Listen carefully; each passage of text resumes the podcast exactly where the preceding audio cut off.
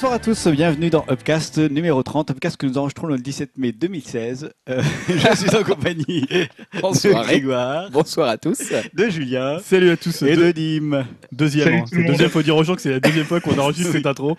C'est pour on ça va le dire tout de suite parce que super euh... vite parce que euh, il y en a marre d'enregistrer trois fois les mêmes choses. Voilà, donc bon. On a eu un petit souci technique, Dim qui nous a raccroché au nez. Hein. Ça fait ouais, toujours plaisir. Ouais. D'où l'hilarité générale, hein, pas tellement justifiée par la situation, mais bon, oui, pourquoi pas. Pas grave. Ce Upcast, pour ceux qui ne connaîtraient toujours pas, honte à vous déjà, c'est un podcast où on parle de divertissement, on parle de jeux vidéo, on parle de technologie, tout ça dans la bonne humeur, comme vous avez pu le voir. Et nous allons commencer par parler, non, d'abord des commentaires. Oui, on va remercier à ceux qui ont fait des commentaires. Euh, voilà, pour, pour quelques commentaires sur notre site pour réagir notamment à notre beaufitude généralisée, parce que Julien avait fait euh, une sorte de quiz musical et on n'a pas réussi à trouver beaucoup de choses à part la musique française, nous dit Di Stefano, je crois. Hein, euh, non, c'est J et Bob F R. J et Bob F R qui se fout de notre gueule hein, dans les commentaires. Donc J et Bob F R est officiellement proscrit. Donc plus de commentaires pour toi, J et Bob F R. Merci, je vais bloquer ton adresse I P. Ah, voilà. Pas gentil de nous traiter de bof quand même. Et euh, si un, peu, un petit commentaire qui était assez intéressant de Di Stefano sur euh, la carrière de Prince. On avait abordé ça dans le podcast précédent. Voilà, Di Stefano qui complète ça. Je vous invite à aller voir ça sur upcast point f r si vous voulez un petit peu savoir ce que, ce que Di Stefano a rajouté comme information sur la façon dont Prince gérait euh, sa carrière et ses droits d'auteur. Donc voilà, merci à tous pour vos commentaires. Et puis je signale au passage que bah, si vous voulez, on, a, on fait gagner un petit amiibo. Pour Allez ce hop, podcast on est comme ça. On est comme ça. Donc c'est l'amiibo Lucario, c'est comme ça que ça se dit, je pense. C'est comme ça. Lucario, hein, l'amiibo numéro vingt et un à gagner dans Upcast. Et pour ça, il suffira de venir faire un petit commentaire bah, dans, le, dans le numéro trente du coup d'Upcast. Vous venez faire un commentaire, vous dites si vous êtes intéressé par ce... Par, ce, par cet amiibo, s'il y a plusieurs personnes, on fera un petit tirage au sort entre les commentaires qui, qui ont manifesté donc, un intérêt. Un commentaire sur upcast point f r. Voilà. Ok, super, merci Grégoire. Et ainsi, on va pouvoir lancer la rubrique divertissement.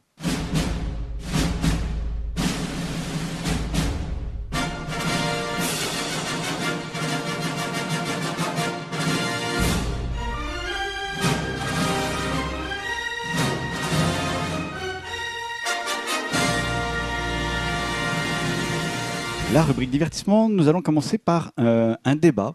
Enfin, je, oui, ça va amener un ouais, débat. C'est un oui. débat qui nous a été proposé par un certain Dim. Un certain voilà. Dim. Qui tient à garder son anonymat. Dim de l'Est. Hein, euh, voilà, qui est. Hein. Donc Julien, tu vas nous lancer un peu le, les, principes, enfin, les grandes idées du débat, et puis Dim va renchérir, c'est ça ? Ouais, parce qu'on s'est dit, on l'avait un peu retardé, parce qu'on voulait attendre que ça soit dans l'actualité, hein, pour faire un peu le buzz, pour que ce débat voilà, vienne sur les, les trending topics de, de l'Internet.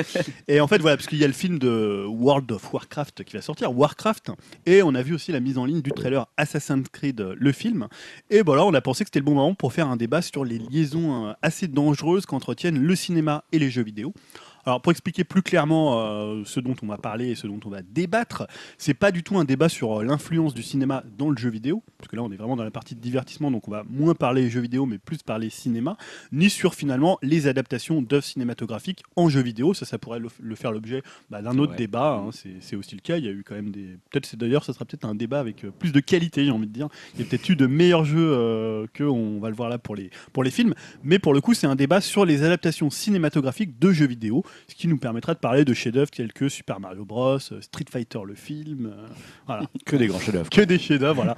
Donc la première question, on va tout de suite euh, attaquer sans, euh, sans attendre, et je vais mettre plutôt les pieds dans le plat, puisque la première question, c'est finalement, je me suis demandé euh, pourquoi les adaptations cinéma de jeux vidéo ont toujours été, jusqu'à aujourd'hui, hein, on va dire jusqu'à aujourd'hui, parce qu'on pourrait avoir quand même confiance en l'avenir, mauvaises, ratées, voire franchement ridicules.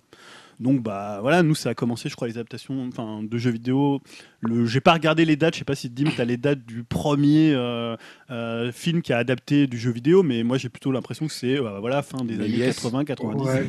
C'est peut-être même Super Mario qui ouais, a voilà. lancé le, le bal. C'est mille neuf cent quatre-vingt-treize Super Mario Bros en film hein, pour ouais. info.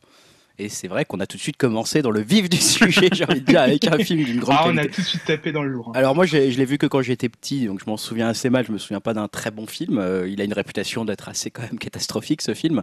Mais c'est vrai que déjà à l'époque, euh, bah, les films, euh, les adaptations de jeux vidéo en film euh, commençaient mal, on va dire, et ont mal continué par la suite. Hein. On a eu quand même pas mal de films de mauvaise qualité, enfin, c'est en tout cas la réputation que ça se traîne. Tu, dis, tu demandais pourquoi Euh, moi je répondrais, enfin j'ai l'impression en tout cas, la piste que, qui me semble moi c'était un peu la, la facilité, la fainéantise peut-être des producteurs qui se disent bon ah, les gens ils connaissent Super Mario, euh, on va ouais. se faire de l'argent facile, c'est un nom connu et du coup après on met pas tellement d'efforts pour, euh, bah, pour faire quelque chose avec ce matériau de base. Et on fait, euh, en gros, on, a- voilà, on fait un casting qui va à peu près bien, des noms à peu près connus, une- et on écrit l'histoire sur le dos d'un ticket de métro, et puis boum, on, on met un mec un peu bourré derrière la caméra, et c'est parti, quoi. C'est un peu ça le principe pour moi. Euh, Moi, je le vois comme ça. Enfin, principalement, pour moi, l'échec de tous ces films, ça a été un peu la fainéantise de... C'est exactement ça, je pense même. Et, euh, enfin, même pour Super Mario, euh, voilà quoi, ils sont vraiment tablés sur la, la franchise la plus connue de l'époque. Et, euh, bon, peut-être même la franchise encore euh, la plus connue actuellement. Et euh, bah même euh, l'acteur principal qui jouait Mario, euh, Bob Hopti- Hopkins, si je dis pas de bêtises, Ouais, euh, c'était- lui à l'époque du tournage, je crois qu'il a su que c'était une adaptation de jeu vidéo après le tournage du film, quoi, pendant la sortie. il, il l'a appris pendant le, le marketing, on va dire. Donc, euh, Et alors moi l'anecdote que j'ai lue c'est que euh, apparemment ils- les deux acteurs étaient donc euh, dont Bob Hopkins étaient constamment bourrés pendant le film. Euh, en fait ils avaient tellement l'impression que c'est enfin ils avaient même pas l'impression ils, ils se rendaient compte que c'était une nullité euh, vraiment abyssale et euh, ils étaient bourrés tout le temps. Ça aide on, pas. peut- on peut, on peut pas leur, on peut pas leur en vouloir. Hein, c'est ce film, euh, fallait bien supporter On le truc, recommande aux quoi. spectateurs de le visionner dans le même état que les acteurs dans le tournage, d'ailleurs, hein, si- Mais alors justement euh, je vais faire un peu l'avocat du diable. Greg en parlait. Alors tu- toi tu parlais surtout finalement que les mecs qui les adaptaient ils s'en foutaient un peu du matériau d'origine. Mais finalement est-ce que le matériau d'origine à l'époque il était adaptable en film? On parle de Super Mario. Euh, je pense que tout le monde ici qui écoute le podcast a joué quand même à Super Mario. Euh, voilà, tu y joues pour le gameplay, pour les mécaniques, pour l'interactivité. Euh, Ah, tu pas, joues pas voilà, pour l'histoire, quoi. l'univers, il- même l'univers, c'est pas Ouais. un univers hyper développé et c'est pas un univers où tu te dis tiens, là il y a une passerelle Bah, disons entre jeux vidéo et cinéma. C'est clair que les mecs auraient dû s'arrêter en se disant attends, le pitch de Super Mario, c'est quand même un plombier qui va combattre une espèce de tortue ou de monstre carapace, voilà, avec des carapaces. Ils auraient dû se dire est-ce qu'un plombier qui va combattre des monstres un peu imaginaires ou f- fantastiques comme ça, est-ce que déjà il y a matière à faire quelque chose? Est-ce que déjà il y a un héros dans lequel les gens ont envie de s'identifier et envie de se projeter? Parce que c'est aussi ça le cinéma, t'as envie de t'attacher à un héros et de te projeter dans lui. Bah, est-ce que euh, déjà avec un plombier comme ça, en plus en respecte, tu vois, en prenant aucun recul, c'est-à-dire en lui mettant sa salopette rouge, en respectant presque trop volontairement, peut-être trop fortement les codes du jeu vidéo. Alors euh, quelqu'un pourrait dire, euh, bah, c'est bien, ils ont essayé d'être fidèles. Après, justement, c'est peut-être l'intérêt d'un film comme ça, c'est de se- de pas être forcément trop fidèle au matériau de base. Bah, déjà, c'est vrai qu'avec cette première adaptation, on va dire que les, les bases étaient mal mises et déjà le problème était mal réfléchi à la base. Il n'y avait plus une volonté de faire un film d'un jeu vidéo, il y avait juste la, la volonté de faire des images qui ressemblaient à un jeu vidéo sans se poser la question de Ouais. est-ce qu'il y a une matière à faire un film derrière. euh. Enfin voilà, j'ai j'ai D'autant qu'il l'impression, était, quoi. enfin, il- et le fait qu'il soit plombier, ça, ça constitue pas euh, un élément important de Super Mario, quoi. Non, c'est pas. Tu vois, C'est- surtout, que- même la moustache, on sait qu'il avait une moustache parce que finalement, pour les différencier, pour les différencier les deux, le- avec les pixels, c'était plus simple de La faire une casquette, moustache. c'était aussi pour euh, virer Ouais, les le- la cheveux. couleur et tout pour virer les cheveux parce que c'est Mm. dur, t'es dur à faire à l'époque. Donc euh, voilà, après tu te retrouves avec un, un mec, une espèce de plombier italien. euh, ouais, c'est quand même, voilà, je pense que le matériau de base et euh, même à l'époque, on peut parler même euh, des, des films de même époque, ce Street Fighter. Mm. Euh, personne n'a joué à un Street Fighter pour savoir euh, l'histoire. euh, Bah, voilà. c'est ça, c'est qu'ils se basaient sur une volonté en fait de se dire que avant tout le, le- le nom était connu, Street Fighter était connu, avait une bonne rentabilité en termes de jeux vidéo, c'est des jeux qui se vendaient très bien à l'époque, hein, Mario, Street Fighter, et cetera. Euh, Ils se sont dit bon bah, on aura forcément une part du public qui va au moins acheter des places pour venir voir notre truc ou voir des D V D, enfin des cassettes à l'époque euh, après. Euh, Ils comptaient sur ce marché-là. Maintenant, c'est vrai que euh, bon, je me demande encore maintenant comment ils pouvaient se dire bah ok ça va passer, il n'y a pas vraiment d'histoire, mais tant pis, on tente le coup. A- Après, pour Mario euh, aussi à l'époque, euh, ce qu'il faut se souvenir, c'est que euh, le film, euh, il était quand même, et c'était un très gros budget, et c'était vraiment bien fait pour l'époque. Il y avait déjà des images de synthèse, des dinosaures euh, euh, vraiment bien faits. C'était style, je crois, un an ou deux avant la sortie de Jurassic Park. Et c'était aussi un peu présenté comme une vitrine euh, technologique. Et euh, pour Street Fighter aussi, ce qui a pas mal, euh, là où ils ont, ils avaient fait beaucoup de, de marketing et de promo, c'était sur le réalisateur qui avait travaillé euh, entre autres sur euh, Piège de cristal. Et c'était quand même un grand nom euh, des films d'action euh, de l'époque. Non, et puis même, il faut préciser qu'à l'époque, euh, Jean-Claude Van Damme, c'était quand même une star du cinéma C'était une d'action. méga star. C'était une méga Ouais. star. Donc euh, là, aujourd'hui, on en rigole parce qu'il est quand même il est devenu. Bon, à l'époque, on en rigolait aussi, mais euh, il, était... il était- Non, mais c'est vrai, quand tu voyais Universal Soldier, tu pouvais qu'en rigoler. Quoi. Se dire, ah, non, non, c'est, pas- c'est pas- c'est juste pas possible. Mais disons qu'à l'époque, il était hyper bankable. Il était, euh, voilà, c'était un gros nom pour. Il y avait Kylie Minogue dedans, d'ailleurs, il me semble, dans le, dans le film. Euh, voilà, il y avait quand même des, euh, un, un acteur qui pouvait euh, porter le film.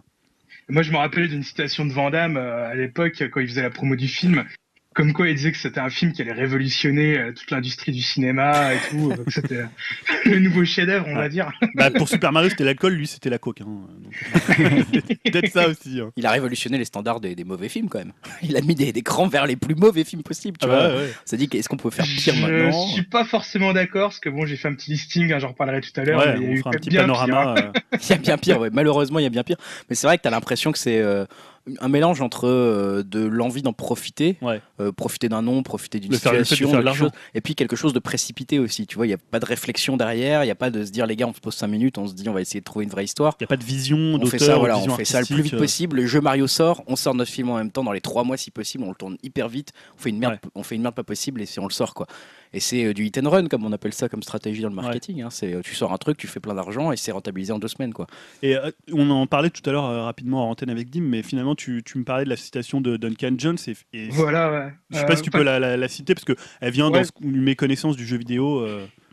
Bah disons ouais voilà ouais, depuis euh, tout à l'heure on cite que les euh, on va dire des producteurs ou des réalisateurs euh, qui n'ont aucune connaissance du jeu vidéo et en fait euh, Duncan Jones donc le réalisateur de Warcraft hein, je rappelle a eu des déclarations euh, qui se veut plus plus rassurantes sur le sujet donc je vais vous la je vais vous la lire. Donc ça implique plusieurs choses. Déjà rappelons qu'on avait l'habitude de dire la même chose des films de super-héros. Il aura fallu une génération de réalisateurs qui les aiment et qui, euh, qui avaient grandi avec pour faire des films qui peuvent enfin vous toucher, vous intéresser. Je pense que c'est la même chose avec les films de jeux vidéo. Je fais absolument partie de la génération jeux vidéo et ayant commencé ma carrière de gamer avec Atari, Commodore soixante-quatre et, et l'Amiga. Dans mon cœur, je suis un gamer et je l'ai toujours été et je suis aussi un réalisateur. Je pense que mes sensibilités quant à la narration et à la création de personnages s'inspirent nat- naturellement du jeu vidéo. Pour moi, ça ne dépend pas tellement du matériau de base. Je chercherai toujours à faire des films avec une histoire intrigante et des personnages empathiques. D'accord, donc ça c'est Duncan Jones. On reparlera euh, tout à l'heure un petit peu de, de Warcraft. Donc, juste aussi pour préciser que c'est le fils de, de David Bowie. Duncan Jones, ah oui. Non, c'est pas ça. J'en sais rien. Non, non, je savais si, pas. C'est ça. Je ne savais tu pas. M'as mis le doute tout d'un coup. Non, j'étais très étonné parce que je ne savais non, pas. Non, je disais ça parce que justement, euh, David Bowie, lui aussi, a toujours considéré, euh, euh, je pense, à sa juste valeur le jeu vidéo. Il a souvent participé, euh, notamment avec euh, David Cage euh, pour euh, Nomad Soul. Euh, voilà, donc c'était quelqu'un aussi qui s'intéressait. C'est pas étonnant aussi que son fils, mmh. qui a baigné aussi dans, dans cette culture-là, euh, bah, ait ce discours-là. Et euh, justement, c'était pas forcément pour parler de ça, mais est-ce que à l'époque, finalement, il n'y avait pas une méconnaissance totale du jeu vidéo ? Les producteurs s'en foutaient totalement. Et j'ai envie de dire aussi, finalement, est-ce que l'erreur elle vient pas aussi des, euh, bah, des ayants droit de ces films ? Je pense par exemple à Nintendo qui prête sa licence sans vraiment savoir. Enfin, tu vois, est-ce qu'ils ont ouais. vraiment regardé ? Alors il faudrait regarder un peu le, bah, l'histoire de, euh, l'histoire de Super Mario Bros. Comment ça s'est fait ? Mais t'as l'impression, est-ce qu'ils ont eu un contrôle sur le film ? Est-ce qu'ils ont juste vendu le nom ? Est-ce que finalement il n'y a pas un problème à l'époque, euh, même là je pense à Street Fighter avec euh, Capcom, euh, de ce qu'ils faisaient de leur licence quoi ? Bah, clairement, je pense qu'il y avait, une... il y avait un peu un manque de contrôle. D'ailleurs, Nintendo l'a annoncé euh, genre aujourd'hui ou hier, je ne sais plus, qu'ils voulaient se remettre à faire des films justement au cinéma, mais en, en gardant le contrôle cette fois-ci. Ils l'ont un peu présenté comme ça. Sous-entendu, euh, quand on avait fait Mario, bah, on n'avait pas vraiment le contrôle. En gros, ils ont dû céder la licence et puis après, ils n'avaient plus rien à dire. Et du coup, euh, on peut espérer peut-être que Mario, euh, les futurs Mario en film seraient un peu mieux, hein, certainement en film animé, je ne sais ouais. pas. C'est, mais, c'est peut-être euh... plus logique. Il y, a, il y a aussi un autre facteur peut-être qu'il faut prendre en compte, c'est qu'à l'époque de Mario et de Street Fighter, le public même du jeu vidéo, la façon dont il était considéré et ce qu'il était vraiment à l'époque, c'était des gamins en fait. C'est ouais. ça qu'il faut dire. Ouais. Aujourd'hui, le public du jeu vidéo, à part leur Manodou, tout le monde a compris que le jeu vidéo, c'était plus des gamins de quinze ans qui jouaient seulement. Ouais. Il y avait aussi des adultes et des adultes qui ont un fort pouvoir d'achat, hein, potentiellement. Donc on ne s'adresse plus du tout à la même, au même public. J'imagine qu'à l'époque, des, dans les années quatre-vingt-dix, on se disait c'est un film pour les gamins qui poussent des boutons, on s'en fout. Enfin, ouais. des, en gros, des autistes. Hein. Oui, c'est-à-dire que comme ils voyaient les volumes de vente, ils se disaient il y a une manne financière et il y a de l'argent à faire facilement. Euh, on lance le projet et voilà, on leur, on fait pas gaffe, euh, on s'en fout un peu quoi. Et c'est vrai qu'à l'époque, le jeu vidéo, c'était quand même un marché assez ré- restreint, mais euh, c'était et surtout un marché. Puis les films pour ciblé, enfants euh, n'étaient pas les mêmes que les films pour enfants aujourd'hui. Ouais. Alors, depuis, il y a eu Pixar, il y a eu il y a un autre ton qui a été adopté pour les enfants, et on s'est rendu compte qu'on pouvait faire de la qualité même pour les enfants. Et ce qui a, a fait des bonnes choses dans les films alors, de jeux vidéo. Finalement, je suis assez d'accord avec toi sur cette époque quatre-vingt-dix deux mille, mais finalement, à l'époque, avec l'arrivée de la PlayStation, on a quand même un autre public qui s'intéresse aux jeux vidéo, et on a des adaptations d'autres films, je pense notamment à Tomb Raider, mm. et euh, plus tard, un peu plus tard à Resident Evil, euh, qui sont quand même des, des jeux plutôt bien considérés, qui ont amené un nouveau public, mais qui sont toujours des films aussi mauvais. C'est vrai. Et pourtant qu'on marchait, hein, qu'on très très bien marché. Je regarde les, bah, les moi, je chiffres. Trouve, alors, je dis pas que c'est un bon film Tomb Raider. Je dirais pas qu'ils sont aussi mauvais. Il y a un gap quand même entre oui. Mario et Tomb Raider. Ouais, voilà. Le premier Tomb Raider, il est, je, je, j'ai été le voir au cinéma, je, je, je trouvais ça une purge. Hein. Je suis d'accord, c'est très mauvais. Mais moi, à l'époque, j'avais senti qu'il y avait quand même un effort du réalisateur de prendre un peu de recul vis-à-vis du, de son matériau. Mm. Où tout ça, où, il y a plein de scènes qui, où on voit qu'il s'amuse à singer entre guillemets hein, de, des scènes de jeux vidéo, qui prend du plaisir à essayer de faire des clins d'œil, et cetera. On sent qu'il y a une sorte de recherche qui n'est pas du tout aboutie et qui amène un résultat bah, pas sympa. Mais on voit qu'il y a des plans où il montre le manoir de, de, de Lara Croft euh, à la même façon qui était montré dans le jeu vidéo à l'époque, et cetera. Donc je me dis, il y a, à l'époque, il y avait déjà un petit ouais. tâtonnement de quelque chose, on ne sait pas où on va, on essaye, on non mais je suis assez tout. d'accord avec toi. Voilà. Parce que déjà, sur le principe, c'est que bah, quand, tu, quand tu compares un Street Fighter, un Mario, donc les, les films, on va dire, de cette première vague, et ensuite les, les autres films de la deuxième vague avec Resident Evil, les Tomb Raider, et cetera, la différence, déjà, c'est qu'ils ne se basaient pas sur le même matériau de base, dans le sens où les jeux des années quatre-vingts quatre-vingt-dix... Euh, avait, et là je vais peut-être me faire insulter dans les commentaires, mais avait peut-être une partie scénaristique qui était moins développée qu'à partir des jeux quand on a commencé à arriver sur PlayStation un et les capacités techniques ont, été, euh, ont commencé à pousser. Bah, les jeux populaires, on va dire, bah, comme Tomb Raider, avaient une partie scénaristique qui était plus travaillée et du coup qui était peut-être plus facile à adapter en film. En tout cas, il y avait un matériau de base qu'on ouais. pouvait. C'était plus un plombier qui allait dans des ouais, tuyaux. Et puis surtout, c'était, c'était, euh... là pour le cas, c'était deux jeux qui s'inspiraient énormément du cinéma. Euh, en plus. Tomb Raider s'inspirait d'Indiana Jones et Resident de, des films de Romero. Ouais, déjà, clairement. On avait une base, et on avait Silent un terrain. Hill aussi de plein de films d'horreur. Mmh. Ouais, ouais. Mais par, par rapport à Mario, qui, voilà, oui. qui est... Alors après, c'est vrai que t'as raison, c'est des films qui sont quand même, on va dire, euh, pas excellents, hein, globalement. Si on parle en tout cas de Tomb Raider et Resident Evil, après on peut en discuter, mais c'est vrai qu'au moins, on va dire qu'il y avait un minimum d'effort en se disant, on fait plus n'importe quoi sur l'histoire en mettant un plombier sous cocaïne à l'écran. On essaye de développer une histoire, peut-être assez mal, peut-être assez mal écrite, peut-être assez mal réalisée, mais au moins il y avait euh, un minimum, on va dire un minimum, en, en essayant de s'adapter à une cible qui avait... Je pense qu'ils avaient compris que la cible avait un peu grandi et que cette fois-ci, ils visaient peut-être plus des enfants, mais ils visaient des ados pré-adultes et que peut-être il fallait un petit peu augmenter euh, au moins les moyens, les budgets et l'histoire qui était mise dans et ces films-là. Et même si ça n'a fait mal à entendre, Resident Evil a trouvé un certain public. Oui, puisqu'il y en a quand même eu genre cinq au cinéma, voilà. quelque chose comme ça. Quoi. Moi, je sais, je plus, sais que là, on est au huitième, je crois. huitième, oh là là, putain, la vache. Déjà oh, purée. Il me semble. Hein. Ils veulent pas crever, ces zombies. C'est un truc de fou. Malheureusement, c'était quand même deux films qui jouaient un peu sur la plastique de, leur, de leurs héroïnes. Ah, c'est bah un peu ça, ça qui... C'était un argument. Je, je trouve pas que ça soit un très bon dessin. Je voyais au producteur, c'est oh, non, les, non, les gamers, bah, ils veulent des gros seins. Toi, Dim, t'en pensais quoi de ces films-là, de cette deuxième vague, on va dire, euh, un peu Tomb Raider, Resident Evil, on va dire les films des années fin, enfin début deux mille en fait, hein, adaptés euh, de jeux vidéo. C'est de la grosse merde. Donc t'es assez d'accord avec nous finalement. Hein. Non, plus sérieusement, euh, je sais pas si je peux être d'accord avec vous parce que euh, je pense qu'à l'époque, euh, bah, comme, je disais, comme je disais avec Super Mario, je pense qu'ils ont quand même vraiment essayé de mettre les moyens. Après c'est vrai que c'était mal fait, mais au niveau des effets spéciaux, c'était quand même soigné et tout, mais bon... Euh...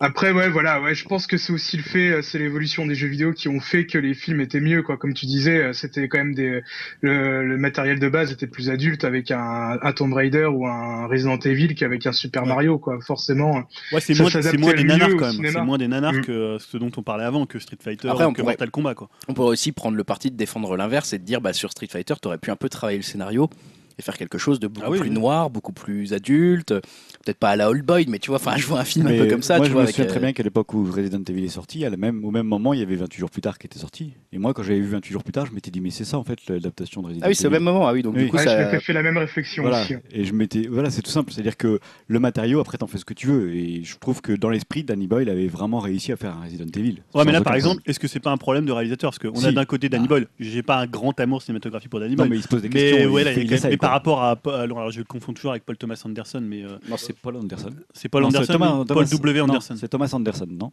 Qui a réalisé quoi ? euh, Resident. C'est pas Paul Thomas Anderson. Non, bah non, en ça, tout cas, alors, ça non, c'est Wes. C'est pas Wes Anderson ? Non, non c'est ouais, pas non. Wes Anderson. Bon, je sais pas. On va le trouver. On va le trouver. Continue. Je vais non, essayer. C'est, de euh, trouver. Oui, c'est un, c'est pas. Il a les mêmes. C'est P T, P W ou Anderson. P W Anderson, je crois. Ouais, il a, c'est Paul, Paul W S. Anderson. Voilà, Paul ouais. W S. Anderson. C'est pas la même chose quand même que Danny Boyle. Oui, exactement. Euh, donc déjà, il y a, c'est ce dont on parlait tout à l'heure, c'est-à-dire qu'à un moment, tu mets des, des tâcherons derrière la caméra ou des mecs à l'écriture qui n'ont rien à foutre et qui sont mauvais, tu pourras jamais obtenir quelque chose de bien, quoi. C'est sûr. C'est sûr, mais cette vague a duré quand même assez longtemps, quand même, de... à partir de, du début des années deux mille jusqu'à environ maintenant. En tout cas, on a repéré deux périodes, c'est-à-dire qu'il y a eu les années quatre-vingt-dix où c'était vraiment très mauvais, on se dit qu'il y a une petite étape qui a été franchie, qui n'est pas forcément énorme avec les Tomb Raider et Resident Evil.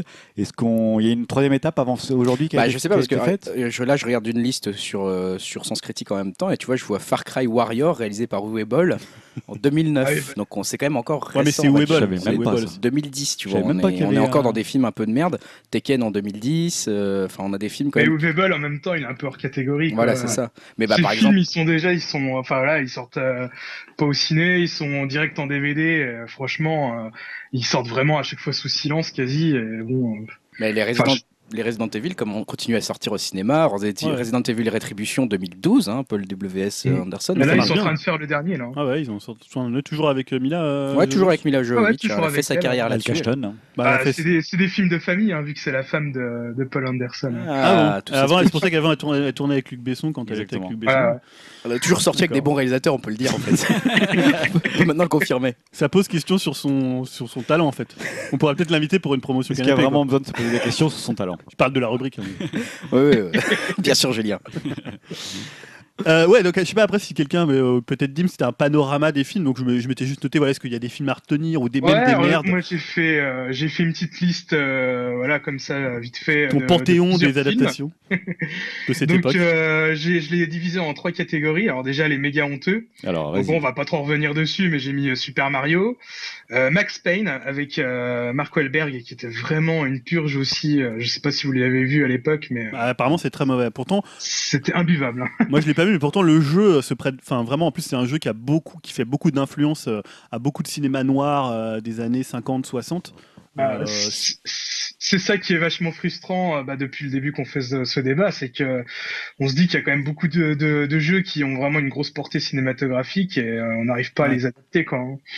Mais t- t- c'est pour ça que tu vois, je me disais finalement, le, par exemple on parlait de Indiana Jones, le meilleur Indiana Jones qui est peut-être sorti, si on arrête les blagues sur Indiana Jones quatre, c'est peut-être Uncharted deux quoi, ou à l'époque les Tomb Raider, les premiers Tomb Raider. Donc finalement, pourquoi chercher parfois à faire des adaptations de jeux qui, f- qui ont, offrent peut-être plus que euh, ce que fait donc, un film un peu lambda ou un peu moyen quoi. C'est la question qui va se poser de plus en plus, de toute façon. Quand tu vois ah, The puis... Last of Us, euh, je vois pas l'intérêt de faire un film. Puis t'en avais raison, tu vois, c'est quand tu, quand tu joues à Resident Evil, finalement t'as peut-être envie de voir plutôt vingt-huit jours plus tard que bah, le film Resident Evil, quoi, c'est... Ouais, c'est quelque part, il y a quand même un, comme le dit Dim, euh, on leur en veut un peu finalement. Enfin, moi je leur en veux un peu ces gens-là, parce que tu te dis, euh, on passe pour des, enfin tu vois, les gamers quelque part, ou les gens qui aiment les jeux vidéo, plus globalement, parce que je me considère pas vraiment comme un gamer, on passe un peu pour des gros blaireaux quand t'as des films ah, comme ouais. ça qui sortent, parce que tu te dis, ah, c'est ça ton jeu vidéo là, tu vois, je vois bien, je vois bien mes amis qui s'y connaissent pas du tout aux jeux vidéo, qui voient Resident Evil au cinéma, ah, qui disent, ah, bah, putain, c'est ça que tu joues, c'est vraiment oui, de la merde, tes trucs. On est considéré comme des fouteux quoi. Ouais, c'est ah, bah, vraiment de la. Pas d'insulte, c'est. Donc, désolé, Dim, je t'ai coupé, j'étais sur ouais, ma non, pas, pas de problème. Donc, sur ma liste, j'avais aussi. Euh, mis Double Dragon avec Marc de Cascos. Oh, ah, c'était ouais, peut-être ouais. même la deuxième adaptation, je crois que c'était avant euh, Street Fighter. Ouais, ouais. Ça aussi, c'était du grand art avec Robert Patrick euh, en blond décoloré, en méchant. Il y avait Alyssa Milano aussi. Donc, c'est quoi ta liste là ? C'est la liste des bons films ou des. Ah non, non, ça, c'est les, là, c'est la première catégorie, c'est les méga honteux. Les méga honteux. Ouais. Euh, alors, j'ai mis Hitman, alors au choix, le un, le un ouais. ou le, le reboot qui est sorti il y a pas longtemps. euh, j'ai mis Street Fighter, mais pas celui avec Jean-Claude Van Damme. Euh, le deuxième qu'ils ont fait, ah, c'est oui. The Legend of Chun-Li. Ah oui, avec Christine Kreuk. Euh... Qui est encore pire, je sais pas si vous l'avez vu, mais. Euh... Il est récent là, celui-là, non ? Ouais, il est récent, deux mille. Oh, ouais, deux mille onze. Ouais, trois quatre ans, ouais. Et euh, je crois que c'est encore pire que celui avec Van Damme, ou parce que au moins celui de Van Damme, c'était nul, mais euh, ça essayait au moins d'être fidèle, on va dire, euh, visuellement parlant, alors que là, rien du tout, quoi. Bison, c'est un homme d'affaires qui est blond. Euh, le, seul qui ressemble à foutre, quoi, c'est, euh... le seul qui ressemble à peu près, c'est Balrog, et qui est interprété par l'acteur de La Ligne Verte, j'ai oublié son nom. Ah oui, d'accord, le, le grand, ouais, là, effectivement. Ouais, ouais voilà. C'est ouais, Neil, euh, Neil quelque chose, je sais plus, ouais. enfin, bref. Ouais, bref, c'était bien, bien nul. Dead or Alive, le jeu de ah baston, ouais. où, voilà, où c'était juste une excuse. Tu pour, l'as euh, vu celui-là ? Pour avoir des gros seins. Oh putain, il avait l'air nul celui-là. Ah, quand j'ai vu les, les actrices qu'il y avait au casting, je me suis dit, je vais quand même le regarder. Histoire de vérifier, de faire ce t'as débat. Vrai, tu vois. T'as vraiment une conscience professionnelle. Des Préparer ouais. le débat. Ce qui est fort, c'est que juste avant, Greg dit ouais, bon, alors voilà, les mecs qui connaissent pas les jeux vidéo, avant, ils nous disent ouais, vous êtes un peu des gros beaufs. Et on balance quoi, Dead or Alive. C'est pas nous qui l'avons dit, hein, c'est Jay et Bob, on est des gros beaufs. C'est vrai, il faut assumer maintenant. Et pour conclure cette liste de films méga honteux, bah, j'ai mis la filmographie du Uwe Boll parce que bon. Ah, ouais. ah bah là, dans son intégralité, ce que j'allais dire, j'allais dire, je suis étonné, t'as pas mis The House of the Dead ou des trucs comme ça. Et... Ah ouais, non mais voilà, ouais, je pouvais pas tous les citer parce que sinon ça va être un podcast de quatre heures au lieu de trois. Bon, le brave Uwe Boll, euh, ouais, il nous fait quand même un peu de mal avec ses, ses adaptations, hein, parce que franchement, je sais pas si vous avez déjà vu des films. Bah non, justement, mais... j'avais demandé, j'en ai jamais vu. C'est quoi le problème en fait, c'est qu'il est super mauvaise techniquement. Euh, apparemment, il y a plein de faux raccords. De... C'est du non-cinéma. Enfin, je veux dire, tu regardes un de ces films, tu comprends strictement rien de A à Z. Euh, les acteurs, ils sont en roue libre. Enfin, on peut même pas appeler ça des acteurs, ils jouent pas. Euh... Ah, l'histoire, tu comprends pas. Ouais, c'est clairement euh, regardable, quoi. Je sais qu'il bah, voilà, ouais, il se fait beaucoup critiquer, euh, notamment sur Internet et tout, mais bon, euh, c'est justifié, quoi. Mais bon, après, euh, ça nous fait quand même des bonnes années, euh, des bonnes histoires, comme euh, le coup où il avait organisé un combat de boxe avec euh, un journaliste qui le critiquait. Putain.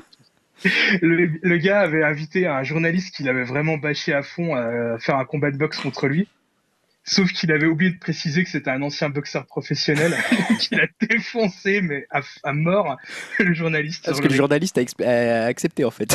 Ah oui, bien. Parce que lui pensait que c'était voilà, un petit un délire, quoi, plus qu'autre chose, tu vois. C'était vraiment une histoire de faire une petite promo, de, de rigoler, mais non, non, il s'est bien fait défoncer la gueule sur le ring par Uwe Boll. Donc ça, c'est les films les plus honteux, les plus ouais, honteux, pardon. Moi, mes petits plaisirs coupables. Alors après, si vous avez d'autres, euh, d'autres films à rajouter dans les non, méga bien, honteux, bien cité, je pense. C'est quoi tes catégories, les, les plaisirs coupables ensuite, et après, c'est quoi ta troisième catégorie? C'est euh, les, les bons films. D'accord. Alors allons pour tes plaisirs coupables. Peut-être qu'on en aura nous aussi. D'ailleurs. Street Fighter avec euh, Van Damme. Hein. Ah, je la mettrai là aussi, je crois. Ouais, on, aime bien le, on aime bien le regarder quand même. Quand il passe voilà. sur R T L neuf, on le regarde. Ouais, là, c'est marrant. Et puis bon, voilà, quoi. C'est, c'est aussi les souvenirs d'enfance, quoi. Moi, c'est je sais ça, que quand ouais. j'étais jeune, ça me faisait bien marrer. Euh, pareil, Mortal Kombat avec Christophe Lambert, ça aussi. Oh, putain, en ouais. Raiden. Christophe Celui-là, Lambert, il est en Raiden. Vraiment naze. Hein. Mais alors, il est drôle. Avec la musique de foire et tout, euh, en fond, c'est quand même génial. Euh, les Resident Evil. Ouais.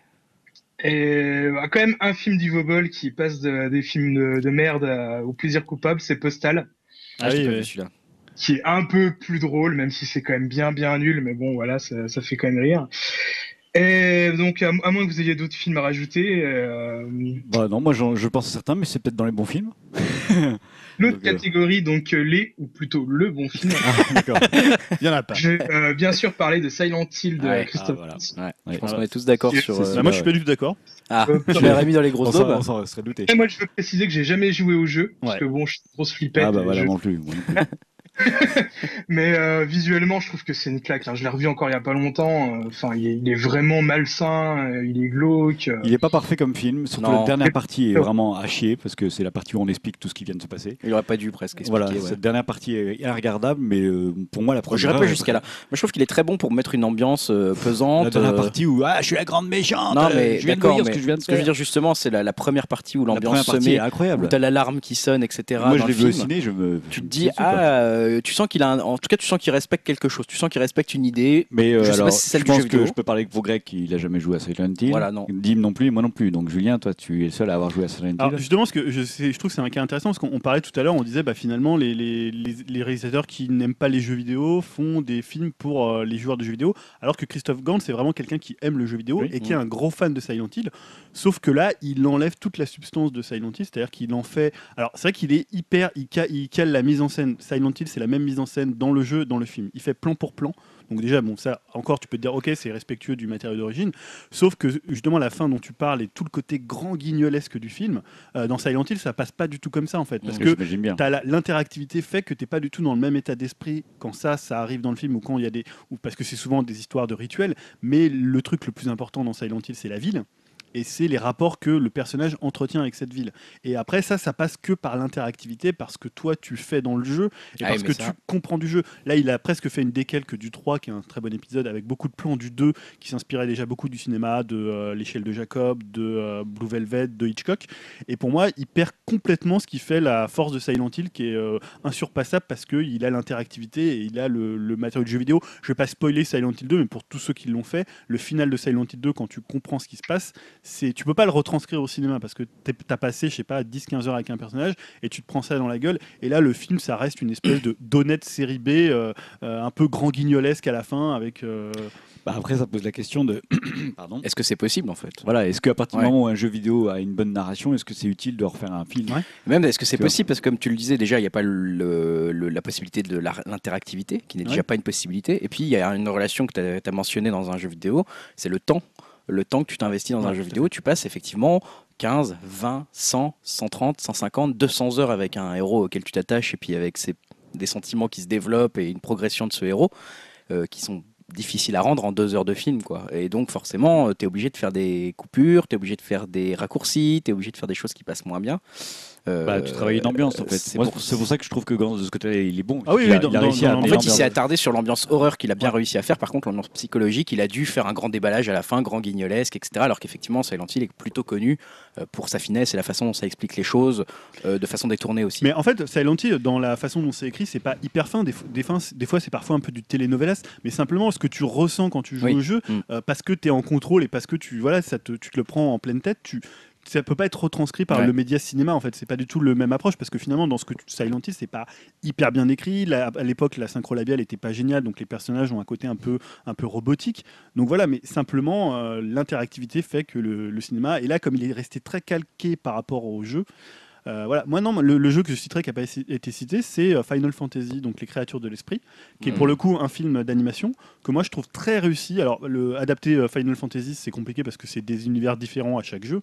Et là ils avaient pris, euh, c'était fait par Square, Squaresoft à l'époque, ils avaient pris un parti pris complètement différent.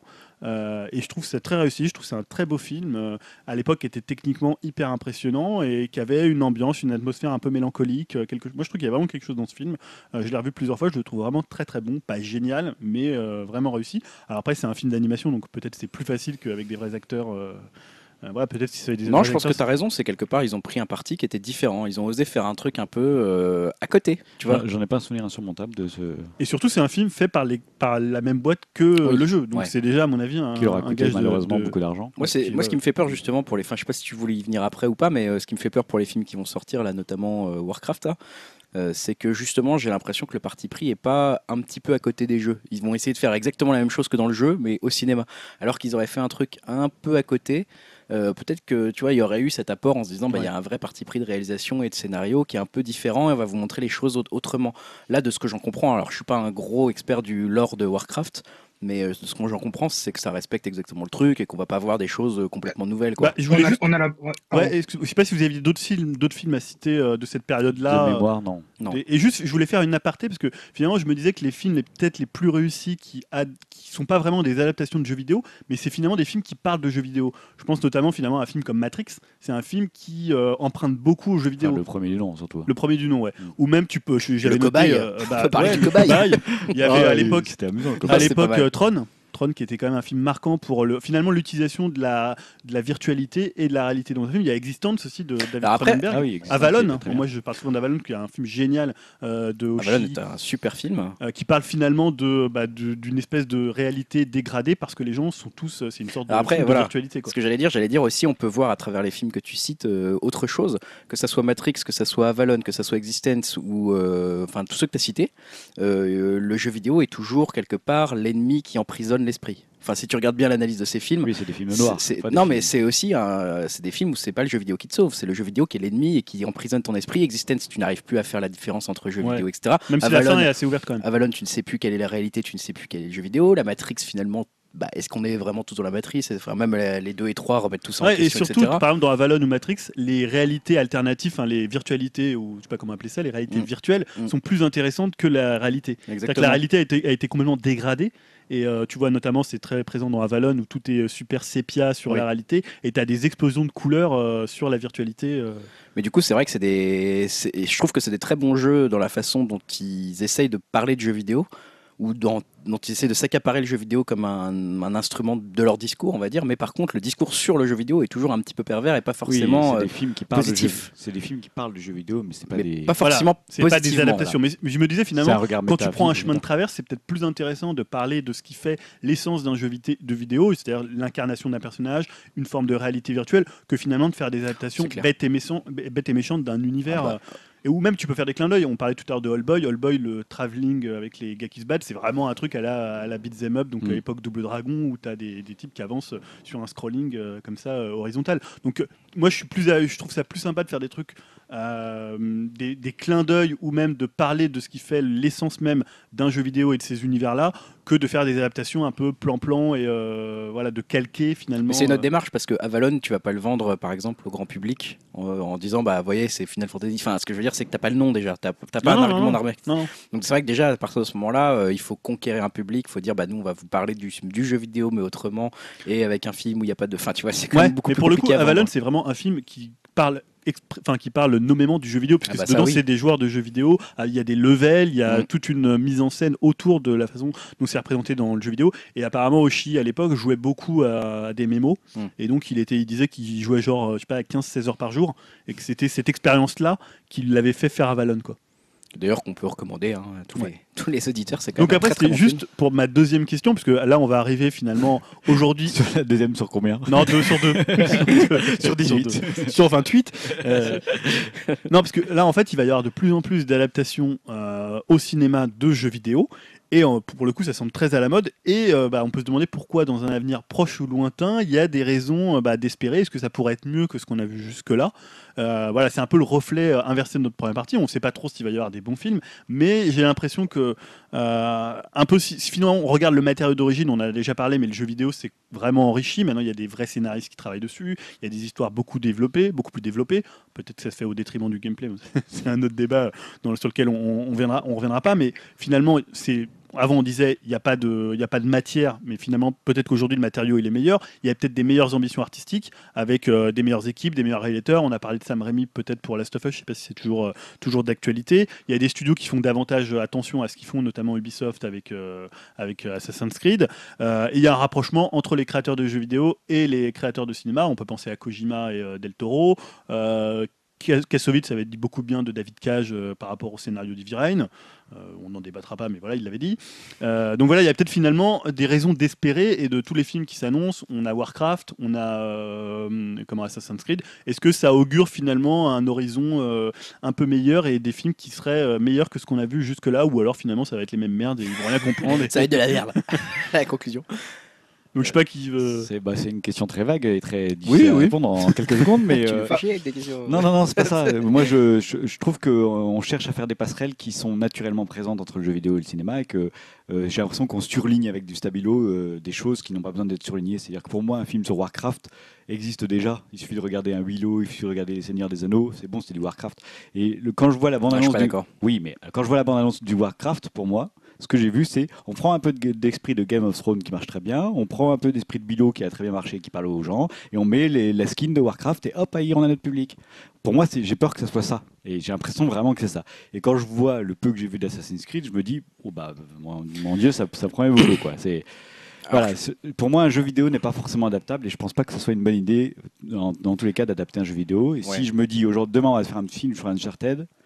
Je, j'ai envie de dire mais ça sert à rien, j'ai fait Uncharted deux, j'ai pas envie de voir le film, je l'ai vu, c'est bon. Ouais. Et pareil pour The Last of Us, c'est bon, j'ai vu l'histoire, je l'ai même vécu. Que tu, oui, surtout, mal... tu regardes, tu regardes la route ou tu lis la route et t'as... Exactement en plus. C'est-à-dire que ouais, mais... les histoires, j'ai, je l'ai déjà vécu de The Last of Us, j'ai pas envie de, la, de juste ouais, la regarder maintenant. Je pense quand même qu'on peut être un peu plus confiant euh, par rapport à ce qu'on a vécu, voilà, avec Tomb Raider, enfin toute cette trilogie, enfin tous ces films pardon des, des années deux mille on va dire, parce que bah moi par exemple, alors c'est con hein, parce que bon on va dire que la bande annonce me rassure pas, mais j'ai quand même un petit peu d'espoir pour Warcraft par exemple, en tout cas sur le papier. Ouais. Pourquoi bah, bah je sais parce que, mais tu vois le truc c'est que déjà euh, c'est plus laissé en roue libre, euh, en file une licence à un studio, non non c'est Blizzard qui fonde son propre truc, qui garde ses propres produits. Le lore de Blizzard, le lore de Warcraft, c'est quand même ce qui fait que cette entreprise a de la valeur aujourd'hui. En gros, ils ont créé Warcraft, ils ont créé une histoire à côté, et elle a aucune valeur sans cette histoire. Donc à mon avis, ils veulent pas faire n'importe quoi au cinéma.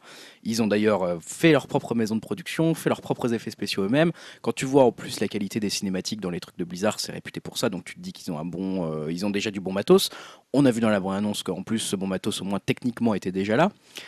Après, bon, c'est sûr qu'on pourrait euh, me dire, et je suis assez d'accord, la bande-annonce fait quand même peur dans le sens où il n'y a pas, euh, plutôt du point de vue réalisation cette fois-ci, on va dire qu'il n'y a peut-être pas non plus une implication folle. L'histoire a pas l'air très folle non plus. Enfin, c'est voilà, un peu on, cheap, quoi. Voilà, on, il manque quelque chose, quoi. Il manque quelque chose pour que ça a l'air d'être ça, un bon film. Ça cent fois, mais c'est peut-être la bande-annonce encore une fois. Hein, à bon, mettre en cause. Après, voilà, ils, ils se sont rapprochés d'un réalisateur qui euh, aime les jeux vidéo. Ils ont fait ce projet-là, ça fait au moins cinq ans qu'ils sont dessus. Euh, t'as l'impression que c'est pas fait à la va-vite, qu'ils tiennent à leurs euh, histoires et à leur lore. Et t'as l'impression qu'ils veulent respecter ça et pas faire n'importe quoi. Et je me dis. au moins c'est sincère. Enfin, tu vois, quelque part, je pense que c'est sincère. Je pense qu'ils veulent faire, ils veulent se faire de la thune, mais je pense qu'ils veulent vraiment pas euh, faire en sorte que Warcraft, tout le monde se dise que l'histoire c'est de la merde, parce que je pense qu'en plus que l'histoire est très très bonne dans Warcraft et qu'à mon avis, ça pourrait être un très très bon film, et surtout les suites pourraient être des très très bons oui, films. Oui, mais encore une fois, je, quand je dis que les passerelles sont pas forcément nécessaires d'être faites, c'est que une bonne histoire dans Warcraft que tu vis pendant des heures et des heures et qui a été étalée au cours d'un certain nombre d'années. La résumer et chercher à la synthétiser en une heure et demie, pour moi, c'est pas forcément une bah, bonne idée. C'est pas ce qu'ils font, justement, parce que là, on en est au tout début de, de Warcraft, parce que tout ce qui va être euh, le, le Roi Lich, et cetera, ce n'est pas dans ce film-là. Enfin, tu vois, ça sera dans d'autres films si celui-là marche. Peut-être. Donc, hein. euh, ils n'ont ils ont pas Mais, été euh... trop ouais, ambitieux. C'est vraiment l'origine de, de Warcraft. C'est le quoi. tout début de Warcraft. Après, ouais. aussi, ce qu'on peut dire, c'est que, voilà, enfin, là, par exemple, je reprends tes propos, euh, Stan. Tu parles en tant que gamer, mais après il y a peut-être euh, des gens, on va dire, plus grand public qui n'ont pas joué aux jeux vidéo, mais qui seront quand même intéressés de voir un film euh, sur l'univers Warcraft, ou même des gamers qui n'ont jamais joué à Warcraft, euh, peut-être parce qu'ils n'ont pas eu le temps, euh, vu que c'est un M M O qui, à mon avis, bouffe quand même pas mal de, de ta vie.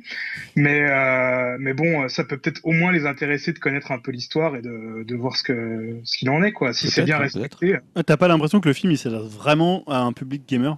Autant je trouve qu'Assassin's Creed, t'as l'impression qu'ils peuvent peut-être le vendre comme un film d'action un peu plus, enfin, ant- action, anticipation un peu plus lambda, euh, un peu sorti du jeu vidéo. Autant là, je trouve que Warcraft, euh, j'ai l'impression que sorti du, des mecs qui sont fans de, euh, de Heroic Fantasy et de jeux vidéo, ça ouais. va être un peu compliqué. Un peu ah, on disait ça pour le Seigneur des Anneaux, hein. On disait le Seigneur des Anneaux, ah, pour les gens qui n'ont pas le livre, qui n'aiment pas trop l'Heroic Fantasy et les elfes, ça va pas se vendre. Le truc a eu onze Oscars, quoi.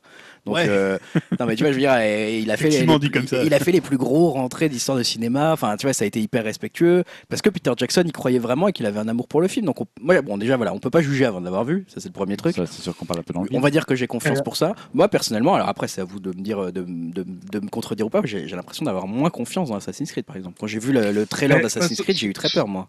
Surtout ce que tu disais, Greg, là, tu parlais de, de Peter Jackson. Je pense qu'aussi, maintenant, les, les studios, ils veulent confier les films, à, on va dire, à moins des tâcherons, à plus des auteurs comme Duncan, Duncan Jones, qui a quand même fait deux premiers films qui, qui ont été assez remarqués, quoi, qu'on les aime ou qu'on les aime pas.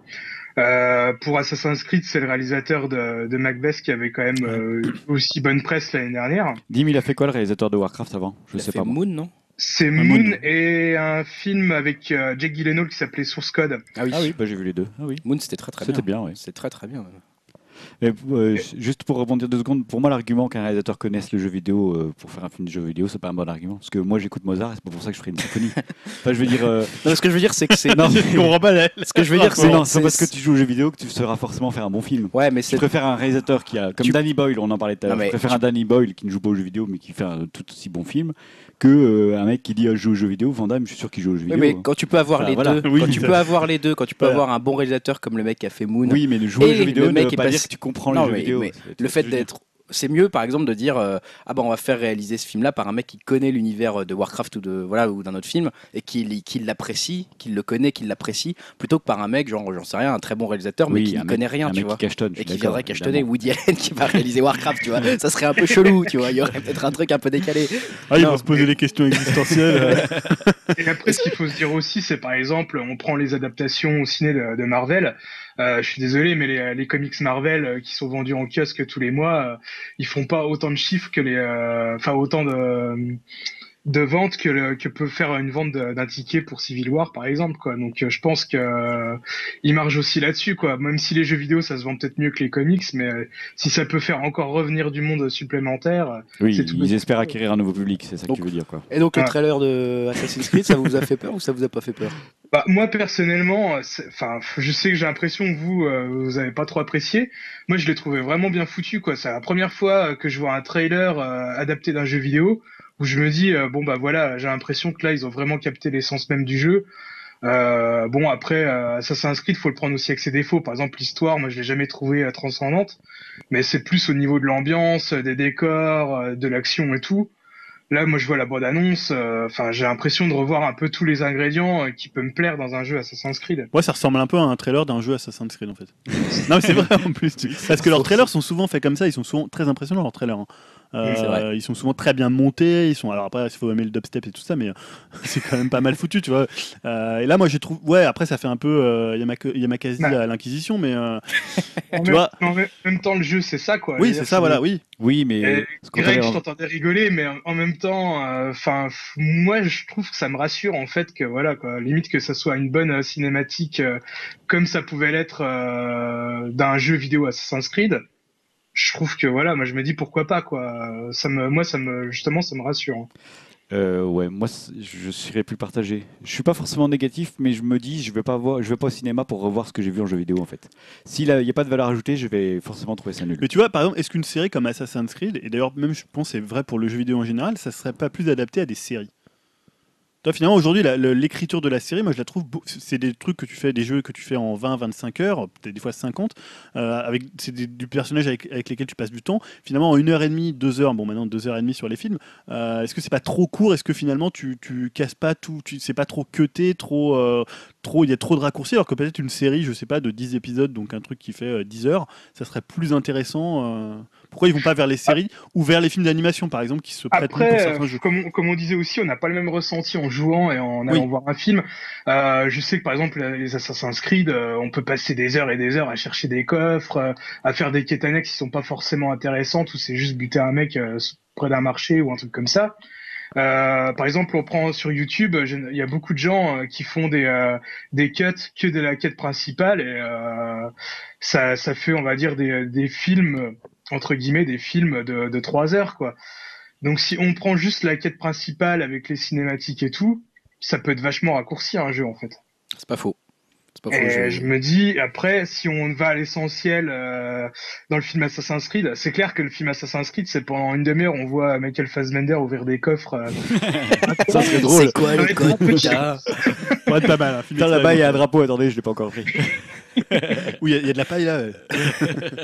Bon, je pense qu'on a un peu fait le tour. Oui, hein, on, a, on pourrait continuer des heures ce débat. Je vois que l'heure tourne un peu. On a, oui, ça fait, on a été un peu bavard là-dessus. Euh, bon, on...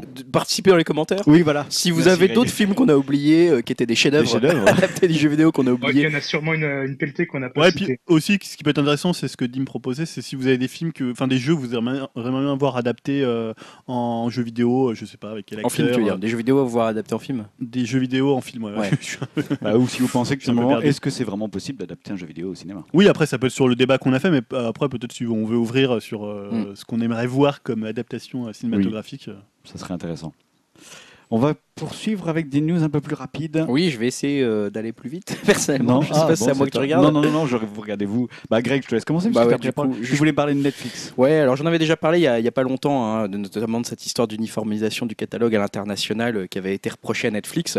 Et là, cette fois-ci, ça continue un petit peu, hein, puisque bah, vous vous souvenez qu'en début d'année, Netflix a décidé de, bah, de couper un peu cette pratique des V P N qui était re- relativement répandue parmi la population, et notamment certains, euh, voilà, certains participants de ce podcast. Quoi ? Donc voilà, avec euh, du coup l'impossibilité d'accéder bah, par exemple au catalogue étranger si on est de la France, puisque vous ne pouvez plus vous servir d'un V P N pour aller voir le catalogue américain. Il y a même, euh, ça fait... Bah, du coup, ça fait un peu débat puisqu'on ne peut plus utiliser comme on veut Netflix, et il y a même des fournisseurs d'accès à Internet qui se positionnent là-dessus en disant euh, bah, nous, on va, vous, on va contourner le problème et on va vous proposer de passer quand même par un V P N pour euh, pouvoir accéder à Netflix.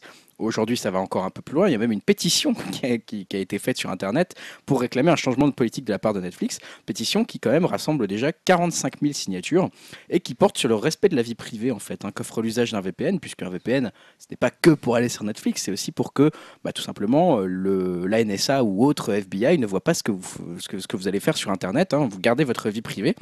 Donc, euh, donc voilà, il y a une pétition qui a été faite, hein, et donc euh, je, je cite principalement l'argument qui a été dit par, dans cette pétition, c'est « Nous sommes des clients de Netflix parce que nous adorons vos services et nous apprécions aider les créateurs. C'est formidable de regarder des contenus de qualité et de savoir que les auteurs sont rémunérés au passage, mais nous aimons aussi notre vie privée. » Donc ils demandent à Netflix de trouver une autre solution pour pouvoir conserver un V P N et en même temps pouvoir aller bah, sur Netflix, puisqu'aujourd'hui bah, on ne peut plus le faire hein, en même temps. Donc voilà, bien sûr, il euh, y a un peu un prétexte là-dessous, hein. Il y a l'histoire de la vie privée, mais on se doute bien que de toute façon, Netflix, euh, bah, il garde des infos sur vous, puisqu'il conserve votre historique de tout ce que vous avez regardé. Donc il y a évidemment la possibilité derrière de pouvoir accéder au catalogue international.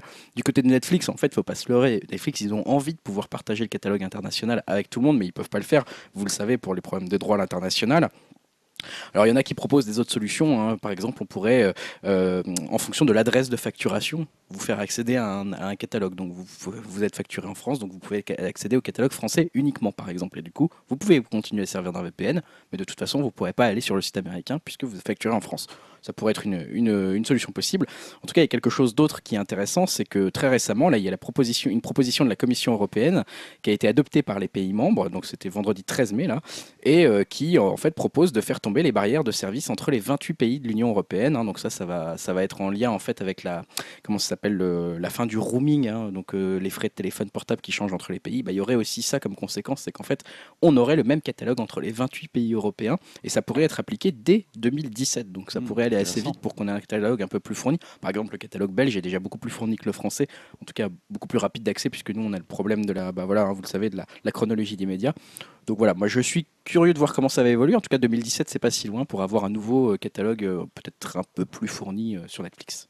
Donc Netflix, juste excuse-moi, je, je pour comprendre, les V P N marchent plus hein, aujourd'hui. Non, tu si tu vas, euh, euh... si tu vas, alors en tout cas chez moi, moi j'ai essayé, hein, notamment avec Ola, puis un autre V P N, euh, d'aller sur le catalogue américain par exemple. Bah, en fait, il te dit bah non, désolé, ça marche pas, vous avez un V P N. Et du coup, euh, tu peux juste pas voir le film. Je suis sûr que c'est pas légal ça.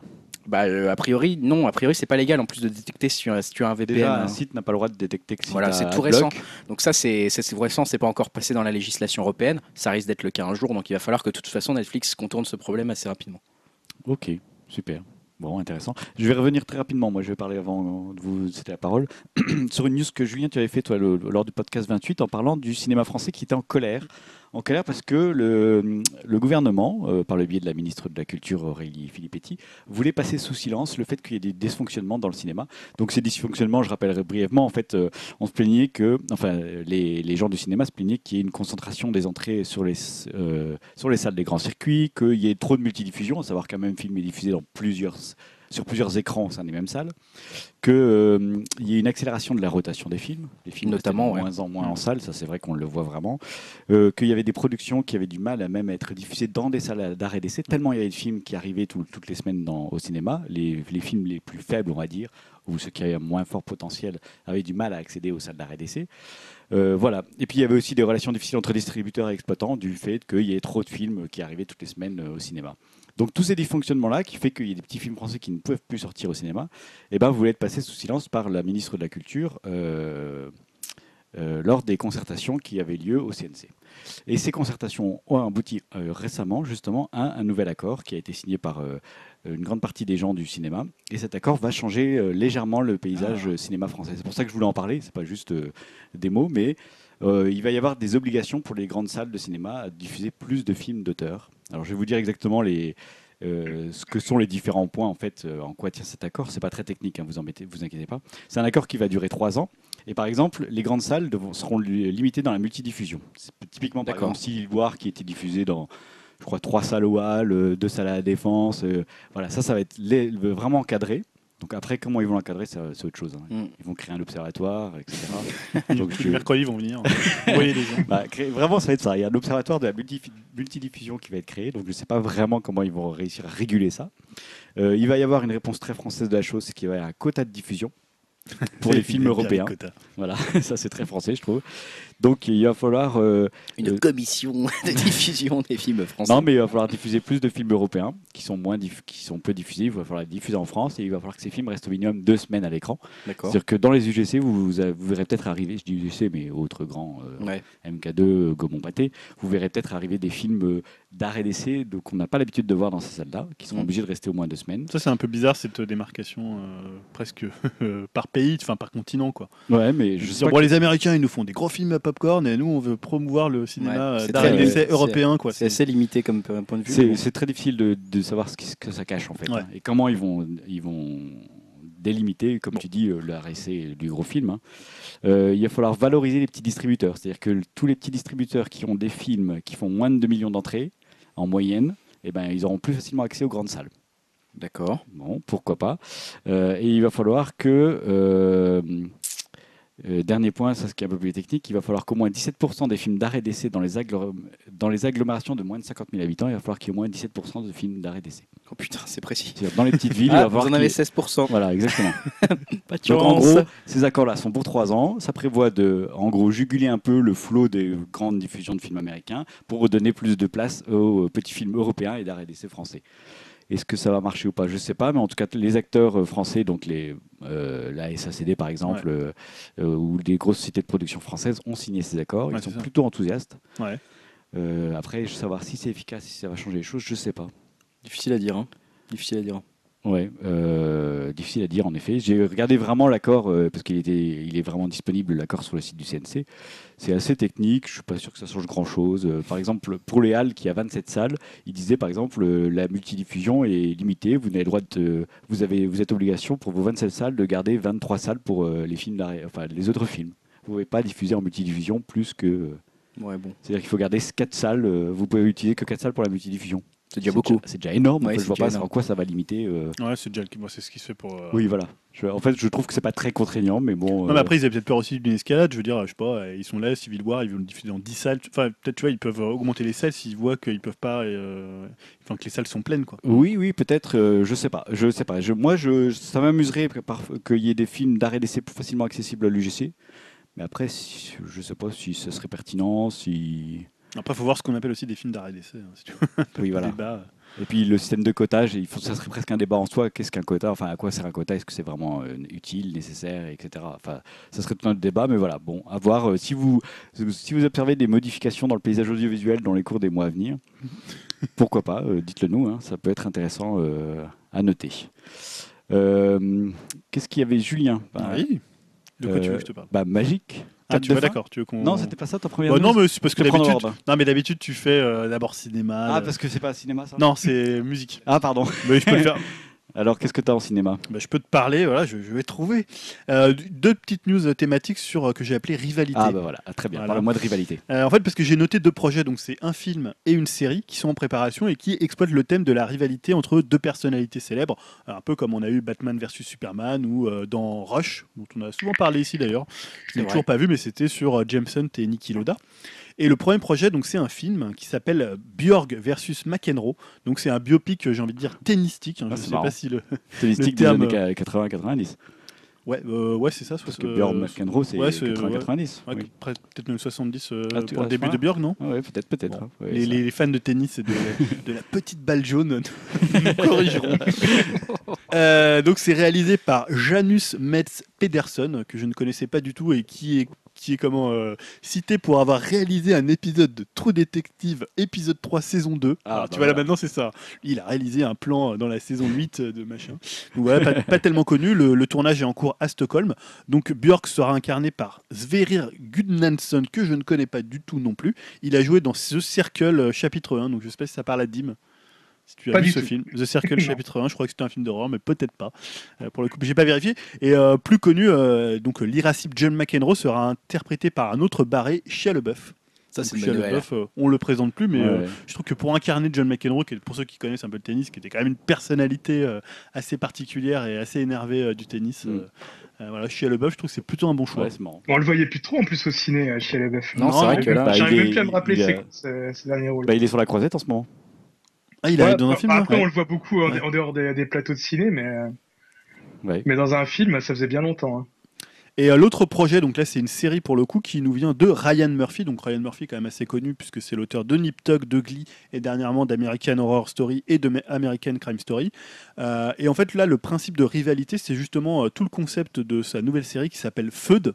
C'est une série en fait en huit épisodes qui va s'intéresser aux combats et aux affrontements célèbres de l'histoire. Donc la première saison sera consacrée à la rivalité entre les actrices Joan Crawford et Bette Davis sur le tournage de Qu'est-il arrivé à Baby Jane. Donc apparemment, euh, ah, j'ai vu un peu la, la bande-annonce euh, de, enfin justement de euh, Qu'est-il arrivé euh, à Baby Jane. Et quand on lit un peu à côté, il y avait une grande rivalité entre ces deux actrices qui. Si ça peut pousser les gens à découvrir ce film, voilà. C'est donc c'est Suzanne Sarandon qui jouera Bette Davis et Jessica Lange qui va jouer oh, Joan putain, Crawford bah ouais. dans cette super donc, casting. Ce qu'on appelle une anthologie, c'est-à-dire que la première saison est consacrée uniquement. Euh, c'est le principe de. Voilà, de, par exemple, de, de ce que fait Murphy et aussi c'est euh, American, Horror Story, American Crime ouais. Story aussi. Black Mirror, ils font pas ça aussi? Black Mirror, c'est un épisode. Ouais, c'est, un... c'est des épisodes c'est, qui sont. C'est comme la quatrième dimension, c'est à chaque ouais. fois des épisodes différents. Ouais, voilà, c'est... ouais là c'est peut-être. Ouais, non, c'est non, un peu différent. C'est pas exactement une anthologie, ouais. ouais. ouais c'est pas. Euh... Si, là, pour le coup, ils appellent ça quand même une anthologie. Oui, non, mais je veux dire. Euh... Murphy. Euh, fait... Black Mirror, tu parles ? Oui. Ouais. Murphy, c'est chaque saison. Et... Ouais, chaque saison est consacrée à vraiment un seul événement, et après, il y a une grande thématique autour. Très beau casting. Là, ouais, franchement, ça, Suzanne Sarandon, Jessica Lange, envie là, ce que tu racontes. Pas mal, hein. Ouais. Ryan Murphy, j'ai envie, il a fait plutôt des bonnes séries. Ouais, ça va, c'est vrai. Il y a pire. Euh, tu as fini pour cette news ? Oui, bah, juste pour dire qu'il va réaliser aussi lui-même des épisodes. Ah, donc c'est, c'est toujours sympa. C'est toujours bien. Dim, on connaît enfin le jeune Yann Solo. Voilà, exactement. Bon, bah, après les auditeurs, euh, ils vont commencer à, à savoir à chaque fois de quoi je vais parler. Donc c'est les Star Wars. Donc ouais, voilà, on connaît enfin le nom de l'acteur. Il s'agit de Alden Ehrenreich, alors euh, désolé si je prononce mal son nom. Ils veulent la vedette aux deux favoris de beaucoup, c'est-à-dire Taron Egerton qui avait joué dans, euh, dans Kingsman et euh, Anthony Ingruger qui jouait Harrison Ford jeune dans le film euh, Adaline. Donc Alden Ehrenreich, que je vais appeler Al, hein, ça sera plus simple. Oh, je pense aussi, hein. Tu l'as appelé comment, Alain ? Al. Ah d'accord, j'ai compris. Alain. On peut l'appeler Alain aussi. Bob. On a pu le voir euh, dans le dernier film des frères Cohen, Hail César. Donc pour ma, pour ma part, et je crois qu'on en avait déjà parlé dans un précédent podcast, euh, enfin moi j'avais moyennement apprécié le film, mais lui ça restait une des bonnes surprises dans son rôle de star west, de western qui cherchait à diversifier ses rôles mais qui était complètement à la ramasse. Ouais, il était très bon. Bref, un, un loser magnifique comme, euh, comme les Coen aiment bien les mettre en scène. Donc pour la petite anecdote, c'est carrément Spielberg et Coppola qui a appuyé sa candidature auprès de Kathleen Kennedy, la productrice de Star Wars, pour qu'il obtienne le rôle. Putain, le pistonné, c'est clair. Ouais, c'est clair. Et pour la, d'ailleurs, je crois qu'il va jouer dans le prochain Spielberg aussi, là, adapté de, d'un roman Ready Player One, il me semble. Ouais. Qui parle ah, de oui, oui. oui, dont on avait parlé ici. Ouais. Et... Et euh, pour la peine, bah, les excellents Phil Lord et Chris Miller, les réalisateurs du film, ont posté euh, une photo euh, sur Twitter euh, du blaster euh, du contrebandier euh, sur la console du Faucon Millenium, euh, histoire de teaser un peu plus les fans. Et euh, le film sortira en mai deux mille dix-huit. Et euh, bah, j'en profite pour faire une petite parenthèse sur euh, Phil Lord. Non, le mec, il fait des Inception de... euh, faut absolument que vous alliez voir les premières images de leur nouvelle série qui s'appelle Son of Zorn. C'est maintenant une des séries que j'attends le plus. Euh, j'en ai entendu parler dans une autre news, euh, mais euh, enfin, je rappelle un peu ce que c'est. C'est un barbare en dessin animé un peu inspiré de Musclor qui débarque dans le monde réel, dans une petite banlieue typique des États-Unis. Ça m'a vraiment fait marrer de voir un perso euh, comme Musclor, euh, assis pépère sur un canapé avec sa, sa femme, euh, sortie de Desperate Housewives, ou encore près d'un garage, avec au lieu d'avoir une voiture, un aigle géant de combat. Et... Enfin bref, un gros what the fuck comme je les aime. Je crois que la bonne annonce est sortie aujourd'hui, donc bah, n'hésitez pas à aller la voir. J'ai pas vu encore, mais The ça, son ça of... promet. The Son of, son of Zorn. Of Zorn. Zorn. Ça va plaire à Chaton Pulsar. Je pense.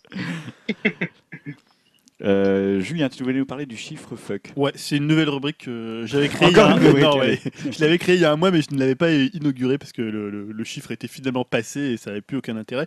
Donc le chiffre fuck, c'est quoi ? C'est un peu le chiffre du diable. Euh, c'est une réussite dont apparemment beaucoup de critiques ou d'observateurs se sera bien passé. Donc par exemple, tout en haut de cette échelle du, du chiffre du diable, on pourrait avoir, bon là pour le coup j'invente, imaginons que si Les Visiteurs trois devenait le plus gros succès euh, du cinéma français, là ça serait une sorte de fuck Ouh là ultime euh, lancé contre la critique, les Césars et tout le bon goût euh, bobo intello français. Donc là, il pourrait faire un gros fuck. Donc là, le chiffre fuck de la semaine que j'ai choisi, c'est dix milliards de dollars. Alors, je ne sais pas si ça vous évoque quelque chose. Non. dix milliards, dix milliards de dollars, non. Donc je ne sais pas, dix milliards de dollars, est-ce que ça te dit quelque chose ? Euh, non, pas vraiment. Donc en fait, c'est ce que les films du Marvel Cinematic Universe, hein, le fameux M C U, ont rapporté dans le monde entier voilà. en huit ans et treize films. Donc depuis deux mille huit, ils ont euh, empoché en recettes euh, dix milliards. Ça va, tranquille. Ouais, ça va, oui. Donc alors, je l'ai mis dans le chiffre fuck parce que, euh, bon, ici, on aime bien, euh, chez Upcast, on aime bien les films Marvel, mais on trouve quand même qu'on a un peu trop. Mais le succès insolent fait que bah, finalement, bah, ils peuvent nous faire un gros fuck. D'ailleurs, je vois bien Mickey nous faire, comme ils ont racheté euh, pour quatre milliards, je vois bien euh, Mickey nous faire un joli doigt d'honneur. Et en plus, nous dire, bah, on vous emmerde, puisque côté Marvel, on le sait, sont prévus Doctor Strange, les Gardiens de la, les Gardiens de la Galaxie deux, Thor Ragnarok, Black Panther, Avenger Infinity War partie un et partie deux, Ant-Man and the Wasp, Captain Marvel. Donc voilà, les dix milliards là. Euh, ouais. Les reboots de Spider-Man. Tu vois, moi, je pensais bêtement que Civil War, ça allait se planter. Je m'étais dit, ah ça y est, les gens en ont marre, Civil milliard, ça va jamais alors, marcher. Ça va atteindre genre le milliard dans pas longtemps. Alors justement, j'ai les chiffres de, de la décomposition de ces dix milliards. Donc déjà, Captain America, c'est un de ceux qui marche le mieux parce qu'il en est déjà presque à un milliard. Le il dernier, a... Civil War. Ouais. Ouais. Il en est, est déjà à neuf cent quarante millions. Le truc est sorti il y a trois semaines, quoi. Voilà. Et sachant que le plus, le plus gros succès de, de, de Marvel, c'est euh, Avengers, donc le premier qui avait fait un milliard cinq cent millions euh, Putain, de dollars. Pas loin déjà, quoi. Et alors moi, ce qui est marrant, c'est que par exemple, tu vois un truc comme Iron Man, euh, le trois fait, a fait carrément euh, un milliard deux cents millions. C'est-à-dire il a fait la totalité des deux premiers Iron Man. Alors que moi, je trouve que c'est le moins bon des ouais, trois. C'est le film de super-héros qui a le mieux marché euh, hors euh, film d'équipe euh, Iron Man trois. Ouais. Et ce qui est marrant, c'est par exemple, moi, celui que je préfère, c'était Les Gardiens de la Galaxie, et il a fait donc sept cents millions, sept cent soixante-treize millions. C'est un peu de la merde. Ils sont un peu vautrés. Ils sont un peu vautrés là. Mais tu vois, c'est quand même deux fois moins que les Avengers et même que l'ère d'Ultron. Ah, bah, pas c'était moins connu, c'était moins connu. Voilà, c'est... Ouais, c'est moins connu, mais bon, je trouve, je trouve quand même meilleur. Ou même par exemple que euh, il a fait le même score que euh, le Soldat d'hiver. Donc bon, ouais. En même temps, finalement là, avec euh, Civil War, euh, on voit qu'ils vont vraiment, euh, ils ont déjà dépassé. Euh, comment, ils vont loin là, ils vont aller euh, loin. Le Soldat de l'hiver et First Avenger. Euh, le, le premier Captain America. Quand même, Robert Downey Junior, il doit cachetonner, mais grave, parce bah, que c'est coup, lui qui rabat euh, tout le monde à chaque fois. Bah, le mec Son qui, personnage, qui, Tony Stark, ça. Le mec qui fait aussi Captain America aussi, parce que là, il va s'approcher du milliard bientôt, quoi. Et on n'a qu'à trois semaines d'exploitation. Tu te rends compte ? Bah ouais. Et ouais, non, et Iron Man trois, par exemple, en France, ça a fait autant de, d'entrées que Avengers. Ah ouais. Putain. Moi, je me rappelle quand il ah, est gros, sorti, quoi. Tout le monde allait le voir. Je sais pas ouais, pourquoi. Ouais, ouais. Euh... Moi, je l'ai pas aimé du tout celui-là. Je trouvais que c'était ah, celui je, trop. Je pense parce que euh, Avengers c'était la grosse surprise et puis voilà, il y avait une grosse attente. Euh, on va dire ce qui allait se passer. Enfin euh, après euh, le, enfin la période post-Avenger. Et puis bon après, il euh, y a pas à chiffre. Je trouve Robert Downey Junior. Ouais, c'est lui. C'est peut-être, c'est peut-être pas mon préféré, mais bon, c'est lui le patron quoi. Ouais, oui, ça, c'est celui qui ramène les gens. Hein. Ouais, ça c'est évident. J'ai, j'ai quand même du mal à croire que les gens attendent, tu vois, de voir la suite. Genre, ah, on a vu Avengers, on a envie de savoir ce qui se passe après, on va voir Iron Man trois. Tu vois, moi j'ai toujours du mal à savoir lequel est avant lequel, lequel est après lequel, c'est, qui a fait quoi. Ce que je t'ai déjà dit, Greg, c'est que maintenant c'est plus devenu une série télé. Euh, ah, que, c'est... Que... Oui, ça, mais c'est le problème, c'est. Au cinéma, quoi. Moi j'ai été voir Civil War par exemple, euh, j'avais vu Le Soldat de l'hiver juste avant, donc je savais de qui on parlait. Quand Le Soldat de l'hiver est revenu, mais il y avait un mec en rouge qui traversait les murs, je savais pas qui c'était. Alors, alors qu'il était dans un autre film de Marvel, euh, je sais plus quel euh, mec tu m'as dit. La c'est Vision. Ant-Man, non, non c'est Vision. La, c'est Vision. Ah oui, Vision, ouais, bah, il est apparu dans euh, Ultron. Voilà, Ultron, c'est-à-dire ouais. que si tu suis Captain America, tu peux pas savoir qui est Vision, quoi. Moi, j'ai vu Ultron, bah, tu, je me rappelle de, même pas. Hein. De toute façon, Marvel, ils ont, ils ont fait une déclararation, ils ont dit que maintenant ils s'en fichaient des gens qui ah, prenaient bah, les, ça, les, les films. On a bien, on a bien marqué. Hein. De toute façon, ça marche, quoi. Ils s'en foutent. Ils s'en fichent, ça marche, et puis euh, voilà, maintenant ils estiment que c'est des films euh, pour les fans et voilà fait pour les fans et bon voilà bon, bon, après un... c'est pas non c'est pas non plus dramatique de, de voir non non je suis d'accord j'ai apprécié quand même ah, donc ça, en gros ils font dix milliards et ils vous font un gros fuck exactement non, on, le dit, les, on met les, les types qu'on je veut je trouve qu'il y aurait un débat intéressant à faire sur la mythologie Marvel euh, par rapport euh, à de nos jours mais bon on verra ça ah, surtout avec podcast. Tout ce qu'ils ont inspiré euh, maintenant tout, tout le monde veut avoir son pour moi c'est le mythe moderne hein, ça remplace euh, je vais mm. injurier beaucoup de gens hein, mais ça remplace tout ce qui est Bible et Coran. Alors, on, on le se dissocie de ses propos. Oui. Upcast se dissocie de ses propos. Je suis désolé. Nous, nous ne sommes pour pas eu... responsables non, non, non. Pour de moi, il y a eu la mythologie biblique. Ensuite, il y a eu la, la mythologie grecque. Je vais couper le micro de Stan. Et maintenant, il y a la mythologie. Euh, bah, je suis désolé, je suis très sérieux. Hein. Pour, pour moi, il y a. C'est pas, c'est pas la première fois que c'est comparé à la mythologie bah, grecque. Je suis désolé. Hein. Hein. C'est, il y a eu la mythologie biblique, il y a la mythologie grecque, maintenant il y a la mythologie Marvel. On va pas faire ce débat maintenant. Non, mais je suis aussi d'accord avec toi dans le sens euh, où c'est, c'est une mythologie, c'est des récits mythologiques. Après, est-ce que ça remplace. Oui, voilà. Je pense que insidieusement. J'ai l'impression que la religion est quand même plutôt encore pas mal d'actualité oui, dans pas mal non, de pays. Je suis d'accord. Mais je pense très honnêtement, mais ce sera un débat. Je pense très honnêtement que je donne notre contrée à nous. C'est un sursaut. Euh, avant de mourir là. Je pense qu'il y a des gens qui sont marvéliens. Non mais le mec, ça, j'ai vu peu de gens s'agenouiller devant Captain America perso. Mais je suis désolé, tu demandes à un bouclier chez eux. Tu demandes à tu demandes à n'importe quel mec lambda de te raconter quelque chose de Marvel, il sera mieux que de te raconter un épisode biblique. Je suis désolé. Ça veut pas dire que c'est pas plus... ça remplace dans la culture. Je suis désolé. De... C'est pas parce que c'est plus connu. Mais non, que mais les ça, gens, on a la même relation. Fait... Non, mais je suis sûr que ça vous fait rire. Mais par exemple, demande à quelqu'un de raconter le mythe de Deep, personne ne saura rien. Ouais. Bon. Voilà. Et bah, demande à quelqu'un de dire quelle mec, quel nana a couché avec tel mec dans Game of Thrones. C'est comme quand Ultron et qui vient Tony Stark. Voilà. Je suis désolé, ça vous fait rire aujourd'hui, ça nous fait certainement tous rire, hein. Mais je suis sûr que c'est une méthodologie qui est en train d'écraser, ça s'appelle le soft power, et je suis sûr que c'est en train de gagner, mais tranquillement. Mais je suis assez d'accord avec toi complètement que c'est des mythologies nouvelles, et même depuis la création des. Et on s'en rend pas des, compte que c'est en train des, de remplacer des, des, des ah, comics super-héros. Hein. C'est des, ça part des récits, c'est des récits mythologiques, ça part aussi des récits historiques. Voilà, ça mélange un peu tout ça. Tout ça. Ils ont bien fait. Il y a un syncrétisme. tous les, un... tous les milieux. Mais c'est un débat, ça serait un débat très long. Ça Après, de là, ça sera une bonne idée pour un débat pour euh, Doctor Strange ou euh, Suicide. C'est vrai que la façon dont je l'ai balancé, évidemment, c'est comique. J'ai bien conscience. Ça écrase la Bible. Ah d'accord. Euh... J'en ai bien conscience, mais je suis désolé. Posé de manière réfléchie. Les deux, tu penses qu'il y a une époque, après il y a des gens qui sont fans de Captain America, ils vont se battre contre d'autres gens qui sont fans de Spider-Man. Non, mais je pense que vraiment dans la culture populaire, les références bibliques et autres sont plus d'actualité. C'est déjà un peu le cas sur les forums.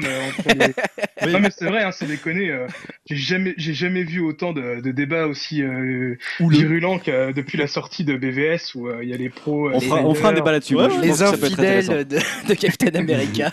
De manière posée, ça peut être un débat. Oui, mais c'est intéressant de ouais. parler de la mythologie de. Notre localité. Parce que je pense que c'est du soft power en grand en masse là. Hein. Vraiment, on... on invitera peut-être des chercheurs du C N R S et tout pour pas faire trop de débordements. Sinon, on va, on va se prendre des fatwas, les gars. Hein, on va se faire des trucs, ça va être monstrueux là. Euh, avant de sortir du domaine de, avant de passer au domaine de la musique, pardon, plutôt les gars, Dim, je vais te redonner la parole parce que tu veux nous parler des news sur des séries anglaises. Ouais, donc un petit tour vers euh, les séries anglaises. Euh, donc euh, non, c'est pas un retour euh, d'Eisenberg dans Better Call Saul, euh, mais. Euh, euh, Zut, le nom de l'acteur, j'ai oublié. Brian Cranston. Ouais. De Brian Cranston. Non, Brian, Cran- Brian Cranston est bien de retour dans une série, euh, une pro- série produite par Channel four et Sony, ce que m'a dit Julien tout à l'heure. Ouais. Et euh, ce ne sera pas n'importe quoi. Elle se titule Electric Dream, The World of Philip K. Dick. Donc euh, la série est écrite par Ronald D. Moore, euh, le showrunner de l'excellente série Battlestar Galactica, mm. euh, Michael Diner, euh, le showrunner de euh, Justified, qui est une série qui est plutôt pas mal. À ce et Master, là, Master of Sex aussi qui est très bien. Ah oui, ouais. D'accord. D'accord. Et par euh, Cranston lui-même. Euh, donc si j'ai bien compris euh, le concept de la série, ça sera inspiré euh, des nouvelles de l'auteur. Donc euh, peut-être euh, une série un peu comme Black Mirror avec une histoire euh, différente ouais. par épisode. Ouais, dix épisodes, c'est, c'est, c'est ça apparemment. Voilà. Euh, aussi, bah, en parlant de séries anglaises, le showrunner euh, Howard Overman, de, enfin pour moi la mythique série euh, Misfits, a annoncé son nouveau projet qui s'intitule Crazy Face, qui suivra l'aventure de deux de filles âgées d'une vingtaine d'années qui se découvrent des pouvoirs de chasseuses de démons. Donc euh, j'imagine déjà bien des nanas bien atraches et vulgaires comme il, sait, comme il peut les écrire. À la Misfits, hein, donc, euh, mélangé avec un fantastique euh, bien classe et inventif, euh, bah, comme euh, sa série présent- précédente pouvait le faire. Donc, euh, bah, la bonne nouvelle, c'est que la série sera diffusée sur Netflix, euh, sûrement euh, courant l'année prochaine. Cool. Voilà. Cool. Ok, super. J'aime bien les séries anglaises. Mmh, c'est clair, c'est les meilleurs. euh, on va passer maintenant un peu plus à la musique. Alors Julien, tu voulais nous parler de Magic ouais. de phare. Ouais, une mauvaise nouvelle qui nous vient de la presse papier. Donc Magic, la revue pop moderne, hein, c'est, c'est fini. Alors pour ceux qui ne connaîtraient pas Magic, peut-être que tu ne connais pas Magic, bah Stan. Non. C'est un mensuel musical euh, qu'on aimait beaucoup. Alors ici, donc je parle pour moi et pour Greg, même si je pense que Greg a dû pester pour son abonnement. Euh, ouais, je suis un peu dégoûté, j'avoue. j'avoue non, que que dégoûté. C'est marrant parce que juste avant, enfin euh, il y a quelques temps, on en parlait. Je sais plus, il y a peut-être deux, une semaine de ça. Euh, ouais, bah, c'était euh, pas de Il recevait jamais en fait, il est abonné mais il recevait jamais le... Je me suis abonné en fait, je suis, j'ai été abonné pendant sept ans à Magic et je me suis rabonné l'année dernière en août, voilà, pour tout savoir, pour la petite histoire, hein, nos auditeurs apprécieront.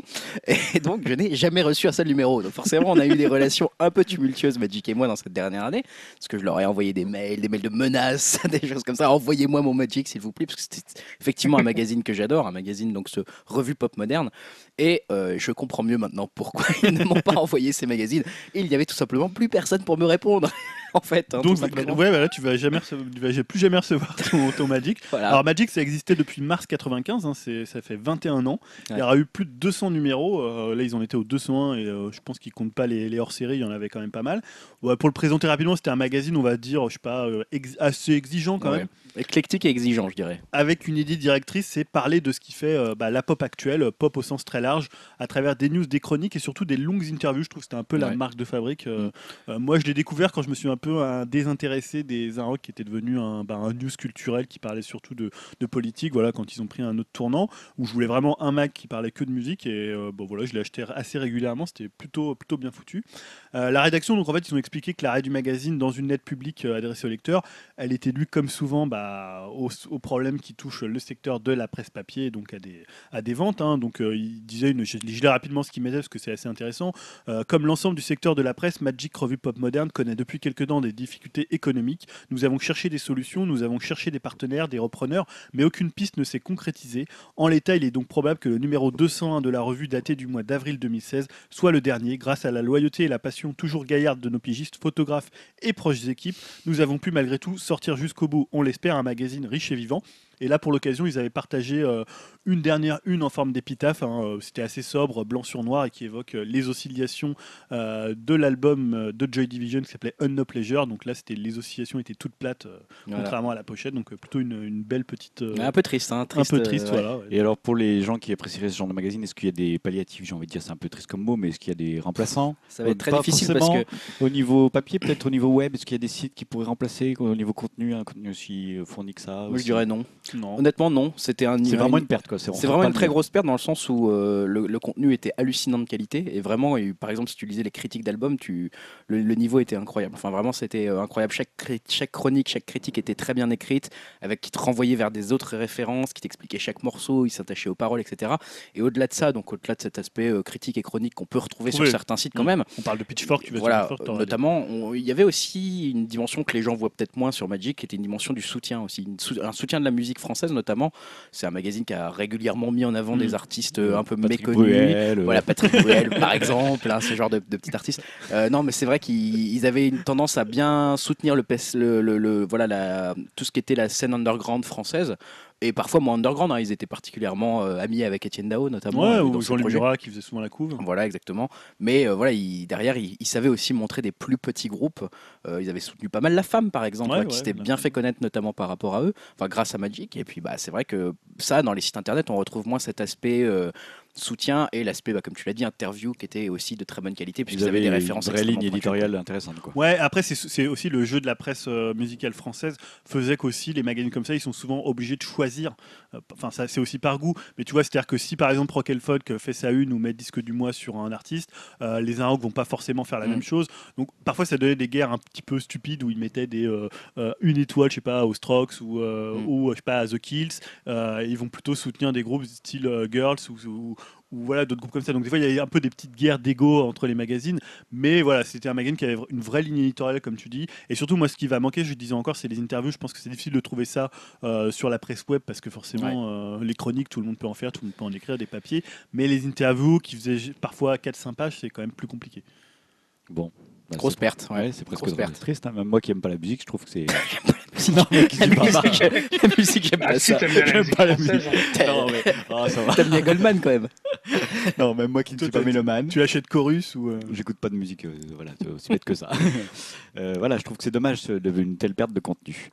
Euh, avant de clore cette partie divertissement, je crois que Grégoire, et je mets entre parenthèses Julien, ouais, malheureusement, un conflit. Ont une news secrète. On a une news secrète qui malheureusement, Stanislas va pas te réjouir puisqu'elle porte sur la musique. Oh, mais j'adore la musique. Donc la news secrète pour les gens qui ne connaissent pas Upcast ou qui n'ont jamais entendu de news secrète sur, sur Upcast, c'est tout simplement une news dont les autres ne sont théoriquement pas au courant, hein, pas au courant dans, la, dans le fil conducteur partagé. Alors malheureusement, Julia et moi cette semaine, on a prévu de faire la même news secrète, donc ça c'est quand même donc un truc qui n'est jamais arri- arrivé auparavant.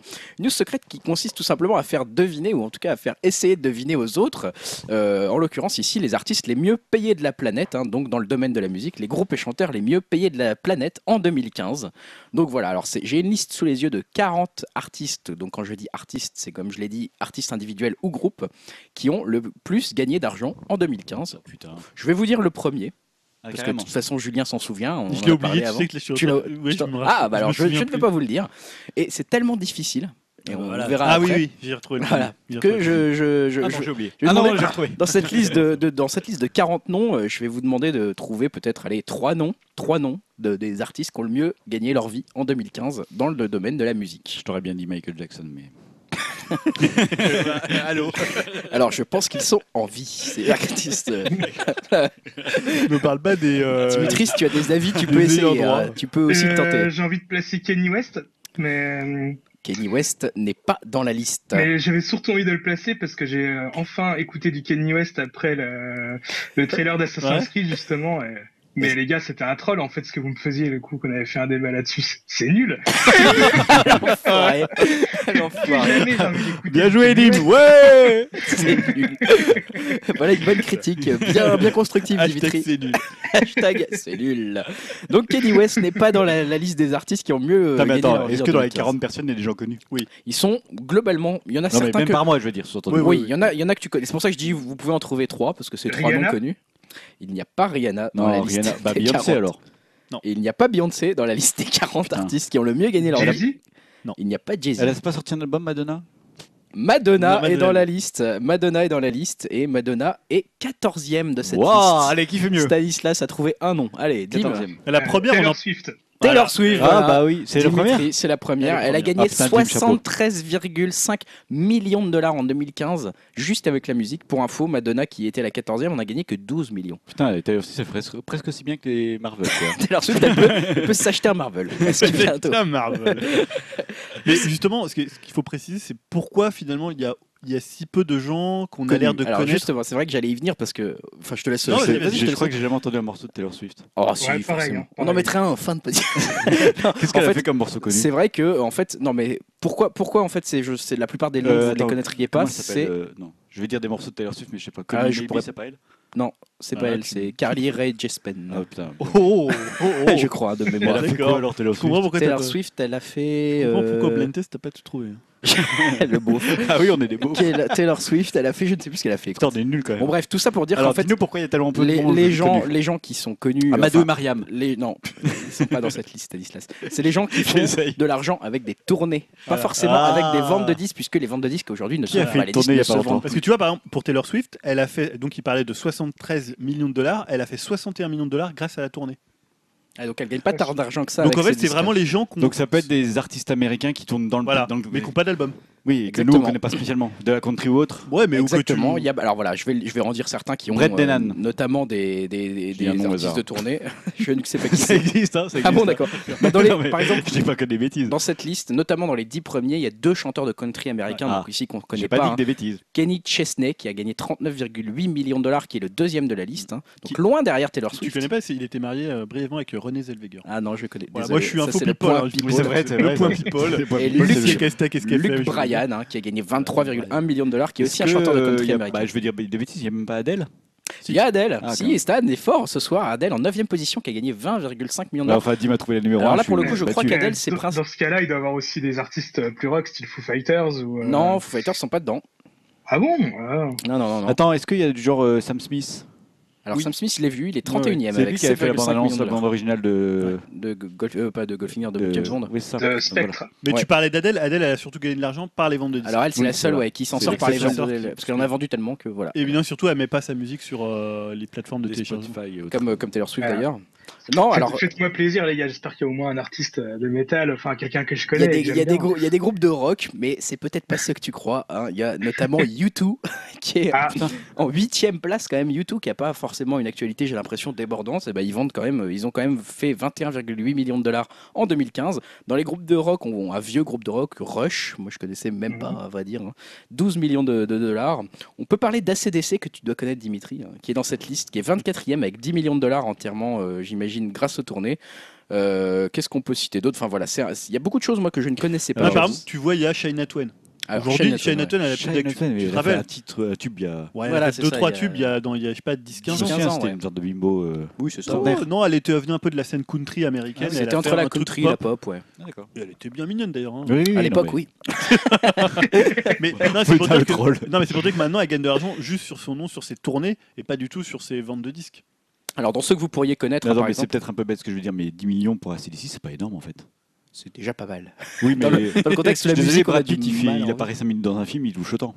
Oui, mais c'est... Non, c'est parce que c'est ma référence, c'est le cinéma, je suis désolé. On parle d'acteurs qui sont aussi ouais, très très connus. Bon, bref, en tout cas, il y avait euh, notamment The Rolling Stones en troisième position que vous pourriez connaître. Hein, qui ont gagné en gros quarante millions de dollars. Chose. Les Grateful Dead hein, qui sont ouais. présents en sixième position. Ouais. One Direction en cinquième position. Ça, hein, ça, malheureusement, voilà. je connais. Ah, pour le top dix. J'ai cité dans le top dix U deux, on a cité Adele et le dernier du top dix, c'est Maroon cinq ouais. avec dix-neuf virgule deux ouais. euh, millions de dollars en, en deux mille quinze. On donc, aurait voilà. pu en trouver plus quand t'as même. Pas signé, t'as pas cité Billy Joel ? Ah, j'ai pas cité exactement, t'as raison, Billy Joel qui était quatrième en quatrième ouais, position. Pareil, Billy Joel, il sort pas des albums, bah oui, non, c'est, il a c'est pas, pas, pas tout. Son actu, son actu n'est euh... pas brillante euh, par ce voilà. Et bah pourtant, il est là. Est-ce donc, qu'il y a des, euh... des, des gens notables, des non notables dans les oui, quarante? Céline Dion, euh, Michel Sardou. Michel Sardou. Michel Sardou? Non, non, non. Il y a, il y a The Weeknd. Je crois, les gars. Ouais, on, peut parler de, on peut parler de The Weeknd, hein, qui est bah, un, un artiste américain qui a fait quand même un assez gros succès en début merci, d'année. Merci, euh, prévenir. huit virgule six Je vais dire qui c'est pour moi. Parce que ah, bah, je pas... ah, d'accord, oui. Non, mais d'accord. Ça ressemble à du Michael Jackson. Oui, c'est le nouveau Michael Jackson. C'est vrai? C'est vrai. Ouais. Ah, je croyais que c'était euh, euh, l'autre, là. Non, c'est pas lui. Je te ferai écouter euh... tout à l'heure pendant qu'on mange une pizza. Comment il s'appelle? Mark Ronson? Non. Bon, bref, Justin Timberlake? Non, euh, celui qui fait. Euh... Bon, je, je vais pas retrouver. excusez-moi, excusez-moi. On fera un on, cut on, et tu l'inséreras voilà. à ce moment-là. Tu referas la boîte. Oh, c'est super connu, mais bon, c'est pas grave. Ou alors vous connaissez peut-être Sam Smith, Drake, cinq, cinq Seconds of Summer, ça je connais pas. Paul McCartney qui est dans la liste. Euh, voilà, il y a pas mal de noms que je connaissais pas en fait, donc c'est ça qui m'a surpris, qui est extrêmement difficile dans cette news secrète peut-être. C'est que des noms de chanteurs, pas de producteurs de chansons. Non, c'est non, que non. des noms de chanteurs ou de groupes. Il y a D'accord. des groupes de, de groupes de country américains qui sont encore là. Hein. Imagine Dragons, ça c'était pas le groupe de. Ah ça je connais. Tu c'est, vois c'est un truc. Il y a des choses que je connais. Je, je, je, je crois que je connais un titre d'eux, mais je ne sais plus ce qu'ils ont fait exactement. Je ne sais plus Comment quel ça... style c'est. Ah non, je c'est celui ouais. qui chantait Today I don't feel like doing anything. T'es sûr de ça? Comment il s'appelait lui? Oh putain les gars, on va Bruno Mars. Voilà Bruno Mars. Ah, plein de chansons pour le dernier Transformers. Oh putain, et encore un quiz que j'ai trouvé. Allez, par ici les beaufs. Bruno Mars, voilà. Je pensais Bruno Mars comme le, le nouveau Jackson, toi. Ah ouais. Non, c'est plutôt parce que limite, parce qu'il le, il le plagie. Euh, D'accord. Voilà, donc c'était la news secrète. Oui, bref, on s'en très, fout. Très, très ouais, difficile. On s'en fout. Euh, ok, Merci. non, mais c'était intéressant. non, ce que je dis, on s'en fout, Craig. Arrête. Euh, non, non, c'était intéressant. Euh, merci pour cette news secrète, les gars. Bah de rien, écoute. Euh, bah, on va enchaîner avec le, la partie jeux vidéo. Partie jeux vidéo avec une partie un peu plus courte puisqu'on a été très bavard dans la partie divertissement qui a duré plus d'une heure vingt. Hein. Voilà, voilà. Il y a euh, des quotas de, de temps. Il y a des quotas de temps, exactement. C'est on est très doué pour les respecter. Et ben une partie jeux vidéo qui va être plus sous format euh, newsflash. Grégoire, tu voulais parler de Disney Infinity. Bah ouais, newsflash, c'est fini. Voilà. Alors news suivante. Non, euh, c'est vrai que le mardi dix mai, euh, voilà, bah, Disney a annoncé l'abandon de cette série née en deux mille treize. Alors moi, ça m'a étonné, hein, j'avoue. Hein, je m'attendais c'est pas à Disney très Infinity. Précis, le mardi dix mai. Oui, le mardi D'accord. dix mai. Non, c'est marrant comment tu, dis, tu veux que je te dise. Ah, il était quelle heure? Non, mais il était dix heures vingt-deux. Non, mais voilà, ça a été Disney Infinity, ça a été lancé en deux mille treize hein, sur le modèle de Skylanders, hein, voilà, qui faisait déjà un sacré carton à l'époque. Euh, rappelons que par exemple, euh, le marché représentait trente-cinq millions de, de, de, d'euros en deux mille quatorze en France et en représentait cinquante et un millions d'euros en France l'année d'après. Donc il avait quand même pas mal, euh, pas mal euh, grossi. Euh, et puis bah, finalement, euh, c'était principalement tiré bah, par l'ordre des concurrents. Ils étaient arrivés quand même Disney Infinity assez tôt par rapport à à Skylander, mais il s'était rapidement fait rattraper par les Amiibo Nintendo notamment et puis par, plutôt par les Lego Dimension aussi. Euh, donc là, ils ont annoncé qu'ils abandonnaient ça. Moi, j'avoue que j'avais été étonné parce que c'est vrai que c'est quelque ah chose ouais. qu'on voit beaucoup dans les supermarchés, hein, les, les Disney Infinity, et cetera. Parce que bah, ils avaient quand même mis les moyens pour pour développer cet univers. Alors ils ont développé, ils, par là par là même, c'est un peu l'occasion de revenir un peu sur le sur Disney et les jeux vidéo, puisque bah, finalement c'est un peu l'arrêt de Disney dans les jeux vidéo une nouvelle fois. J'ai envie de dire, euh, ils ont quand même annoncé que voilà, ils allaient continuer à publier des jeux sur smartphone. Hein, notamment euh, bah, apparaître sur console mais euh, fait par des éditeurs, euh, des partenaires extérieurs hein, comme les prochains Star Wars par exemple euh, fait par Electronic Arts. Alors Disney, les jeux vidéo, c'est quand même une histoire qui date depuis longtemps, parfois des bonnes histoires et parfois des mauvaises histoires. Euh, c'est quelque chose qui remonte aux années quatre-vingts, quatre-vingt-trois notamment avec le succès de l'Atari, hein, l'Atari deux mille six cents pour voir le premier jeu Mickey Mouse. Et puis euh, globalement, on va dire que les premières apparitions de Disney sur console, c'est quand même des apparitions euh, qu'on peut dire plutôt timides, on va dire, hein, euh, c'est juste, notamment dans tout ce qui est euh, dans les années quatre-vingts, jusqu'à la signature d'un contrat avec euh, Capcom, qui ont adapté donc euh, Mickey, la bande à Picsou, Tic et Tac, et cetera sur les consoles N E S de Nintendo, où on commence vraiment à avoir là beaucoup de jeux Disney dans les années quatre-vingts sur les consoles, euh, notamment Nintendo, euh, avec notamment euh, qui va s'étendre jusqu'à la première moitié des années quatre-vingt-dix, où là c'est un peu l'âge d'or de Disney et des jeux vidéo. Putain, mais elle est pas flash du tout ta news. Je vais essayer d'accélérer. Bien non, non, sûr. Mais elle est très intéressante. Mais en fait, tu nous as complètement eu là. Non, non, mais je t'avais dit que je revenais un petit peu sur l'histoire de Disney dans les non, jeux non, vidéo. Ouais, donc, voilà, je te taquine. Donc, euh, donc non, mais c'est vrai que je me suis dit c'est un peu dommage parce que finalement on a quand même eu justement après ce contrat avec Capcom, un contrat avec Virgin Interactive qui rappelait quand même des bons souvenirs, parce qu'on a eu Aladdin et le Roi Lion qui étaient quand même deux monuments du jeu vidéo euh, à l'époque, euh, avec notamment tout un travail de Disney sur les animations qui n'avaient jamais été vues dans les, dans les jeux vidéo. Et qui, alors le mieux, c'est Super Nintendo ou Mega Drive? Donc là, si tu parles de Aladdin, Mega Drive. Ah, ça, c'est à, ah, à, à vous de voir. Ah, c'est sur Mega Drive qu'ils avaient, euh, qu avaient travaillé les plus les animations avec Parce Disney. Parce que le truc, c'est que Aladdin, c'était fait par Shiny Entertainment. Mm. Et euh, l'autre, c'était Capcom. Ouais. Ah oui, donc c'était celui de Capcom là dont je parle, hein, effectivement, notamment. Mais de toute façon, les, les interventions de Disney avaient, avaient commencé, enfin, dans les deux cas, pour, pour Aladdin comme pour le Roi Lion, où c'était la première fois en fait que Disney intervenait et que même qu'une entreprise extérieure intervenait dans l'animation des personnages sur console, puisque ah, les dessinateurs envoyaient des croquis de dessin. Pour, pour Castle, euh, Castle of Illusion et Quackshot, ça fait euh, sans Disney, quoi. Enfin, je veux dire, sans que Disney intervienne. Ça, je sais pas si c'était avant ou après. C'était avant. C'était avant euh, C'était sur Mega Drive. Euh, hein. Il me semble que c'était avant. C'était à peu près en même temps, c'est la même période. Euh... Moi, je, il me semblait, parce que Quackshot, euh, Castle of Illusion, je l'ai acheté en même temps que ma Mega Drive. Ouais. Et euh, Quackshot aussi, alors que Aladdin est arrivé après. Ouais, je sais plus qui développait euh, Quackshot. Et, euh... Parce que autant pour Aladdin, on. C'était pas Disney Interactif, ça?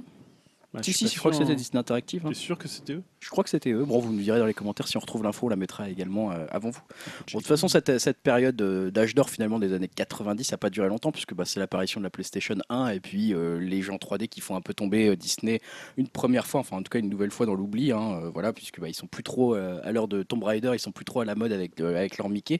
Bon, même si quand même ils lâchent pas l'affaire, bien sûr, hein, ils, notamment on peut penser à Kingdom Hearts.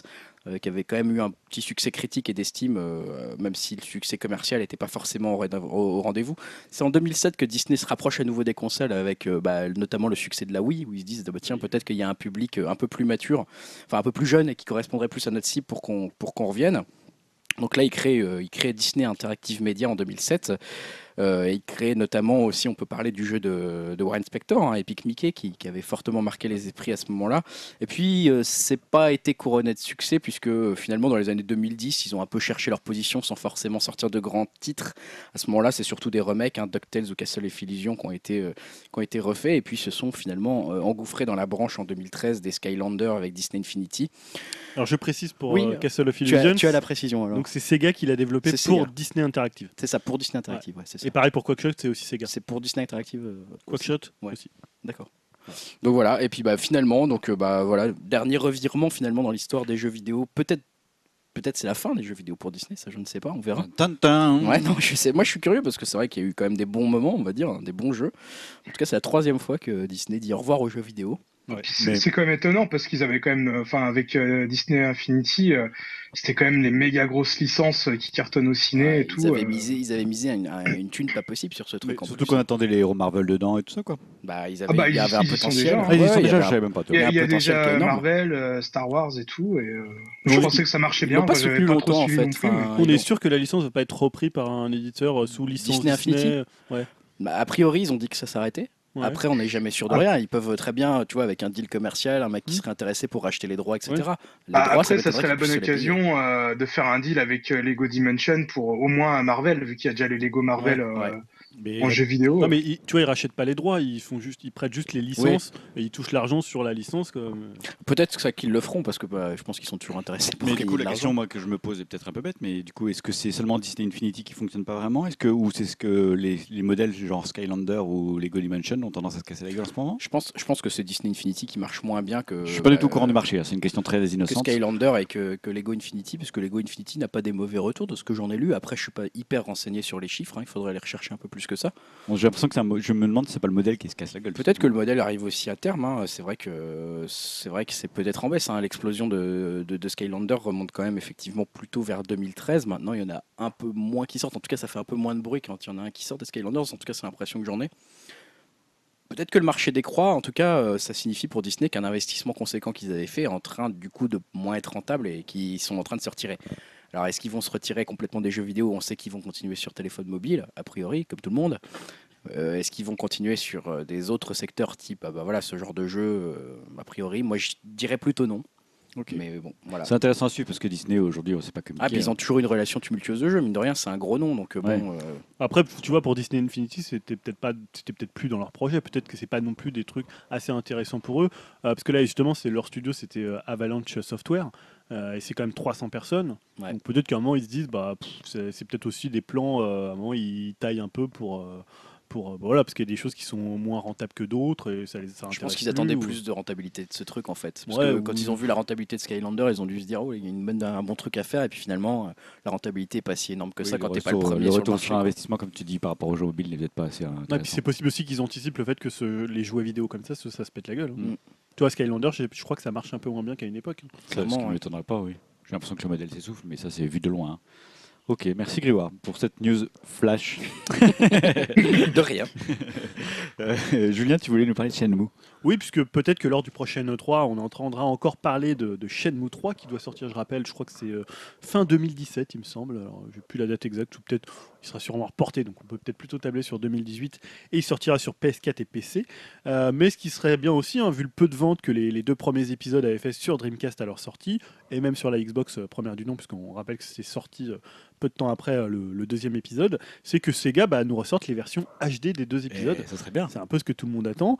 Euh, bah, déjà parce que c'est quand même des jeux fantastiques. Hein, pour ceux qui les ont fait, moi je les ai fait à l'époque Dreamcast. Euh, ça reste quand même des, des très grands jeux, et surtout parce que pour se lancer dans le trois, bah, c'est mieux quand même de connaître ce qui se passe avant, euh, puisque Shenmue, je rappelle, ça a été construit par Yu Suzuki, donc euh, le créateur, en plusieurs épisodes. Donc Shenmue trois, ça sera une suite directe à Shenmue deux. Et si t'as pas les deux premiers, bah, pour lancer une licence, c'est, enfin pour faire marcher un troisième épisode, c'est un peu compliqué.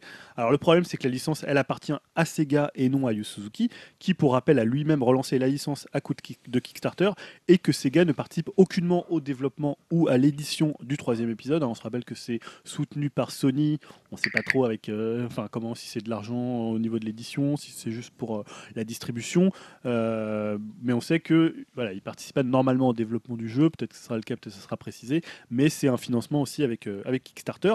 Donc voilà, euh, ressortir en H D les deux premiers épisodes, c'est pas vital pour Sega, étant donné que bah, ils ont rien, ils ont pas un jeu à vendre derrière. C'est-à-dire Shenmue trois aujourd'hui, ça les impacte que sur le prêt de licence, mais pas du tout sur le, le, le développement, le développement du jeu. Euh, mais finalement on peut se dire ça serait un peu bête de ne pas profiter de la sortie de Shenmue trois pour se faire un peu d'argent, euh, même si on va dire que Sega, depuis l'officialisation de Shenmue trois, ils ont donné assez peu de signes encourageants quant à une sortie euh, en H D de Shenmue un et deux. Et là, c'était jusqu'à aujourd'hui, enfin aujourd'hui, c'était la semaine dernière, je crois, puisque euh, en fait, une petite lumière dans les ténèbres, c'est que Dan Sheridan, qui est le porte-parole de Sega auprès de la communauté, a déclaré « Nous aimerions le faire et nous sommes actuellement en train d'étudier comment cela pourrait devenir réalité ». Donc c'est quand même un premier pas en avant pour dire bah on veut quand même le faire et on va pas laisser tomber euh, notre licence Shenmue et sortir euh, la version H D. Ça serait euh, peut-être qu'après aussi ils ont un deal avec Sony qui euh, qui peut peut-être euh, les pousser un peu pour sortir euh, une version H D.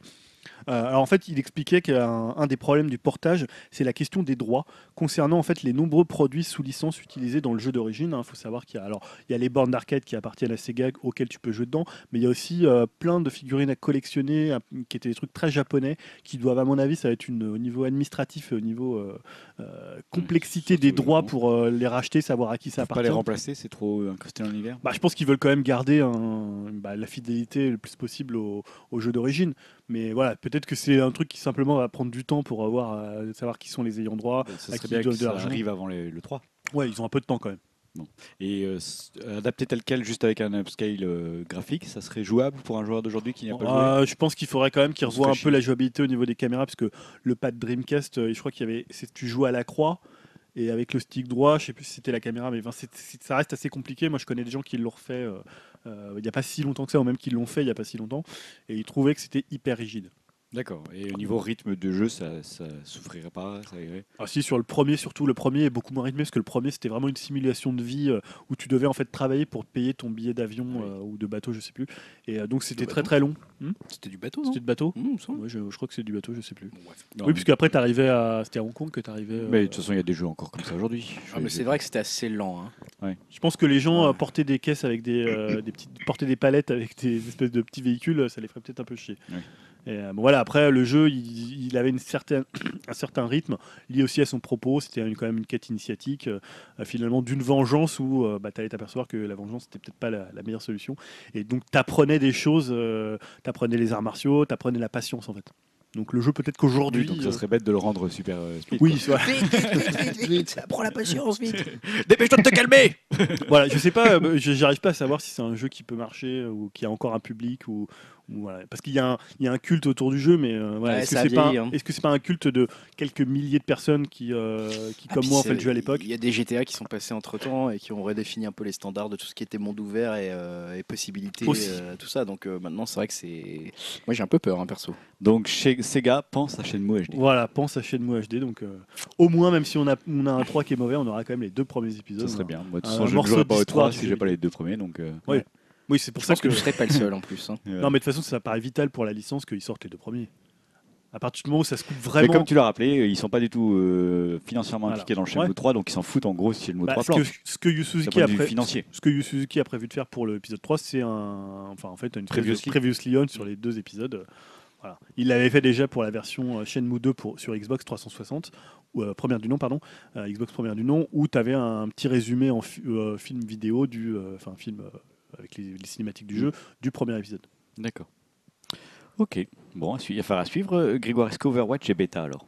Alors, la bêta d'Overwatch, effectivement, c'est tu veux de la news flash, je t'en donne. C'est un succès, voilà, hein, tout simplement. Du cinq au dix mai, il y a eu la bêta publique d'Overwatch, hein, le nouveau jeu vidéo euh, mis au point par Blizzard, hein, une sorte de F P S MOBA, on va dire, euh, avec des équipes de six joueurs qui s'affrontent euh, sur des cartes avec des objectifs à prendre, et cetera et cetera. Et donc, euh, presque dix millions de joueurs, neuf virgule sept millions de joueurs euh, ont joué Overwatch lors de cette, de cette bêta. Hein, donc, énorme succès, la plus grande bêta que Blizzard est jamais faite, hein, donc un bon test, un bon stress test pour les serveurs et un bon test de la popularité du, du jeu qui va à mon avis euh, battre pas mal de records chez Blizzard. Donc voilà, ils se félicitent, hein, je vous lis pas toutes les citations, bref, ils sont tous très très contents, ils se serrent les mains. J'y ai joué, j'en parlerai un petit peu plus tard. Donc euh, voilà, des gros chiffres qui impressionnent avec quatre-vingts millions d'heures à travers euh, jouées à travers le monde et plus de trente-sept millions de parties lancées euh, qui ont été disputées pendant ces quelques jours de la, de la bêta ouverte. Voilà, donc je pense qu'on retrouvera, bah, de, de mémoire, Overwatch ressort le vingt-six mai, donc euh, on en reparlera peut-être à ce moment-là, je ne sais pas, on verra. Si, voir si le succès tu se confirme à ce moment-là. Dans la promotion canapé. Je vous reparle dans la promotion de canapé, exactement, d'Overwatch, okay. Et de mon expérience lors de cette bêta ouverte. Curieux d'entendre ça. Après avoir parlé d'une légende de jeux vidéo telle que Shenmue, tu nous parles d'une autre légende. Ouais, Kojima. De, de Kojima. Ah, s'il y a bien un domaine du jeu vidéo où euh, Hideo Kojima est un maître reconnu, c'est bien l'art du teasing. Hein. Euh, bah, on se souvient de ses déclarations, euh, notamment à l'époque de M J S. Alors sur un soi-disant thème abordé par le jeu qui, feu, qui l'obligerait à quitter l'industrie du, du jeu vidéo. Bon, on cherche encore ce que c'était dans le jeu. Il avait déclaré ça. Il avait dit oh, je vais tellement loin que je vais me faire vraiment lourder de. On ne sait pas trop ce que c'est. Non, alors, voilà, c'est je... la nana euh, à poil là. Non, je crois pas. Il euh, y a des différentes théories, donc je ne vais pas les donner parce que sinon ça spoilerait le jeu. Mais euh, voilà, même en cherchant, je vois pas ce qui est euh, choquant dans dans les, les thèmes abordés. Il y a quelques trucs assez forts, mais pas de là à te faire quitter l'industrie du, l'industrie du jeu vidéo. Je sais pas, à l'époque on aurait pu penser à d'autres euh, d'autres choses, je sais pas. Voilà, mais bon voilà, on cherche encore. Donc voilà, il avait aussi, on se rappelle de ses multiples trailers, hein, c'est lui qui les monte, euh, il dit bien que c'est Kojima qui les a montés, euh, written, euh, directed. Euh, il dit lui-même, c'est pas moi qui les ai montés, c'est Kojima. Voilà, c'est Kojima, et, euh, je pense que c'est ça. Et euh, où sou- souvent il a vraiment un art assez euh, prononcé du teasing où il te montre en fait tout le jeu, mais sans rien dévoiler, puisque en fait il euh, réagence d'une certaine manière que quand tu as fini le jeu, tu comprends. En fait, quand, tu... quand j'ai fini M J S cinq, j'ai revu les trailers et en fait tout est raconté dans des trailers. Sauf que quand tu n'y as pas joué, tu peux pas comprendre. Donc ouais, il y a une espèce comme ça euh, d'art, du... d'art certain de la manipulation. Euh, et là, en fait, il a été interrogé par le magazine japonais Famitsu sur son prochain jeu. Donc on sait qu'il a quitté euh, Konami, qu'il a monté Kojima Productions et qu'il va sortir un jeu. Il travaille pour Sony pour une sortie sur P S quatre et également sur, euh, sur P C. Donc en fait, il a déclaré que ça serait un jeu d'action, pas en monde ouvert apparemment. Donc il appelle pas ça un monde ouvert, donc il faudra voir ce que c'est. Peut-être qu'il a aussi été échaudé par euh, euh, bah, le fait qu'au finalement M J S cinq n'est pas considéré comme un monde ouvert alors que ça avait été vendu euh, comme un monde ouvert. Or, ça n'en est pas vraiment un. On en avait parlé quand, quand j'avais fait mon petit retour sur, sur M J S cinq. Donc il l'a qualifié lui-même de jeu incroyable. Euh, il, il déclare « Nous sommes en train de réfléchir à tout en même temps, dont le scénario, les personnages et les systèmes de jeu. » Il a ajouté que le nouveau titre devrait plaire aux amateurs de triple A moderne, hein, citant euh, notamment euh, Uncharted, Uncharted et euh, The Division. Bon et courage. Il a conclu par cette phrase énigmatique « Lorsqu'il sera annoncé, vous vous direz peut-être que ce n'est pas si incroyable, mais vous comprendrez en le voyant et en y jouant. » D'accord. Donc voilà. Donc peut-être quand il va l'annoncer, on verra rien. On se dit bon, ouais, ok, ça va être. Un... Il y aura peut-être un petit, euh, un petit, euh, je sais pas, un, un, comment, un, un, un synopsiste du jeu. Et puis finalement, euh, on va se dire ah, c'est pas génial, mais apparemment quand on le verra et qu'on y jouera, on trouvera ça incroyable, hyper original. En gros, alors il nous dit qu'il prépare un jeu vidéo en, pré- en prévoyant en même temps le scénario, le gameplay. En gros, il fait un jeu vidéo, quoi. Ouais, en gros, ouais. En gros, non, mais, jeu vidéo, mais, mais ça va être incroyable. Non, c'est pour dire qu'ils en sont en ce moment, ils sont sur des phases d'expérimentation entre tout ce qui est, non, euh, à la fois visuel, tout ce qui est gameplay. Si tu reprends ses propos de manière bébête, ouais, il est doué ce que j'ai dit. C'est clair, il dit juste ouais, je fais un jeu vidéo. Quoi. Voilà, en gros, il fait un jeu vidéo, mais gros, il, il sait le faire savoir. Ouais, voilà. Ouais, exactement. Il est très bon. Euh, eh ben voilà la partie de vidéo, on a été rapide ah, les gars. Il ah, n'y a pas grand chose en ce moment, en ce moment quelques, semaines de le, quelques semaines de l'E trois c'est... On garde les cartouches, les billes pour l'E trois j'ai envie de dire ouais.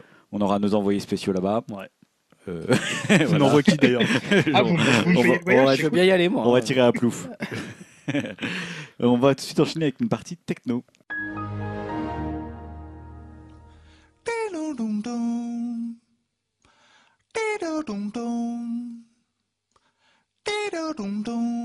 Partie techno avec Grégoire qui va commencer par nous parler d'un concours. J'avais pas entendu ce nom-là depuis des années, dis donc. Ouais, moi je suis un peu dans le rétro, je vais vous parler du concours Lépine. Oh là là là. Bienvenue sur Radio Upcast, la radio qui vous parle des concours Lépine. Donc voilà, bah, le concours Lépine, euh, plus sérieusement, il y avait cinq cent cinquante inventions qui a été réunies à la foire de Paris. J'en parle parce que mine de rien, euh, c'est, donc, c'est un vieux concours, hein, c'est créé en mille neuf cent un et euh, il y a eu des choses assez quand même qui ont un peu changé notre vie, qui ont été inventées, enfin gra- qui ont été popularisées grâce au concours Lépine. Tu nous lances une news flash comme Disney là. Ah non, c'est pas une news flash, hein, c'est une news un peu plus longue. Le concours Lépine, putain. Non mais voilà, le stylo à billes, le fer à repasser, les lentilles de contact, ce genre de choses, hein, c'est des choses qui ont été euh, mises en scène, qui ont été connues grâce au concours Lépine. Cette année, c'est pas le baby foot trois D avec sa table, euh, voilà, qui s'animait sous le ballon, et cetera, qui a gagné. Malheureusement, moi je rêvais que ça soit ça parce que j'avais vu ce truc-là, je m'étais dit ça a l'air très cool. Non non, c'est euh, plutôt euh, quelque chose euh, lié au domaine de la santé, donc c'est assez révélateur. Hein, c'est une application de e-santé qui a été récompensée, donc qui permet en fait de, de, de gérer la manière dont on, on va gérer son diabète et notamment ses injections d'insuline. Euh, voilà, donc euh, quelque chose qui permet de mesurer en direct son hyperglycémie ou son hypoglycémie et de voir euh, contrôler la dose d'insuline qu'on doit s'injecter. Il euh, y a eu d'autres, d'autres prix qui ont été, euh, je peux notamment parler du Grand Prix avec un, un meuble ergonomique qui euh, s'adapte automatiquement à la hauteur, et cetera, avec des tiroirs qu'on peut télécommander, enfin ce genre de choses. Plein de petites choses assez, assez rigolotes, mais bon voilà, signe des temps, c'est quand même une application de e-santé qui a été récompensée et ce qui est, bon, ce qui est intéressant, c'est que dans la même semaine, on a appris que Google avait négocié avec le Royal Free N H S Trust pour permettre à DeepMind, donc c'est une des, non, une des entreprises qui appartient à Google, en fait, d'accéder aux dossiers médicaux de un virgule six million de patients anglais. Voilà, les patients n'étaient pas prévenus, mais donc leur, euh, leur, leur, euh, bah leur, euh, leur dossier médical appartient maintenant à une filiale de Google qui peut les exploiter hein, pour pouvoir analyser les données médicales qui y sont liées. Donc le but de Google, bien sûr, c'est de, bah, de mieux comprendre en fait, le, le parcours de soins et les résultats d'examen des patients et de pouvoir encore un peu mieux, on va dire, euh, dominer le, le, le domaine de la santé. C'est pas le seul, hein, Google a travaillé sur, le, sur les projets de la santé. I B M a par exemple conclu un partenariat avec plusieurs établissements américains pour aider les médecins à établir des diagnostics grâce à la pu- puissance de calcul de leur superordinateur Watson. Apple aussi, hein, on sait qu'Apple fait un truc avec HealthKit notamment, qui sont dans le domaine de la santé. Avec, pardon ? HealthKit. D'accord. HealthKit, le kit de santé pour ceux qui, qui aiment bien les films en V F. Et voilà, voilà. Enfin, voilà, c'était juste pour l'occasion de me dire que bah, voilà, le, le domaine de l'e-santé est plus présent que, plus présent que jamais, notamment comme le révèle ce, ce gagnant du concours Lépine. Et j'ai appris en faisant des petites recherches pour cet article qu'il y avait quand même déjà actuellement onze mille applications liées à la santé et c'était un nombre en augmentation de quatre à sept pour cent par an. Euh, il y a bientôt une application qui va permettre de faire une échographie à partir d'un téléphone portable. Voilà, ça, ça m'a un peu bluffé. On peut déjà faire un électrocardiogramme aux États-Unis grâce à son téléphone portable. Donc voilà, bientôt chez vous. et, euh, et voilà, donc déjà vingt pour cent aujourd'hui des médecins qui ont conseillé un objet connecté à l'un des patients. Voilà, des petits, char- des petits, des petits chiffres que j'ai trouvés euh, sur Internet au, au, au fil de cette recherche que je trouvais assez intéressant. Donc euh, voilà, il faudra quand même surveiller ce sujet de près parce que le domaine de l'e-santé voilà, gagne des prix aujourd'hui, Google s'y intéresse, et cetera, et cetera. Mais bien sûr, derrière, la question des assurances et des données privées. Est-ce que euh, nos données privées, nos données de santé vont se retrouver sur Internet euh, bah, potentiellement piratables, à câble, par quelqu'un qui s'y connaît mais bien, voilà, bien sûr que oui, mais ça, on en reparlera au moment où on le fera. Quelqu'un le fera. Donc voilà pour, le, pour la petite news sur le concours Lépine. Ok, intéressant tout ça. Euh, Julien, tu voulais nous parler de Twitter, Facebook et YouTube. Ouais, je vous parlais d'une étude, comme ça vous allez pouvoir vous moquer de moi. À chaque fois que je parle d'une étude, c'est un truc. Tu nous cites les chiffres. Je sais pas, certains se gossent. Alors, je sais pas si vous avez entendu justement parler de cette étude qui a été menée par trois associations françaises de lutte contre le racisme et l'homophobie. Donc, c'est S O S Racisme, l'U E J F et S O S Homophobie. En fait, cette étude a visé à évaluer la qualité de la modération de Facebook, Twitter et YouTube concernant les contenus haineux. Hein. Entre guillemets, ceux qui citent. Euh, ce qu'ils appellent les contenus haineux. Donc, comment ça s'est passé cette étude ? Entre le trente et un mars et le dix mai deux mille seize, les militants de ces associations ont signalé cinq cent quatre-vingt-six contenus à ces services en ligne, euh, notamment en raison de leur caractère raciste ou homophobe. Et l'idée, c'était de voir bah, combien de ces contenus, de ces contenus seraient modérés euh, par les, euh, les trois réseaux sociaux euh, qu'ils ont, euh, qu'ils ont euh, mis dans leur, dans leur panel. Hein. Donc, euh, trente et un mars, dix mai, voilà, que dix jours, ils en ont quand même relevé cinq cent quatre-vingt-six. Ouais, ça va vite, ouais, c'est bien. Bon, en même temps, ouais. Je pense qu'ils en ont même raté. Il y a, raté, y a hein. matière, hein, y a matière bon. euh, sur Twitter, YouTube ou Facebook. Bah, cinq cent quatre-vingt-six sur un milliard de personnes sur Facebook, ça va. C'est pas énorme. Franchement, ça va, les gars. Je, je pense que c'est en France. Oui, oui, oui, je trollais. Alors, Twitter, d'abord, c'est un peu le cancre de la classe, puisque sur les deux cent cinq contenus signalés à Twitter, seulement quatre pour cent ont fait l'objet d'un retrait. Donc, les associations euh, concluent euh, pour Twitter, je cite, « Twitter est donc l'acteur qui s'étant le moins conformé à ses obligations légales et à ses propres conditions générales d'utilisation. » Donc, YouTube, c'est pas beaucoup mieux, puisque sur deux cent vingt-cinq contenus signalés, seize ont été supprimés, soit seulement sept pour cent. Donc c'est un peu mieux, quatre pour cent et sept pour cent. Et Facebook, c'est un peu le meilleur élève, puisque ça serait euh, un taux de retrait de trente-quatre pour cent. Donc c'est pas encore... Euh... Oui, c'est pas bon, après, il faut voir, faut voir peut-être ce qu'ils signalent aussi. Hein. Mmh. Faut, faut peut-être voir ça aussi. Donc les trois associations se sont exprimées sur ces résultats, notamment par la voix de Sacha Renjervic, qui est le président de l'U E J F. Donc il, il déclare « Cette étude démontre clairement que les réseaux sociaux n'ont toujours pas pris la mesure du travail à faire pour contrer les dynamiques de haine sur Internet. La plupart des signalements ne font ne fait l'objet d'aucun euh, d'aucun traitement. Il existe ainsi une quasi-impunité pour ceux qui attisent la haine sur Internet. Un grand nombre d'idéologues racistes, antisémites, négationnistes, homophobes ou sexistes profitent de la caisse de résonance que leur offrent les réseaux sociaux, en sachant pertinemment que la plupart de leurs messages ne font pas l'objet de poursuites, ni même d'un retrait. Il est indispensable que les réseaux sociaux prennent enfin leurs responsabilités et investissent le temps et les moyens nécessaires pour casser cette dynamique. » Donc euh, pour ceux que ça intéresse, on devrait avoir plus de détails sur cette étude, puisque je crois que c'était dimanche. Euh, en fait, euh, l'étude euh, complète a été révélée en détail lors de la seconde édition des Assises de la lutte contre la haine sur Internet. Donc voilà, c'est des, euh, je sais pas si vous avez des commentaires à faire sur ces chiffres. Si, si, c'est intéressant. Est-ce que c'est un problème de modération ? euh, C'est vrai qu'ils ont, ce qu'ils disaient aussi dans l'étude, c'est qu'ils ont, ils sont plus enclins à modérer euh, une image avec un sein qui traîne, euh, ouais. voilà, que euh, des propos. Je suis pas étonné par ces chiffres perso. Hein. Enfin, enfin, moi, c'est un parallèle un peu étrange que je vais faire, mais qui, qui me rappelle un peu ça. C'est, c'est les vidéos de surveillance, les caméras de vidéosurveillance dans les villes. Voilà, on, on met plein d'argent pour en mettre, mais le problème, c'est qu'il n'y a pas assez de gens pour regarder les images que ça produit.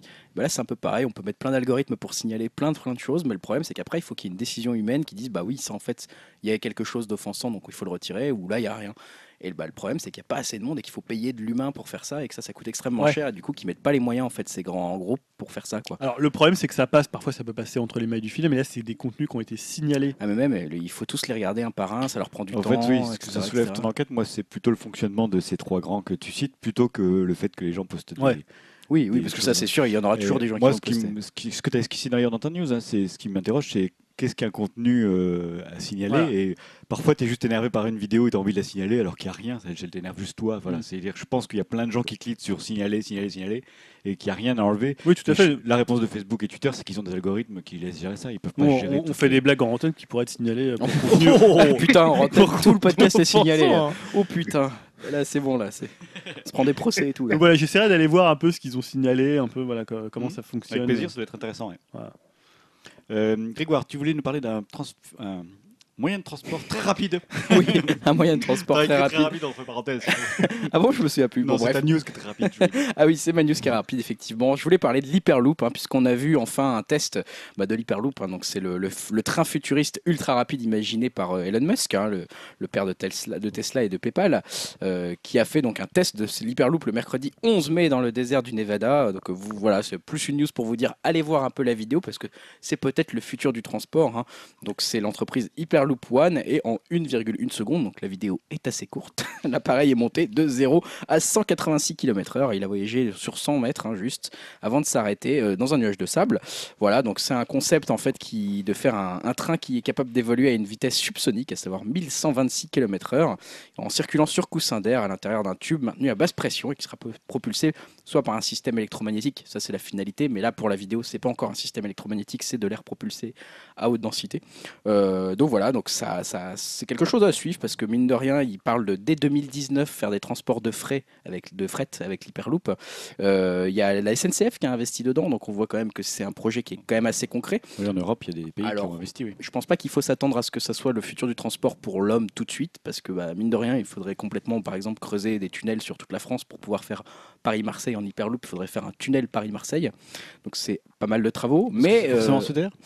Je pense Et que je oui. Dire, ça peut être un tunnel de verre. Enfin, ça pourrait être un tube de verre qui serait en hauteur. Ça nécessiterait aussi pas mal de travaux. Le problème, c'est que ça ne peut pas. Je pense pas, vu les risques que ça enclenche avec une vitesse aussi rapide que mille cent vingt-six kilomètres heure, je pense pas que ça pourrait couper des voies routières en fait. Ce serait un peu ça le problème, c'est qu'il faudrait de, d'une façon ou d'une autre ça coupe. On pourrait pas mettre juste un petit, un petit passage à niveau. Voilà, on pourrait pas mettre juste un petit passage à niveau. Tu vois, puisque on parle de par exemple Paris-Marseille qui se ferait en quarante minutes en hyperloop. Hein. Donc euh, ouais. voilà, ça serait difficile je pense de mettre un petit clic. Bah, surtout le passage, le passage à niveau, faut que tu la, faut que tu l'annonces euh, vingt-cinq kilomètres avant. Au moment où le train ouais. part de Paris, tu commences à faire baisser les passages à niveau sur toute la France quoi.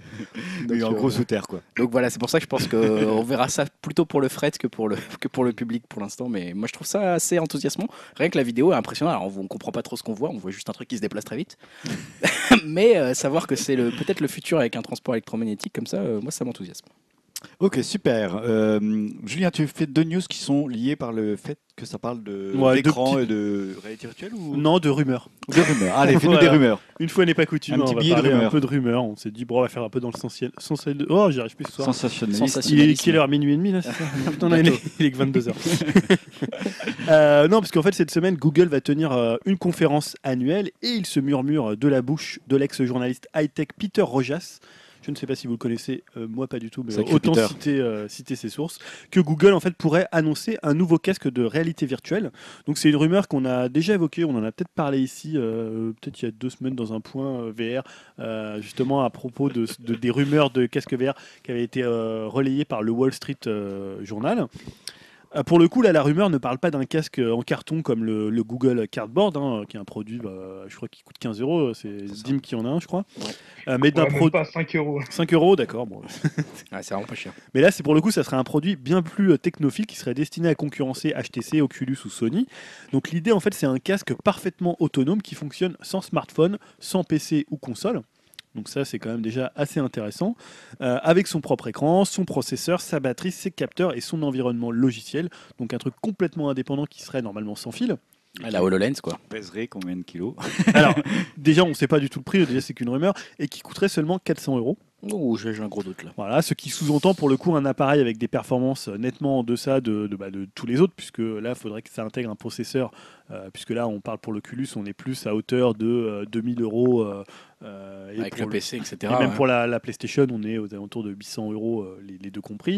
Mmh. Là, on serait à moitié prix, donc on peut forcément penser que ça serait moins, moins puissant, mais euh, je pense qu'il pourrait quand même avoir une place sur le marché, c'est-à-dire un, vraiment un entrée de gamme qui serait euh, bah, ni un, leur Cardbox, ni quelque chose comme le H T C Vive très euh, compliqué à mettre en œuvre. Là, peut-être quelque chose qui euh, soit euh, hyper simple, euh, ah, on le met juste bête, sur la tête. Et, euh... C'est que le Samsung Gear V R, il est déjà vendu à un million d'exemplaires. Ouais. Hein, donc, euh... Et déjà, il faut un téléphone. Bah, en fait, il faut le téléphone ouais. Si tu pars du principe que ce casque est fait pour, euh, non pas les jeux vidéo en réalité virtuelle, mais pour des films ou des...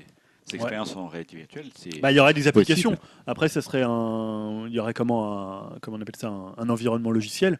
Il euh, faut voir après ce qu'ils mettent dessus, mais il euh, n'y a pas de raison. Il n'y a que... peut-être pas besoin d'autant de puissance de calcul que la PlayStation, du coup. Je sais bah, pas. Ça dépend ce que tu mets comme voilà, expérience euh, de réalité virtuelle. Mais disons que ça peut être une, en... une entrée de gamme, moi je trouve assez intéressante. Euh... Je pense que ça peut, être, ça peut participer à la démocratisation. Euh... S'ils arrivent à vraiment miniaturiser comme... Ah, c'est mieux comme ça, Greg. Mmh. on fait, Pardon, des, tests on fait des tests de son. Vers la fin, on se dit on va faire des tests de son. Exactement. Tu mets tout fini. euh, si en effet, ils arrivent à, à proposer un concept où tout est miniaturisé, tout est portable, ça peut être intéressant. Ça, ouais, ça, ouais. ça, ça, ça franchit des fils. Ouais, on, en a, on en a souvent parlé ici. C'est un peu un des, un des bah, freins, à mon avis, pour, euh, pour que la, la, la réalité virtuelle s'impose. C'est-à-dire, déjà, il faut une machine. Après, c'est assez, enfin, c'est pas for... là peut-être qu'il sera gros parce qu'on ne sait pas du tout comment à quoi il ressemblera. Mais le fait d'avoir tout en un seul appareil, euh, ça peut être quand même. Ça fait un... plus rêver qu'un ah, gros ça... câble. Ouais, quoi. Ça casse quand même un mur. Euh... Mm. Que des gros câbles partout, que ton P C euh, que tu dois euh, updater ou une console. Voilà, c'est. Voilà. Bon, à voir, hein, peut-être qu'ils annonceront rien du tout et que donc euh, Peter Rojas euh, nous aura bien pris pour des cons et que c'est pas du tout vrai. Ce sera le chiffre factuel. Surtout qu'il est euh, ex-journaliste high-tech, donc peut-être qu'il n'en a plus rien à faire de balancer des autres rumeurs euh, à la con. Et du et, coup, euh, Samsung ouais, deuxième rumeur, euh, alors là pour le coup c'est plutôt un serpent de mer puisqu'on en parle au moins depuis un an, c'est l'arrivée chez Samsung d'un smartphone à écran pliable. Euh, oui. Nom de code projet Valet, et en fait donc ça fait apparemment plus de trois ans que Samsung travaille sur ce projet. Valet ou Wallet? Valet, comme la vallée. D'accord, ouais. Pas comme le portefeuille. Mais tu vas voir que ça pourrait y faire penser à Wallet, mais c'est Valet. Euh, et selon le site euh, I T euh, News, ce nouveau smartphone pourrait être, être commercialisé en début d'année prochaine. Donc ça serait quand même assez imminent. Euh, l'idée, moi, je la trouve vraiment très séduisante euh, et ça pourrait peut-être un peu, c'est ce que attend, d'après les rumeurs Samsung, euh, l'innovation un peu majeure qui relancerait le marché des portables et enfin des smartphones qui est euh, en berne depuis euh, depuis quelques mois. Euh, donc en fait, on aurait un smartphone qui plié ferait cinq pouces de diagonale et qui déplié se transformerait en tablette avec un écran de sept pouces. Oui. Voilà. Donc en gros, ça ressemblait à un portefeuille, soit qui parlait de wallet. Oui, non mais en fait, moi je préférais avoir un portable déplié de cinq pouces et tu le plies, ça, ça fait format carte de crédit. Non, là ça serait maintenant là l'idée ça serait d'avoir un smartphone et une tablette. D'accord. Mais pas une tablette style enfin euh, tu vois les ceux qui font vraiment sept pouces. Ouais voilà, mais c'est ouais, c'est, oui, c'est une vraie tablette. Mm. C'est pas un téléphone euh, style tu vois l'iPhone six S oui, ou euh, une, euh, je une phablette. Une phablette. Voilà, c'est une phablette. Là tu me le montres, voilà, sept pouces c'est ça et plié, il ferait que cinq pouces. Non, tu trouves pas ça séduisant quand même assez gros déjà. Oui, oui, mais c'est gros. C'est parce que je me dis si un portable est pliable, est pliable, autant qu'il soit beaucoup plus petit dans la poche et que quand tu le déplies, il soit la taille d'un portable normal. Mais tu vois. Ouais, mais l'idée bon. C'est que tu aussi. Ouais, c'est ch... oui, oui, on va pas discuter. Putain, on râle. Non, non, on débat. Pas content. Ah, oh, si, je suis très content. Donc, ils utiliseraient une dalle O L E D pliable développée par leur division Samsung Display. Et donc, en fait, apparemment, ils auraient déjà contourné tous les obstacles technologiques que pose le fait d'avoir un écran pliable, forcément. La batterie. Et la batterie, tout ça, le, alors je sais pas comment, parce que la batterie des pli... écrans. Les euh, batteries pliables n'étaient pas possibles jusqu'à il y a quelques années, et c'est maintenant c'est possible. Ça c'est possible maintenant. Ouais. Donc ils mettent une plus petite batterie, je sais pas. Et ils ont acquis tous les brevets pour une production prévue, selon les rumeurs toujours, second semestre deux mille seize. Pourrait être pas mal. Moi je serais cru. Ouais. Je serais preneur. Je pense que hein, ça, je pense. je pense que ça ferait un petit, ça ferait pas mal sur le marché ça. Les ouais. gens ils aimeraient bien, tu vois. Ouais. T'es genre ah ouais ça se plie, c'est un, une question d'image aussi. D'image. Ça me fait penser, euh, c'est très bête comme, euh, pardon Julien, je te coupe. Les euh, les premiers jeux Nintendo là qui se. Ouais, qui, les Game and Watch. Ah, les, les Game, Game and Watch. Watch ouais. J'imagine vraiment un truc genre Game and Watch. Je pense que ça sera un peu mieux. Oui non mais, mais je veux dire dans le, le, l'objet. Tu lui-même. Parles de Nintendo parce qu'on avait parlé à une époque des écrans, je crois que je sais pas si c'était pas Sharp. C'est Sharp. Qui faisait des écrans, des écrans pliables et on avait parlé d'un écran en forme de donut. Ils font aussi des écrans plutôt, c'est pas pliable. C'est plutôt de toutes les formes en fait. Ouais, de toutes les, formes. Les, toutes les formes. Non, les écrans pliables, c'est plutôt Samsung qui a, qui a innové avec ça, je crois. Hein. Les écrans souples et pliables, c'est Samsung, et les écrans de toutes les formes, c'est Sharp. Ouais. Et comme on voit en même temps le succès à la fois, par exemple, des trucs deux en un, on voit pour les, euh, les ordinateurs et les tablettes, peut-être qu'un smartphone, vraie tablette, euh, un truc qui serait euh, faut voir l'épaisseur, petit, hein. Faut voir l'épaisseur, oui, ouais, voilà, y a, c'est ça, faut question. Voir le produit, mais disons que moi je pense que ça peut être une idée, c'est une idée séduisante. Surtout pour la, pour la solidité aussi, si on se dit que c'est plié dans sa poche, euh, voilà, c'est, c'est ouais. bien, on peut le faire ah ouais. tomber, on s'en fout quoi. Ah ouais. On peut le jeter par terre. Voilà. Ok, bah intéressant. Fini pour tes news euh, rumeurs. Ouais, bah, c'est, c'est des rumeurs, hein, attention. Oui, c'est des rumeurs. Ne vous emballez pas. Voilà. Grégoire, oui. Tu as encore une news secrète. Ah, oui, ce sera la dernière ah. news secrète. C'est une news flash secrète, hein, donc ça sera alors, rapide. Flash avec les guillemets de Grégoire. Voilà, non, non, ça sera plus, un peu plus rapide puisque en fait, bah, je vous avais parlé de l'iPhone hein, dans la, la dernière, euh, dans le dernier podcast. Je vous avais dit ça va pas très bien euh, chez Apple en ce moment. Les, les iPhones se vendent pas très bien. On anticipe un iPhone là, le prochain qui serait pas terrible, terrible, pas beaucoup de, d'innovation. Et du coup, il y a des rumeurs déjà sur le prochain iPhone, l'iPhone huit, qui pourrait être lancé dès deux mille dix-sept, au vu, comme je vous l'avais dit, des résultats décevants des iPhones dernièrement. Et euh, pour un peu redorer quand même l'image de, de, d'Apple, le Time a propulsé l'iPhone au top cinquante des gadgets les plus influents de l'histoire. Donc voilà, vous avez bien compris le but de ma news, c'est que j'ai pas le top cinquante sous les yeux parce qu'il y en avait beaucoup trop. J'ai pris le top quinze des gadgets. Donc le premier, c'est l'iPhone d'Apple en deux mille sept. Ben, je suis assez d'accord avec ça. Et je vais vous demander. Bah, Attends, redis-moi vous... le, pardon, redis-nous l'intitulé de. C'est des top... le, le top cinquante des gadgets les plus influents de l'histoire. De l'histoire complète. De toute l'histoire complète. Le top quinze hein, maintenant. Donc là, moi, j'ai ouais. le top quinze sous les yeux parce que j'ai pas été chercher tous les cinquante. Alors numéro un l'iPhone, je serais peut-être plus dubitatif. Ouais, c'est des, ces vingt dernières années, par exemple. L'histoire. Donc voilà, est-ce que vous pouvez dans ces quinze là euh, m'en citer un autre, peut-être bah. Que vous m'en citerez un qui est pas dans le top quinze, qui est dans le Alors, top cinquante. Le Walkman. Mais... Et Stanislas commence fort avec le Walkman bah oui, qui forcément. Est top quatre, le Walkman de Sony yeah. de dix-neuf cent soixante-dix-neuf hein, qui arrive en quatrième position. Alors c'est de que top. Des appareils électroniques. C'est que des appareils électriques électroniques hein, qui, qui, qui existent. Euh, voilà, le, bah, là il... dans ce top quinze, le plus vieux, je vous donne un indice, le plus vieux date de dix-huit cent soixante-dix-sept. Ah bah le téléphone. Non, Morse, ce n'est le pas télégramme. Le téléphone. Le phonogramme. Le télégraphe. Il y a le, alors c'est le tourne-disque ah de oui, euh, Victrola. Le, voilà, c'est le phonogramme dix-huit cent soixante-dix-sept. Hein, bien joué. La première popularisation. Bah, le P C quand même est là-dedans. Effectivement, le P C est dedans. Alors, je... ah, est-ce qu'il est dedans? Je sais que je l'ai vu dans le top, mais je ne sais pas s'il est dans le top quinze. Alors, c'est peut-être l'ordinateur qui est dans le top. C'est peut-être pas le P C. Si, si, c'est l'ordinateur. En fait, c'est l'ordinateur Macintosh d'Apple, en fait. Le mini-disque. Le mini-disque. Le mini-disque. Non, Julien. Le mini-disque numéro un. le, le, le, le premier P C de... était dedans aussi, mais il n'est pas dans le top quinze. Je j'ai pas tout le top cinquante en tête, mais il était dedans. C'est marrant, ils mettent le. D'accord. Non, je, je sais pas. Je ne connais pas assez, mais c'est marrant de mettre le Apple avant le P C. Quoi. Voilà, donc euh... le premier lave-linge. Alors le premier oh, lave-linge. Julien qui pense à la condition de la femme. Oh, quel sale, il est pas dedans. Après, la enfin, religion, est... on va avoir les femmes sur le dos. Après les fatwas, on va avoir les femmes. Il est il est pas dedans, mais il est peut-être dans le top cinquante, peut-être. Allez voir. Est-ce que est-ce que vous voulez que je vous cite un petit peu ce top? Et cinq, si on a l'enregistrement en antenne, on aura encore plus de problèmes. Ah, bon, là, celui-là, on le publie jamais. Celui-là. Ça, c'est, c'est, là, pourtant, je disais rien là. Hein. Non, on a un autre produit. On a un autre produit. On a quand même donc on a Apple, on a l'iPhone en première position, on a l'ordinateur Macintosh en troisième position. On retrouve également l'iPod en neuvième position. Il y a que des trucs Apple. Ouais, ils bah sont oui, très bien placés. Non, il faut avouer que c'est un peu exagéré. Alors, en fait, en deuxième position, c'est le téléviseur ah oui, Trinitron de Sony, le premier téléviseur couleur, en fait, hein, tout ah. simplement en mille neuf cent soixante-huit. Ah oui, d'accord. Walkman de Sony, tu l'as dit, en quatrième position. C'est I B M avec son ordinateur modèle cinquante et un cinquante en mille neuf cent quatre-vingts, donc c'est le premier, en fait. P C. Le four à micro-ondes, est-ce qu'il y a euh, je, il est peut-être dans le top cinquante, mais je le vois pas ici. Tu nous frustres, hein, Greg. On peut parler du tu trente, nous frustres. Non, la première radio. De euh... pas voir les, les autres. Ah bah attends, c'était long. Hein. C'était long. Bref, premier, premier transistor radio de Regency en mille neuf cent cinquante-quatre, qui est septième. Le pro, la, l'appareil photo Brownie de Kodak ah ouais, en mille neuf cents. Euh, Brownie. Qui, ouais, c'est, voilà, je pense savoir. Le, alors, le dixième est un peu étonnant puisque c'est un sextoy. Je déçu en plus. Le masseur Magic Wand. Non, c'est un masseur à... Le dixième va vous étonner. Je vais mettre ça dans les Twitter. Et on va faire, en, en forme. Et en plus, on va, on va le mettre en dix pages, quoi. C'est clair. On a en onzième la calculatrice Pokétronic de Canon. En douzième, le magnétoscope, le premier V C R, en fait, ah hein, oui, le Philips. Ça, oui, c'est important, oui. En le laserdisc, il n'y est pas euh, peut-être plus ah, tard. Ah, et attends, euh, la oh, télécommande. C'est tout bête hein, comme invention, la télécommande. Ah, peut-être plus tard, mais en tout cas pas dans le top quinze. Hein, ah, c'est oui, perdu mais... pour le top quinze. Ouais, mais c'est pas un appareil là. Oui, mais c'est une invention qui a c'est bouleversé vrai, la, la façon de regarder la télé. Le téléviseur est plus. Euh... Oui, mais. Ouais, mais imagine, oh, imagine un téléviseur sans télécommande. Juste la télécommande sans le téléviseur. Ça donne un mauvais film avec Adam Sandler. C'est pas faux. Oh putain, il est nul ce film. Bon, bref. Il y a la console de jeu Atari deux mille six cents que vous n'avez pas citée. treize. Si, la N E S est en quinzième position, ah, vous auriez pu la trouver en mille neuf cent quatre-vingt-trois. Ouais, la P S quatre, là. La P S quatre. Et le quatorzième, c'est...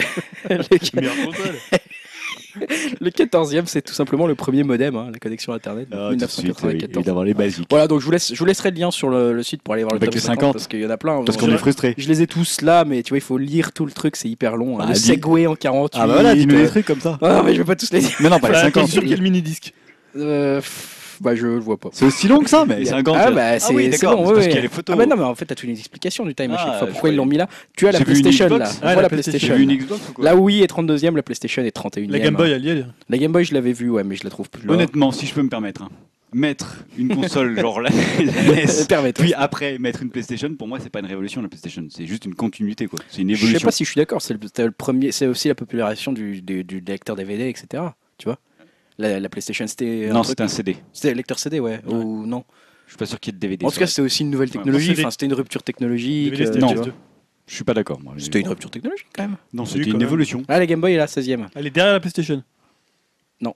Elle est de... La Game Boy. Ouais. Non, elle est devant. Ah, je continue à dire que la PlayStation est une évolution, certes, qui a fait un petit pas dans le, euh, l'avancement des consoles, ah, mais qu'une évolution. De... Je vous montre le, je vous montre le, le vibromasseur. Hein. Mais non, c'est un masseur à joues. Oh, merde, dans la redoute, je l'ai vu, c'est un masseur à joues. C'est ça, t'as raison.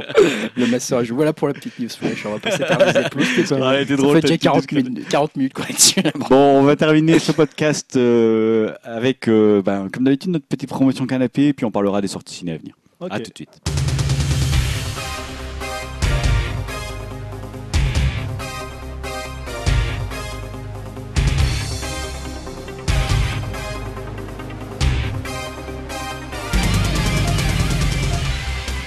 Dernière partie avec la promotion canapé. Julien, qu'est-ce qui t'a occupé? Excusez-moi, on s'en a fou rire, donc je rigole. Julien, qu'est-ce qui t'a occupé? Qu'est-ce qui a occupé mon petit esprit pendant... Exactement. Pourquoi tu dis petit esprit? Ne te dénigre pas, Julien. Non, voilà. Euh, moi, j'ai joué à un jeu pas très attendu, pas très connu, qui s'appelle Uncharted quatre ah. A Thief's End, donc la fin d'un voleur, sur PlayStation quatre. Pas de spoil, s'il te plaît. Non, je vais pas spoiler. Donc, je suis à peu près... Euh, je suis au, au chapitre quatorze, donc une quinzaine d'heures de jeu. Sur combien de chapitres, tu sais où t'en es? Je crois qu'il y en a vingt-deux, vingt-trois. Euh, je joue en difficile et je, j'explore pas mal. Enfin, je, enfin, j'explore, je cherche à, à trouver un peu tous les trésors. Euh, je suis passé par pas mal de sentiments différents euh, au cours des, quinze, des quatorze chapitres que j'ai fait. Alors, au début, j'ai été hyper déçu. C'est-à-dire que les quatre cinq premiers chapitres, euh, donc c'est la mise en place du jeu. Et euh, pour le coup, pour ceux qui ont fait les zones Uncharted, qui, euh, surtout le deux qui démarrait très très fort, là ça démarre euh, bah, très très doucement, euh, dans un espèce de faux rythme, avec des flashbacks que moi j'ai trouvé un peu inutiles. Euh, donc euh, bah, voilà, le, l'idée, euh, pour ceux qui ne connaîtraient pas Uncharted euh, quatre, c'est que Nathan Drake est plus ou moins à la retraite d'aventurier, donc il vit une petite comme ça, vie paisible euh, avec euh, sa compagne, hein, et euh, il va re- quand même se retrouver euh, plongé dans l'aventure. Mais voilà, c'est très très lent, c'est pas, moi j'ai pas trouvé ça super bien écrit pour ce que ça racontait. Il n'y a pas le, le, le rythme et le punch qu'on a dans, dans Uncharted deux et même dans le, dans le début du trois. Donc les quatre cinq premiers chapitres, moi j'étais un peu euh, comme c'est, ça. C'est retraité quoi.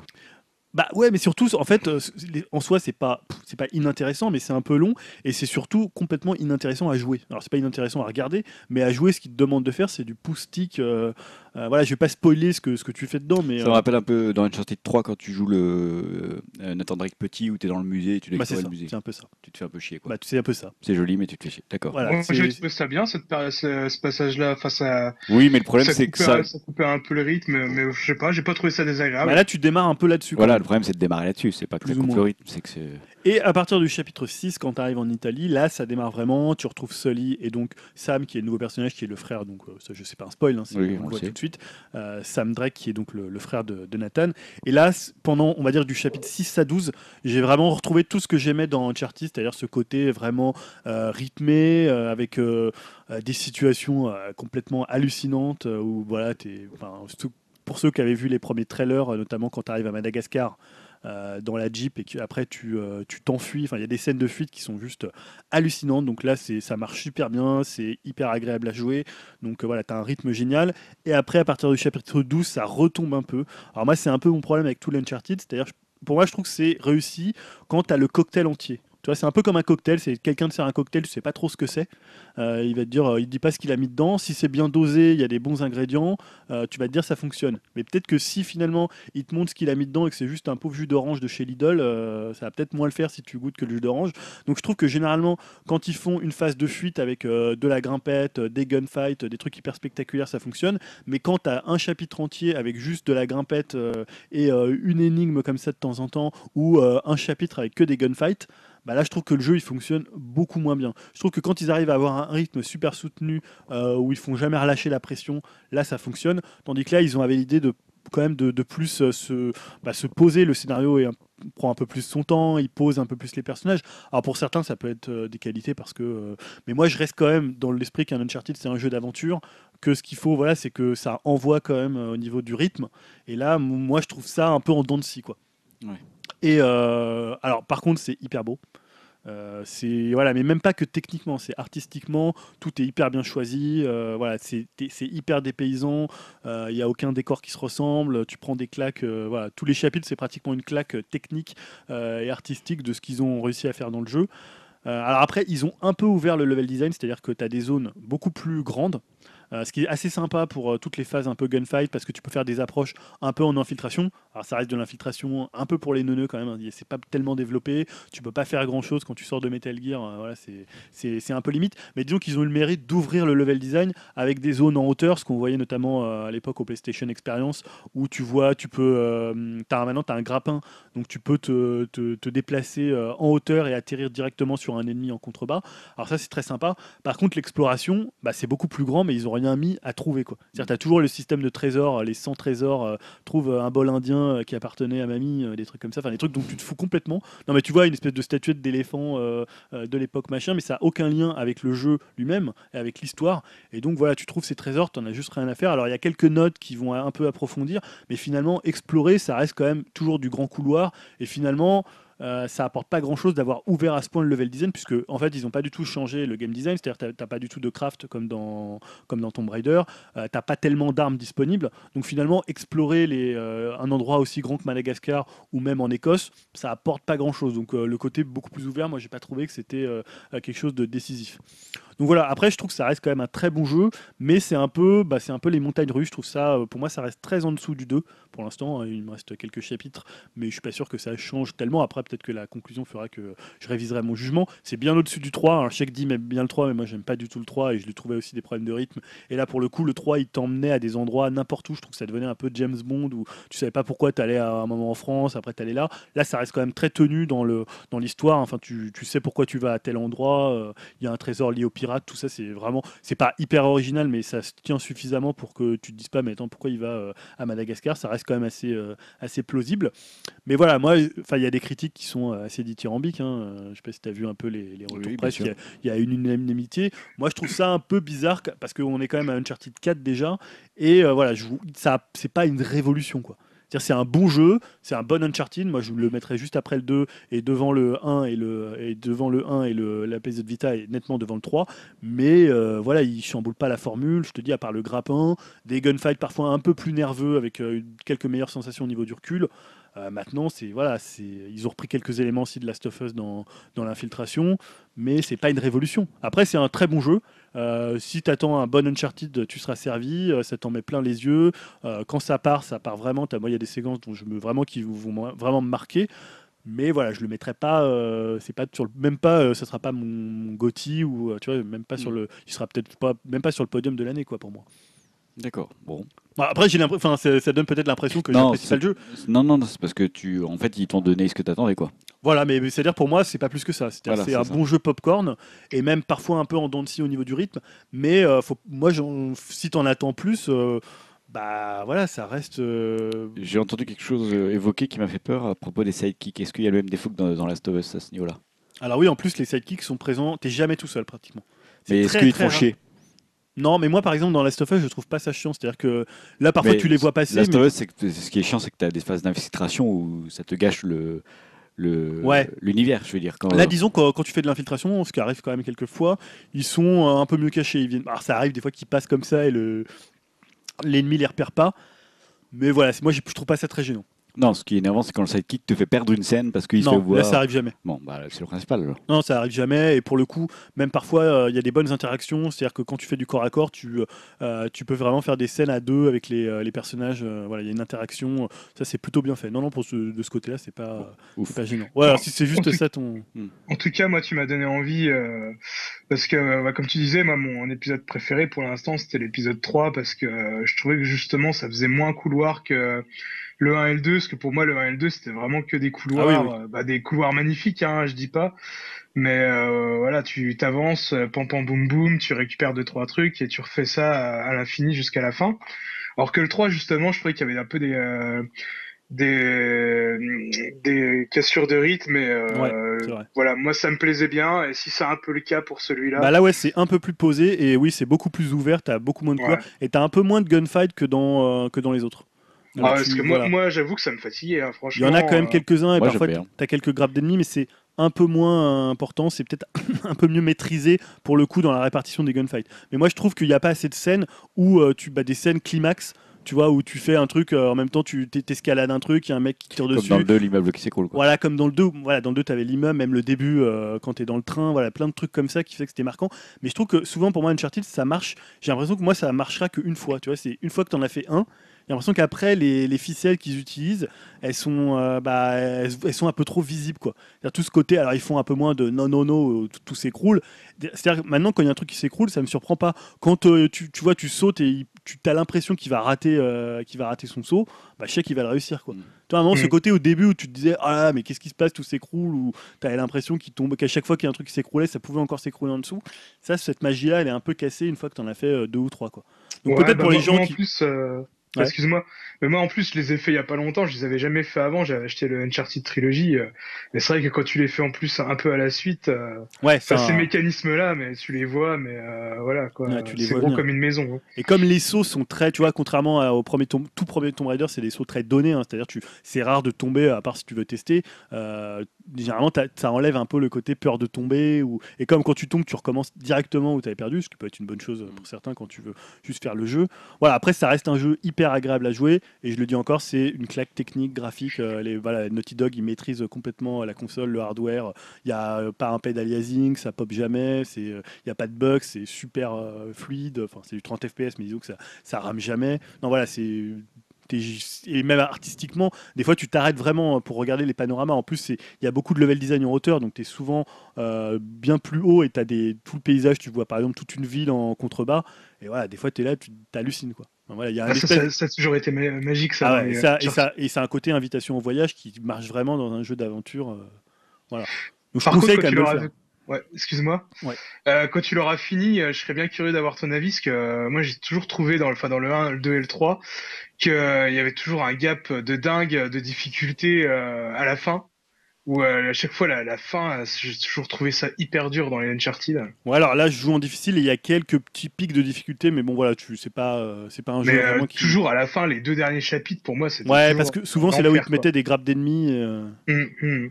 Mais là, pour l'instant, c'est, je trouve qu'en difficile, voilà. Après, tu le fais pas trop pour la difficulté. Moi, je le fais en difficile parce que j'aime bien ce côté, voilà, où t'as un peu de répondant et euh, tu peux mourir. Mais euh, dans l'ensemble, comme c'est des scripts, au bout d'un moment, si tu le fais dix fois de suite, euh, t'en as un oui, peu. Bah, oui, oui, tu comprends les mécanismes. Voilà. Maintenant, moi, je le conseille quand même. Hein, je pense que tous les gens, d'ailleurs, tous les gens qui ont une P S quatre vont l'acheter. Et voilà, c'est, ça sera une des claques techniques de l'année. Mais je le situerai pas au, comme tout le monde, espèce, voilà, certains parlent de jeux cultes, de jeux de la génération. Euh, Voilà, tu vois, à la limite, pour Last of Us, je pouvais un peu comprendre, mais bon, voilà, là, ça reste un, un jeu popcorn, très simple dans son gameplay quand te, tu prends chaque phase individuellement. Mais euh, voilà, ça reste un très bon jeu, il n'y a pas de souci là-dessus. Ok. Bon, on va rester dans le jeu vidéo. Greg, tu voulais nous parler tout à l'heure, tu l'as évoqué, la bêta d'Overwatch, donc qui a joué. Ouais, je l'ai fait, euh, j'y ai participé aussi. Alors, je dois préciser pour ceux qui nous écoutent que moi, je ne suis pas du tout un joueur de F P S euh, à la base. Hein, je, je joue très peu en F P S, mais là, je, j'ai eu une bonne surprise en jouant cette bêta d'Overwatch. Alors, bon, déjà, euh, c'est vrai que. C'est un T P S d'ailleurs. Alors. Euh, Comment ça un T P S ? C'est pas un F P S, c'est pas une vue F P S. Si. Ah si si, c'est ah, une vue je crois F P S. Que c'était un T P S. Si, si. Ça, en fait, c'est, c'est un MOBA F P S, hein, donc c'était en équipe ah, de six et tu dois T P S, tu dois combattre une autre équipe avec des objectifs plus ou moins variés qui changent au cours de la de la partie qui dure environ cinq minutes. Hein. Tu peux, il y a de la prise d'objectifs, des escorts de escorter un convoi, ce genre de choses. Donc là, c'était la bêta, donc le, le jeu est en train de se régler euh, définitivement. Et bah moi, je, ouais, j'avoue que j'ai vraiment bien aimé. Alors déjà, moi, j'étais assez accroché par l'univers, même si celui-ci a été critiqué, peut-être parce que certains le trouvaient peut-être un peu trop euh, déjà vu hein, pour certains, cet univers un peu mélangé de manga, personnages fantastiques, et cetera. Moi perso, il m'a plu quand même. J'avoue que les personnages, une fois qu'on les a en main, qu'on les voit, qu'on les entend, qu'on les, quand on connaît leur maniabilité, et cetera, ils acquièrent quand même un peu plus de profondeur, une petite personnalité qui les rend quand même chacun assez cool à manipuler, même si j'ai même pas eu le temps d'essayer tous les personnages vraiment bien. Il y en a qui sont assez compliqués à, à utiliser. Euh, donc moi, le, ouais, l'univers esthétique déjà, graphique, et puis même l'univers en soi, je l'ai, je l'ai bien apprécié. Et puis bah, euh, le, le jeu en lui-même, en fait, est vraiment euh, de pour l'instant, j'ai trouvé de très bonne qualité en fait. Hein. Les parties succèdent hyper bien. Il y a aucun. Là, c'est, ça, c'était un stress test, mais il n'y a eu aucun temps de chargement ou de problème particulier. Les parties s'enchaînaient bien. Une des particularités de ce jeu, comme je l'ai dit, bon, on est en équipe de six et en plus, on n'est pas obligé de rester avec le même héros pendant une partie. C'est-à-dire qu'à partir du moment où on meurt ou on retourne à notre base, on peut changer de héros.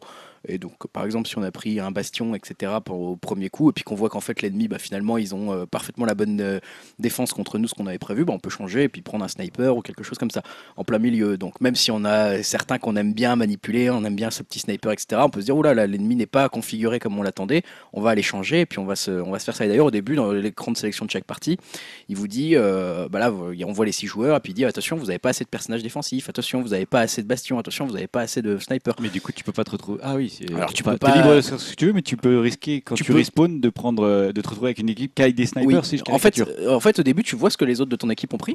À côté, tu as un truc qui te dit attention, peut-être vous n'avez pas assez de snipers par exemple. Tu te dis bah ok, euh, soit personne euh, n'a envie de changer, tout le monde prend son bastion, et cetera. Soit il y en a un qui se dit ouais, bah moi je m'en fous, je vais prendre un, un sniper, euh, je vois que je vais suivre le conseil, et cetera.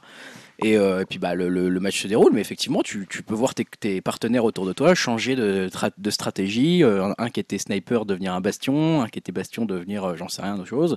Donc ça permet de rééquilibrer un peu le rapport en de fait, force. En fait il y a un rééquilibrage en permanence pendant les, les parties qui est très très vif, et du coup même c'est peut-être un des secrets du jeu, c'est qu'il ne faut pas hésiter à changer de personnage en fait euh, pendant la partie. Euh, on s'aperçoit rapidement qu'en fait au début on a pris un tank et puis qu'en fait euh, ça va pas, donc tant pis on meurt vite, et puis bah, du coup on reprend et on mais prend une personnage très rapide. Tu peux changer que quand tu meurs.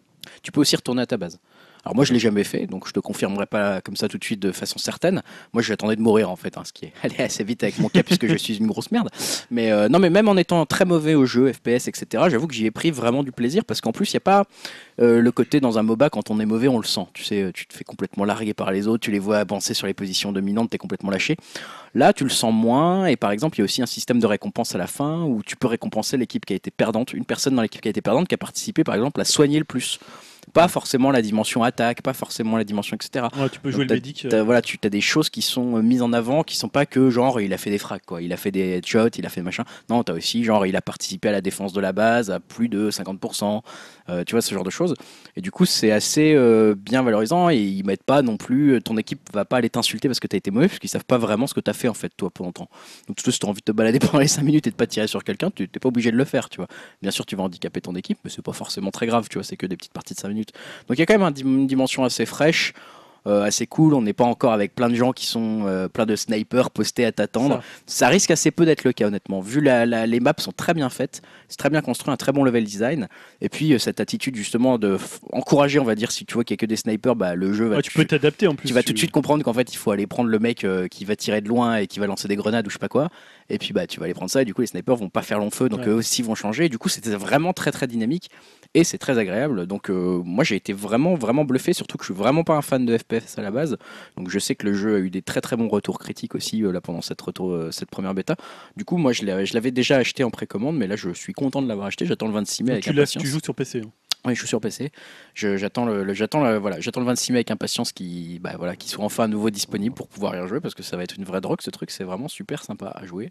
Donc Overwatch, moi pour l'instant j'adhère complètement. Ok, super. Voilà. Ouais, je, je vais changer un peu de domaine, je vais passer au cinéma. Est-ce que vous préférez que je vous parle d'un film que j'ai aimé ou d'un film que j'ai détesté ? Bon, comme tu veux. Bah, non, oui, euh... choisissez. Pique, aimé, aimé, aimé plutôt. Hein. Aimé. Ah oui, alors je vais vous parler de Maloute, qui a été une immense ah. surprise. Maloute, ah. euh, je ne sais pas si vous vous souvenez, pour ceux qui nous écoutent, Maloute, c'est un film avec euh, Luchini, Valérie Abré... Brunette Téléchi, merci, Juliette Binoche, un film de Bruno Dumont, qui est une comédie qui se passe au début du vingtième siècle. Euh, au bord de mer, et c'est une comédie un peu déjantée, et euh, je ne savais pas à quoi je m'attendais, parce que la bande-annonce finalement nous, nous, nous fait miroiter un film où les gens surjouent, euh, ont un rôle complètement barré, et ça a l'air d'être une comé- comédie barrée, et en effet c'est une comédie barrée, mais euh, tout, autant vous dire tout de suite, la bande-annonce ne montre pas dix pour cent de ce qu'il y a vraiment dans le film en fait, et c'est là où j'ai toute la surprise, mais après c'est un univers hyper perturbant, on va dire ça comme ça, c'est-à-dire que... Euh, Au bout de... Moi, j'étais dans la salle et j'avais l'impression de voir un film pour troisième âge déjà. Voilà, je vous dis le public qu'il y avait autour de moi. C'était ça euh, c'est... Bah non, le film, moi, j'ai pas trouvé que c'était ouais, non, mais les, les, la salle, c'était... C'était vraiment des gens âgés, ouais. Euh... Et euh... au bout de cinq minutes, je pense que la moitié du public a décroché parce qu'il y a des scènes qui sont très bizarres, qui ne font pas du tout comédie, qui sont dérangeantes. Et le film joue énormément là-dessus, il se moque de plein de choses.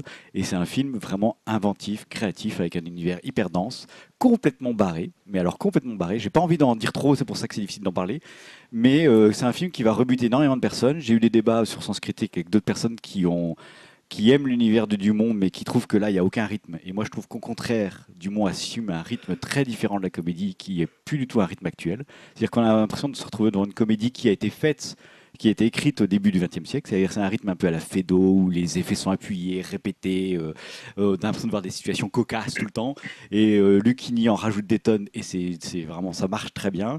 Et à côté de ça, on a des acteurs qui ne sont pas du tout professionnels, qui arrivent juste avec leur bagage, leur accent et leur façon de parler, où on ne comprend rien de ce qu'ils disent, mais en, en fait, ils ne se forcent même pas, c'est juste des gens qui ont un gros accent. Et ça apporte un décalage vraiment très réussi entre la bourgeoisie, qui a l'air d'être, de surjouer son rôle, et les gens du... Euh, les autochtones qui sont là en étant ce qu'ils sont quoi.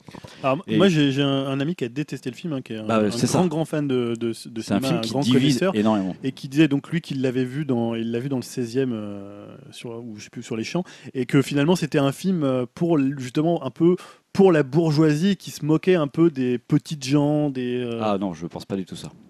Voilà, ah. que c'est, et que finalement, ça, ça participait à cette idée de rire aussi aux dépens. Tu vois. Après, euh, moi, j'ai pas du tout vu le film. Euh...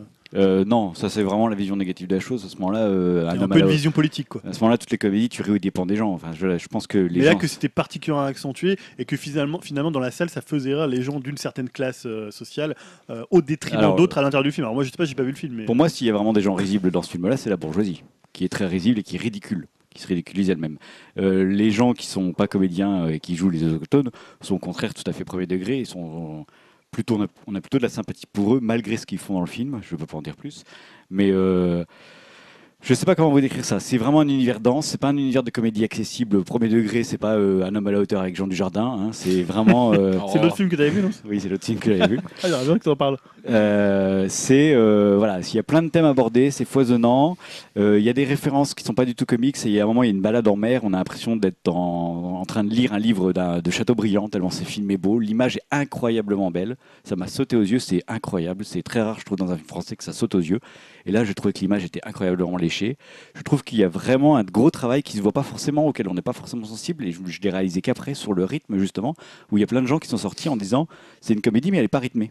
Et en fait, je trouve que c'est une comédie très très bien rythmée justement. Il y a plein de références à l'humour du début du XXe siècle, notamment à Feydeau, j'ai trouvé. Euh, il y a un personnage très ambigu qui joue un rôle d'homosexuel. On ne sait pas si c'est un garçon ou une fille. Je ne révèle rien du tout. Hein. On ne sait pas si c'est un garçon ou une fille pendant tout le film. Je ne dis pas si on a la réponse à la fin. Et c'est un personnage, moi, qui m'a fait penser, par exemple, à, une, à un clin d'œil à Proust, qui, qui était des débuts du vingtième. Il y a plein de choses comme ça qui sont très subtiles, très bien faites. Et vraiment, moi, j'ai, j'ai eu tout le, pendant tout le film, j'ai eu le sourire aux, aux lèvres. Et pourtant, il y a plein de scènes qui m'ont dérangé, qui étaient très dérangeantes, où ça partait dans tous les sens. Et je me suis dit, mais c'est n'importe quoi ce que je regarde. Et j'ai trouvé ça génial. C'est très grand. Donc voilà, je pense qu'au bout de cinq minutes, vous saurez si vous aimez ou vous n'aimez pas. J'ai pas vu Le Petit Quinquin, c'est la série de Bruno Dumont qu'il avait fait juste avant, et j'ai vraiment envie de voir. Très drôle. C'était super drôle. J'ai vraiment envie de voir. Euh, je sais pas si, si tu l'as vu toi, Grégoire. J'avais vu quelques trucs, ouais. Ça, je l'ai pas vu. Quelque chose de dérangeant ou pas ? Moi non, mais moi ça me faisait rire en fait. C'était juste voilà. décalé, c'était du non-sens, c'était du décalé, c'était. Euh, ah bah, c'est ça. C'est c'était de ça. La moquerie, mais oui, avec plusieurs degrés de lecture en fait. Il se moquait à la fois de ses personnages, de lui-même, du fait de se moquer. Enfin, c'est. c'est assez il y avait fin, une autre quoi. Référence aussi que j'ai vue moi avant dans ce film, c'était un peu Tati, c'est-à-dire qu'il y a des scènes où vraiment on a l'impression d'être dans un Tati où tout le travail voilà, sur le son. La bande-annonce me faisait penser à ça. Me oui, il y a, ça. Tati, il y a ouais. vraiment le gros personnage d'inspecteur qu'on voit dans la bande-annonce. Et ben pendant tout le film, dès la première scène. Il a l'air ridicule parce qu'en fait, il lui a mis des bruits de ballon de baudruche. Donc, t'as l'impression que c'est une, un ballon de baudruche, en fait, ce mec-là. Et à chaque fois qu'il bouge, qu'il fait un geste un peu bizarre, on entend un bruit de ballon de baudruche qui frotte. Et ça rend un côté super comique et super. J'ai l'impression de vraiment voir un film de Tati. En tout cas, c'est un film qui laisse des choses, quoi. En tout cas, c'est un film qui laisse pas indifférent, que moi, vraiment, je conseille parce que, euh, c'est, voilà, on dit tout le temps que c'est, tout, tous les films sont formatés. Celui-là n'est vraiment pas formaté pour cool. le coup. Cool. Donc il va diviser, certains vont dire que c'est une pure merde. Et moi, je... C'est déjà le cas à Cannes, c'était ça un peu. Voilà, ben moi, je, merde, moi je dis que génial. Voilà, c'est de la créativité. C'est, on aime, on cool. aime pas, mais c'est de la créativité. Euh, je parlerai d'un homme à la terre après si on a un peu de temps. Euh, Julien, oui. euh, bah, je... on va plutôt parler des films que tu as vus. Ouais, ou ex... rapidement. Le... rapidement. L'expo, ouais. Tu voulais que j'en parle ou... Oui, moi j'aime bien, mais c'est, comme tu dis, c'est, comme c'est très parisien. Euh... Bon, je parlerai rapidement pour conseiller aux gens qui viennent sur Paris, peut-être s'ils peuvent le voir ou les Parisiens qui peuvent le voir. Tu as vu deux expos, c'est ça ? Ouais, j'ai surtout parlé d'une expo parce que je suis allé au musée euh, Guimet. Mm-hmm. Euh, c'est surtout un musée qui a beaucoup d'œuvres euh, indiennes, pakistanaises, euh, un peu style un peu art premier. Mais là, il y avait une exposition d'un photographe que j'aime beaucoup qui s'appelle Araki.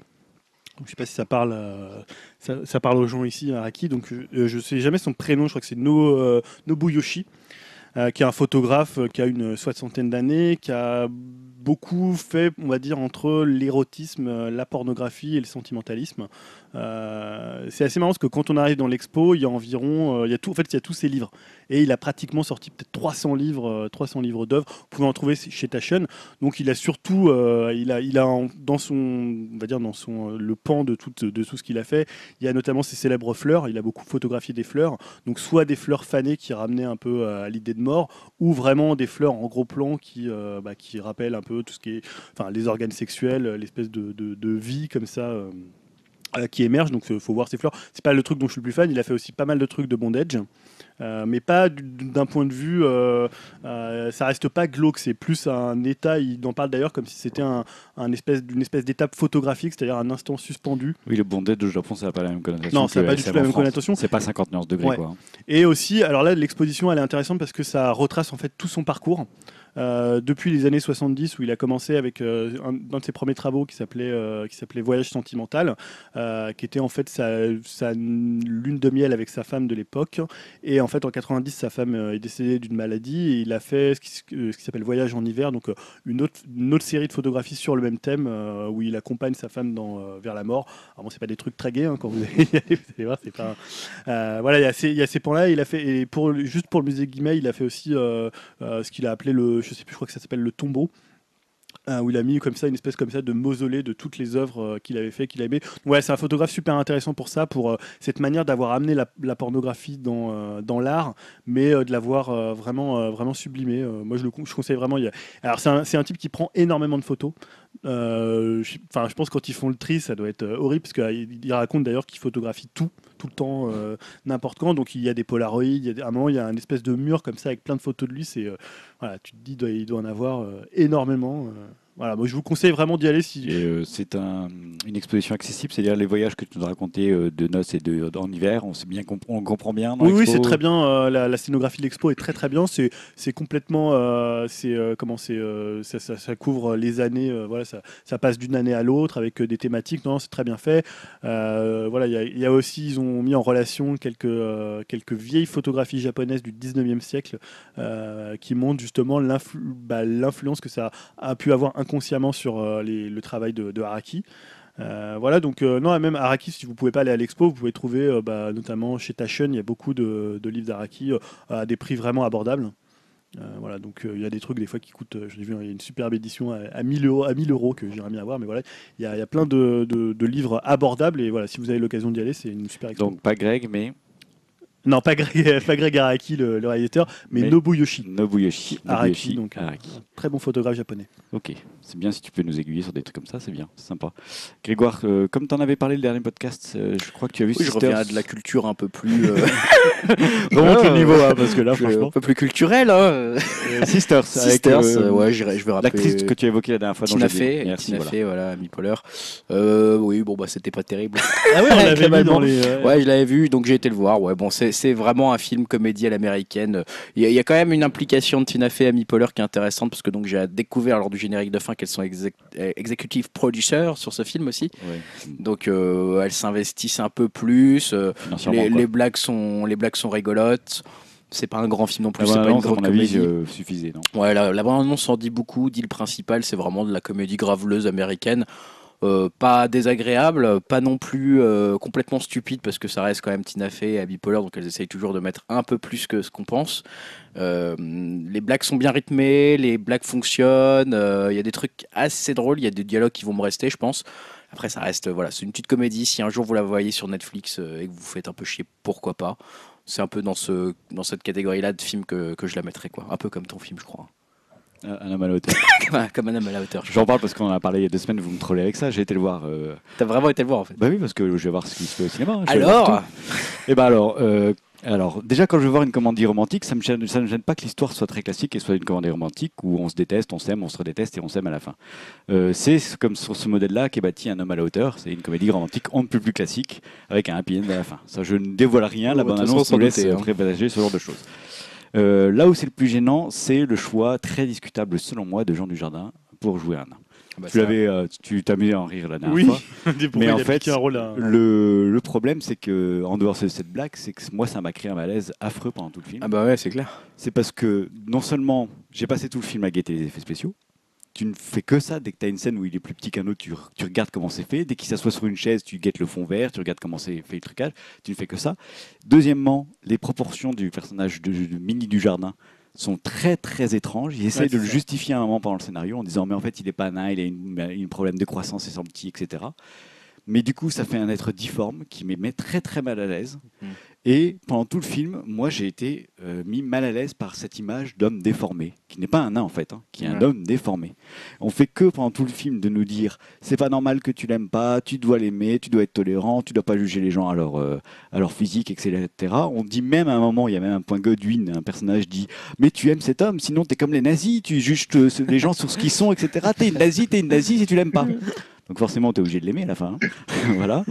Et euh, mais fi- pourtant, eux, ils ont choisi du jardin. Et bah... et bah, moi, c'est ce qui m'est le plus mal à l'aise, c'est que déjà, un, ça aurait été un vrai nain ou personne de petite taille, si on veut vraiment être politiquement correct. J'aurais pas du tout ressenti cette gêne. Je m'en fous complètement. Bah, oui, que... oui, on s'en fout. Voilà, c'est-à-dire que dans Game of Thrones, je m'en fous qu'il soit nain, ça me choque pas, ça me. Non, mais voilà. C'est vrai que ce, ce choix est très étrange. Hein. Le non, mais choix c'est pas qui... étrange, c'est un choix. Bah, bah, bah, c'est un choix bockable, mais ça, du coup, c'est un choix stupide qui dessert complètement le message. Dans tout film, on fait que de te dire ne juge pas un homme. C'est pas parce qu'il est nain qu'il est moins bien, mais quand même. T'as pas pris un nain pour jouer. Oui, t'as pris Jean du Jardin. T'as pris Jean du Jardin. C'est ouais. Parce que les nains ne sont pas assez bons acteurs. Enfin, t'as envie de faire ce genre de raccourci stupide qui évidemment ne... c'est pas du non, tout mais aussi simple. C'est vrai que du coup ils n'ont pas réfléchi au fond du film. Mais du coup ils te, ils t'assènent une morale en te traitant presque de nazi puisque tu n'acceptes pas cette personne-là de petite taille euh, pendant le film. Mais au final. Le réalisateur te montre, bah non, moi j'ai pas pris de nain, ça va pas. Non, j'ai pris du jardin quand même. Attends, les gars, faut pas faut déconner. Sérieux, ouais, je vais quand même, même prendre un vrai acteur, je vais pas prendre un nain. Enfin, voilà. Ouais, c'est vrai que c'était hyper gênant. Moi, c'est ça qui moi m'a je suis choqué. Sorti gêné et vraiment, je suis sorti euh, hyper mal à l'aise de ce film, quoi. Je je comprenais pas. C'est-à-dire que euh, l'écriture n'apporte rien, le fait que ce soit du jardin n'apporte rien, et ce choix est vraiment, pour moi, vraiment catastrophique, catastrophique. Et vraiment, je Je sais pas quoi dire. Je, je, dites-nous dans les commentaires s'il y en a qui l'ont vu et qui ont ressenti la même chose. Je pense que tu mais... seras le seul hein, quand même. Les auditeurs de Upcast vont pas voir bah, ça. Je suis hein. très professionnel, je veux voir tout ce qui se fait, excusez-moi. Mais... non, non, mais vraiment, voilà, la, gros malaise sur ce film euh, qui pour moi est une vraie faute de goût. Vraiment, vraiment. Ah, ça m'étonne pas. Bon, voilà, c'est, je préférais le dire, au moins c'est clair. On va aller sur euh, d'autres. On va aller vers des bons films. Parle-nous de San Andreas. Julien. Ah oui, tu en parles. Oui, un film catastrophe, ah, mais que j'ai pas trouvé catastrophique. Euh, pour le coup, en fait, je m'attendais tellement à un truc pourri. On te l'a bien vendu, disons. Voilà. Et euh, en fait, je m'attendais à un truc. Non, mais en fait, le... je m'attendais à un truc cheapos au niveau des effets spéciaux. Or, ça reste quand même assez impressionnant. Non, pas trop. Ouais, c'est pas trop cheapos. On hein. sent qu'il y a, des... Il y a de l'argent derrière et bah, on en voit fait, où ça tout, va. Tout tient à ça, quoi.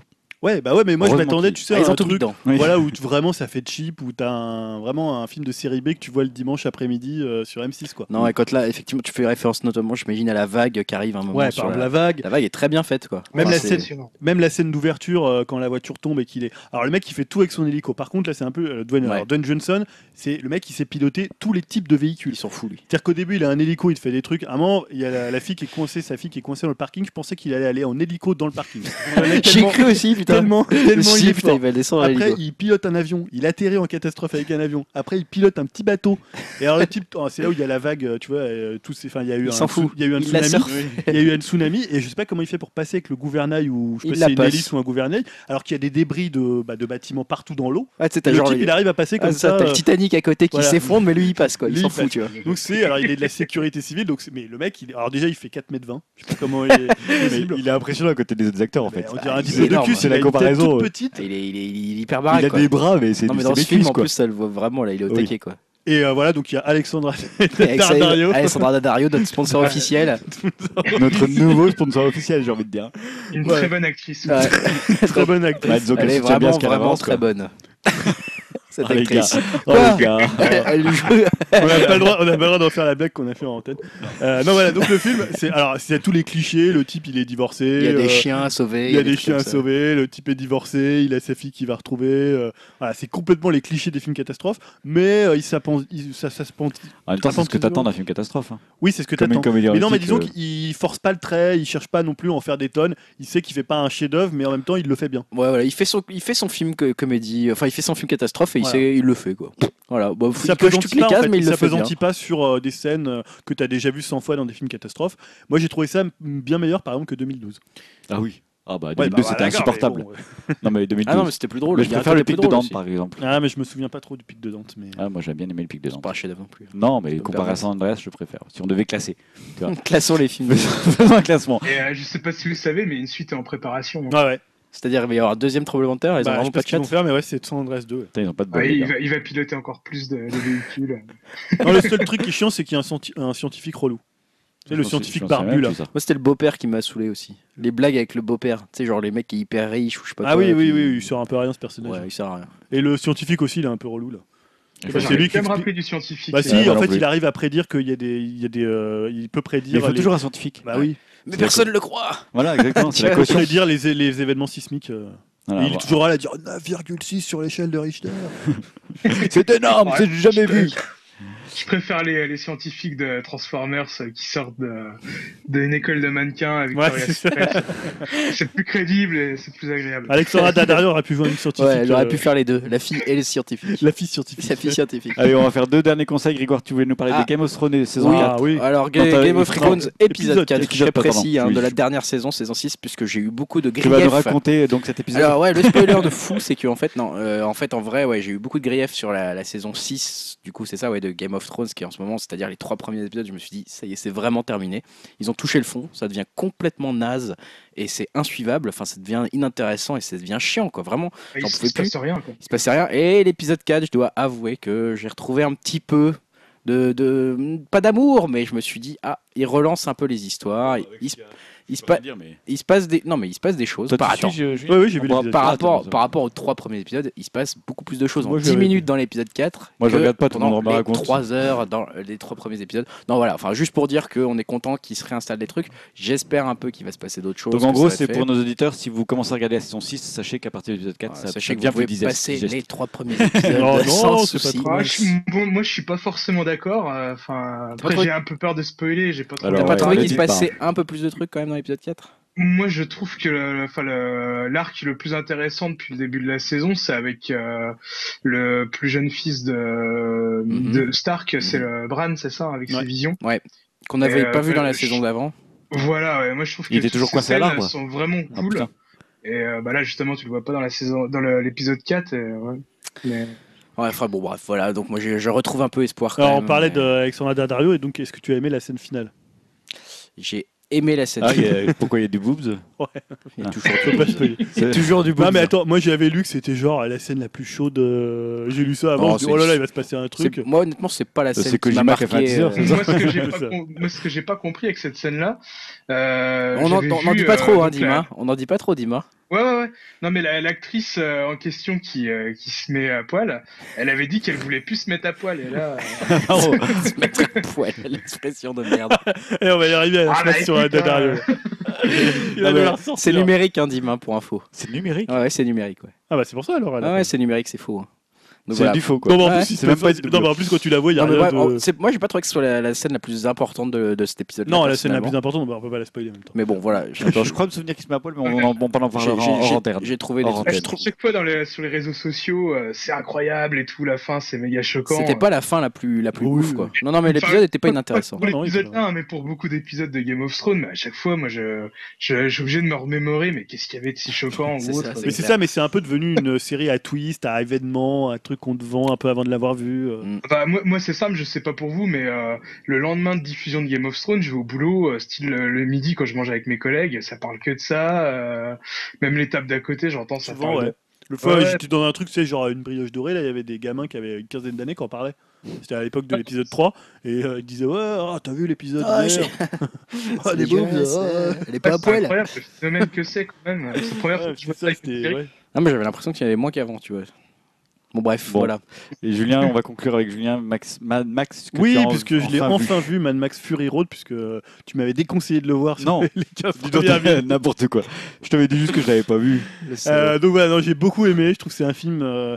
Ah, ce que j'ai apprécié en fait, c'est que je trouve que Miller, pour l'âge qu'il a, bah, il a la foi en fait. C'est-à-dire, c'est un film, c'est, un, c'est à la fois un blockbuster et c'est un film qui dit plus que ça, mais il euh, n'y a aucun cynisme dans le film, il y a une énergie, y a, voilà, je, je, sais pas, je dirais vraiment la foi, il, tu vois, il croit, en, il croit en son film et ça se ressent, je trouve, à l'écran en fait. Il y a une énergie, un rythme dans le film qui est juste hallucinant. Alors après, il y a des scènes, euh, je suis un peu plus réservé sur la fin d'ailleurs, je trouve que c'est une fin un peu à la Game of Thrones, un peu, limite un peu, euh, un peu ridicule, mais euh, tout le reste du film, je le trouve vraiment, euh, vraiment formidable. Quoi. C'est...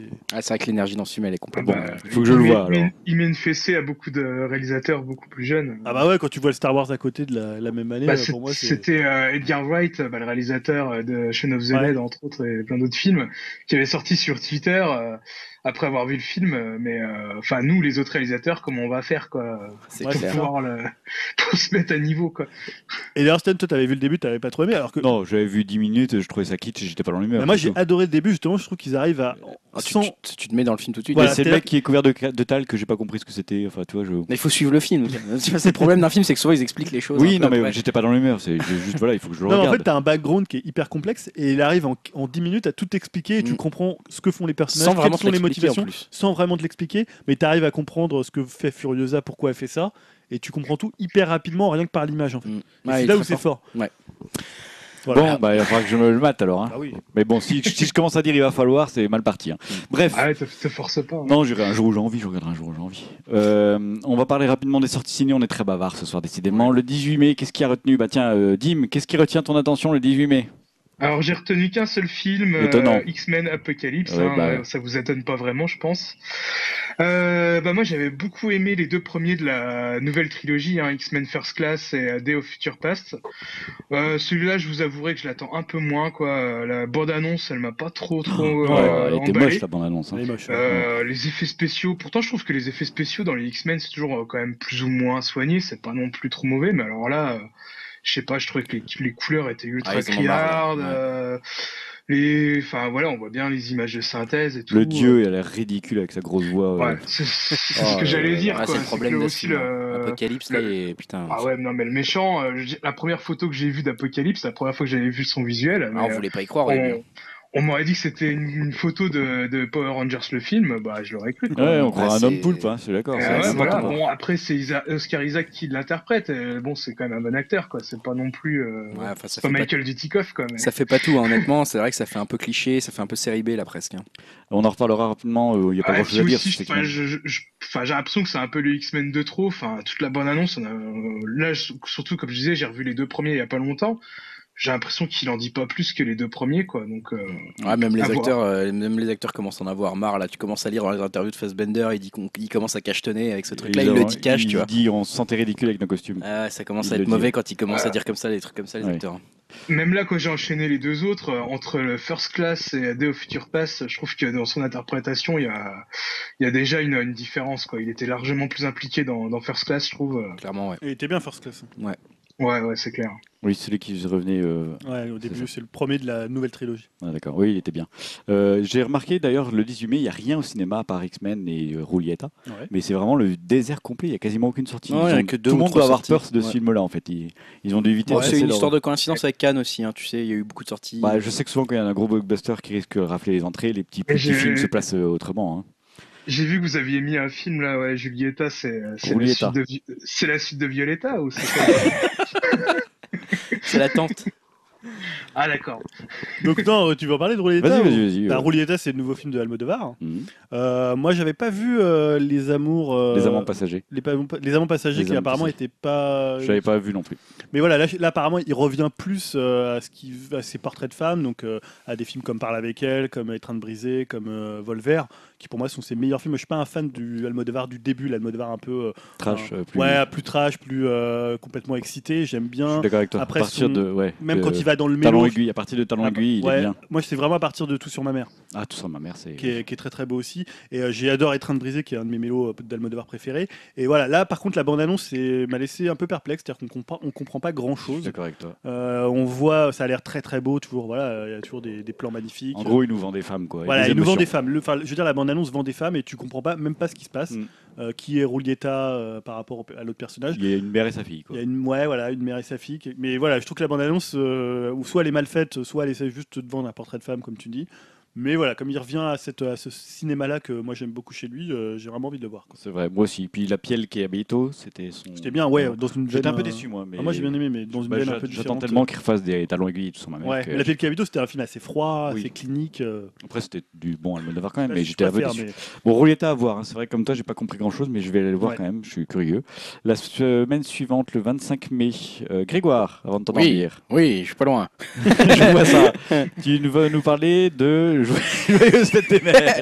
Voilà, d'un bon film. Joyeuse Je me suis dit que Florence n'était pas allée au cinéma depuis longtemps. Faut la sortir un peu là. Faut la sortir un peu. Heureusement qu'elle ne nous écoute pas. Hein. Donc voilà, c'est euh, le réalisateur de Pretty Woman et de cette immondice de comment ça s'appelait déjà euh, euh, Valentine's Day. Euh, Valentine's, Day. Valentine's Day, qui était peut-être un des pires films que j'ai jamais ah, vu. C'est... Attends, c'est C'était une daube oh monstrueuse. Mais je pense ouais. que c'est pareil ça. Je pense que c'est un peu pareil. Ouais. Je pense ah, qu'on va y aller pour voir un peu Julia Roberts qui vieillit pas alors que Jennifer Aniston à côté prend bien cher. Mais je... elle se fait tirer, Julia Roberts. Je Le pense qu'elle se fait tirer. J'espère pour elle, écoute. C'est tout ce que je lui souhaite. Ah les gars, on peut rien dire. Ouais, tu me vires euh... cette manière et tu me mets oh, Julia Roberts qui se fait tirer. Entre euh, Alexa, c'est, bah, c'est très sur les Robert aujourd'hui. Mais je trouve que ça se voit pas trop. Non, enfin bon, bref, ce film a l'air d'être moyen. Bah ouais, non, ça a l'air pour... Mais j'irai le voir, moi. Est-ce que t'as compris la bande-annonce? Une compre... À chaque fois, ils te disent « Machin des... est une femme euh, ». Ouais, tu euh, qui non, c'est vrai bon, qu'on sait gros, pas trop. En gros, c'est un film choral, c'est tout ce qu'ils veulent c'est dire. C'est un film quoi. Choral, un peu ouais. comédie romantique. Euh... Il y a Kate Hudson, que je trouve toujours... Euh... Qu'on n'avait pas vu depuis longtemps. Ouais, que, qu'on n'avait pas vu depuis longtemps. Bon, voilà, bon, ça a l'air quand même Donc, vraiment... Donc, il y a ce film-là, il y a un fameux Warcraft, surtout, ouais. On a besoin d'en dire plus pour Warcraft? Non, je pense qu'on ira le voir. Dim, tu voulais ajouter autre chose sur Warcraft? Bref, bah non, mais la bande-annonce, elle m'a pas convaincu. Je trouve que, enfin, beaucoup d'images de synthèse, les orques, alors je sais pas ce que vous en pensez, mais moi je les trouve trop moches, quoi. C'est clair. Oui, oui. Euh, alors je, je sais pas, moi pareil, je connais pas trop le jeu, mais euh, je sais pas, par exemple, quand tu vois ce que fait un Peter Jackson, et puis là, enfin, ah, je, je trouve ça hyper moche. C'est puis, cheap, euh... hein. Puis bon, voilà, il y a une règle à Hollywood, c'est euh, tu mets du Prodigy euh, dans ta bande-annonce, euh, bon, ton film, il est pas terrible, quoi. Donc... c'est un symbole. Voilà. C'est comme du Kanye West. Voilà, c'est de la merde. Bon, on en reparlera dans deux semaines. Quand... Hashtag la critique de Dim. Hashtag la critique Dim. On en reparlera dans deux semaines quand vous l'aurez vu. Euh, Julien, euh, bah, Dim aussi, puis moi, on, a, on voulait voir Elle de Paul Verhoeven. Julien, ouais. Qu'est-ce que tu veux dire là-dessus? Bah, j'ai trouvé la bande-annonce assez intrigante. Donc je ne sais pas si le film allait complètement se ramasser et se planter et partir vers un truc ridicule, ou s'il allait réussir à tenir cette espèce comme ça de... de bah, en fait... On a, dedans, on comprend que quelqu'un s'introduit chez Isabelle Huppert, qu'il y a une histoire de viol, mm-hmm. mais ça a un ton qui n'est pas du tout... Euh... Enfin, après, tu as l'impression que ça devient un peu une espèce de femme guerrière, un peu warrior. Bah, moi, j'ai cru comprendre qu'elle devenait l'info, du coup, après. Bah, on ne sait pas trop, mais voilà. Disons que ça peut se barrer euh, dans un truc euh, complètement stupide. Parfois, ce qu'a fait Verhoeven, hein, on se rappelle de Showgirl, on se rappelle de Basic Instinct, et à côté, il y, euh, y a des grands, grands films de, de Verhoeven. Voilà, je ne sais pas trop, ça m'intrigue quand même. Je trouve que le film a quelque chose qui me bah, donne envie de voir. Verhoeven, le bon Verhoeven, entre guillemets, des années quatre-vingts. On l'a un peu perdu, j'ai l'impression. Je, je, ouais, moi, j'avais bien aimé un, un de ses derniers films qui s'appelait Black Book. Ah, Black Book, c'était excellent. Voilà, avec film, Candice, oui. d'ailleurs, Candice Van Dutten qui est dans euh, Game of Thrones. La femme en rouge. Ah oui, ah, c'est elle. Ah, c'est ah, elle. Je l'ai même pas reconnue, putain. Ah, c'est elle. Ah, bon. Et euh, donc, le film dans Black Book était vraiment un très très bon film. Mais voilà, ouais, après, Verhoeven, il est assez inégal comme. Euh, moi, il euh, y a aussi euh, Huppert que j'aime beaucoup dans les films, euh, qui je trouve qu'il joue toujours mieux avec des réalisateurs étrangers. Chez Haneke, elle est, elle est troublante et alors que ça fait pas un peu penser à ça là, ça fait pas penser au film d'Haneke. Un si, peu ça, Haneke. Haneke. C'est ce que j'allais dire. Ouais, c'est vrai. Putain, moi je me suis dit mais c'est, le... c'est un remake ou quoi la, pi- euh... la pianiste non, euh... non, il y avait la pianiste et il y avait un autre film. Funny où... Game. Euh, non, non, où elle jouait euh, avec euh, Daniel Auteuil. Euh, c'était euh... dans une maison là. Non, ils étaient filmés. C'était ah un oui, ouais, un film où ils étaient filmés, ouais. C'était mmh. hyper bizarre, je me souviens un peu de ce film. Euh... Avec une caméra, non, c'était, euh... mais non c'était... Ça, c'était diffusé en salle, non Non, avec un écran. Essayez de parler un peu cul- de façon culturelle avec des gens.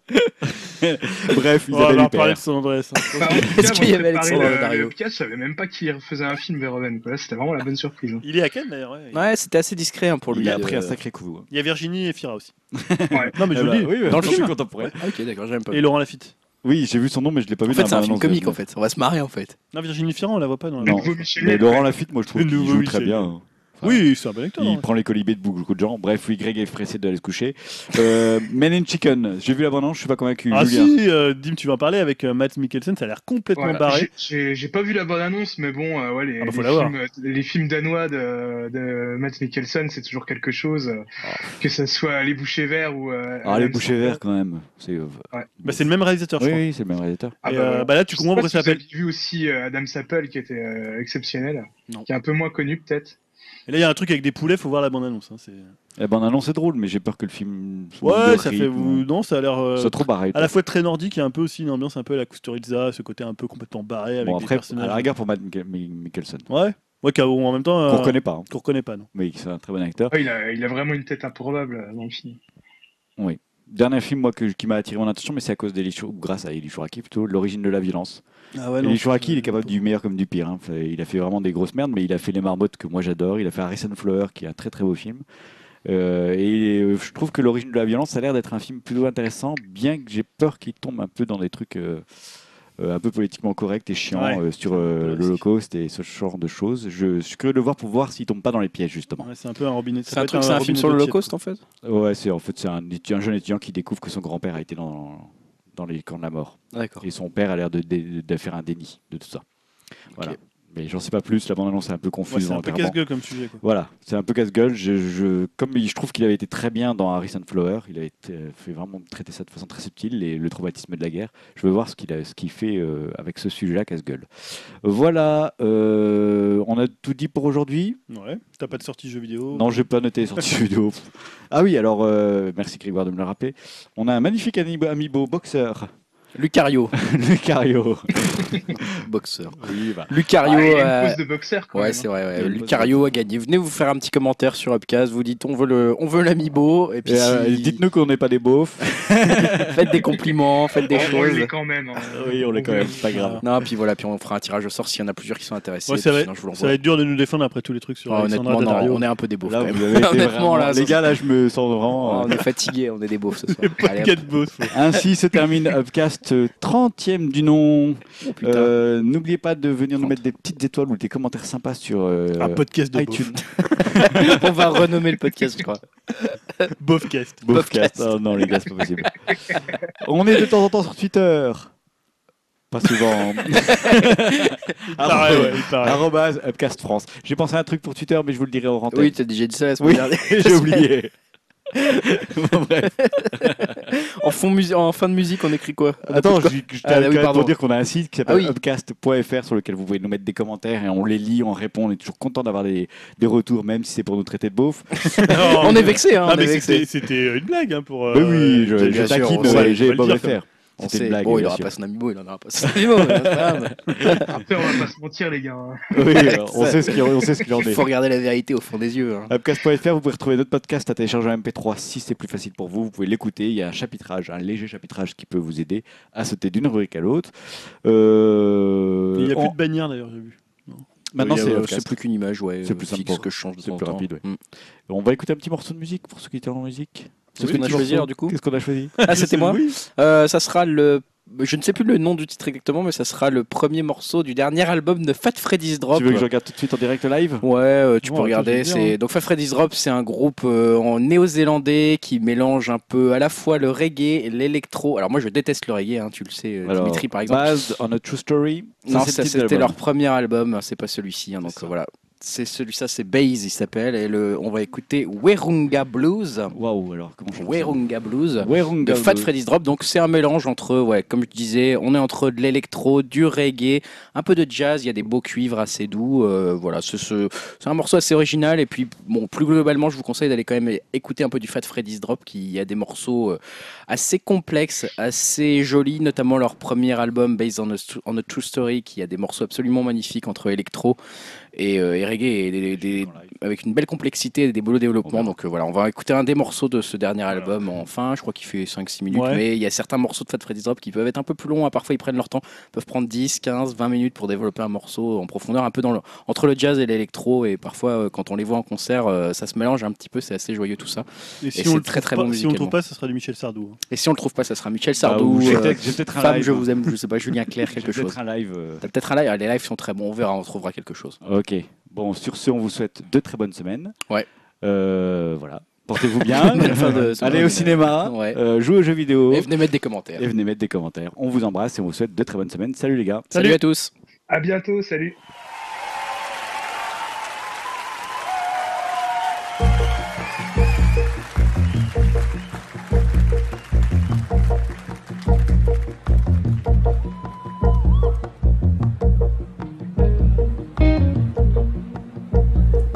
How's everybody in the house feeling tonight? We feeling good? Yes. I just want to thank everybody for turning up tonight. Hey, it's a sold out show and it has been sold out for a long time. Berlin, so good to be here. So good to see our friends and family. This is always high on the list when we're touring here in Europe.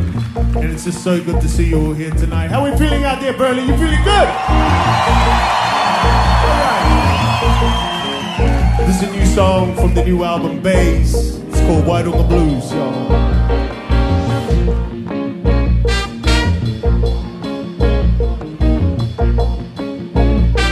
Y'all make some noise for the horn section over here. Fat Freddy's Drop on section. Make some noise.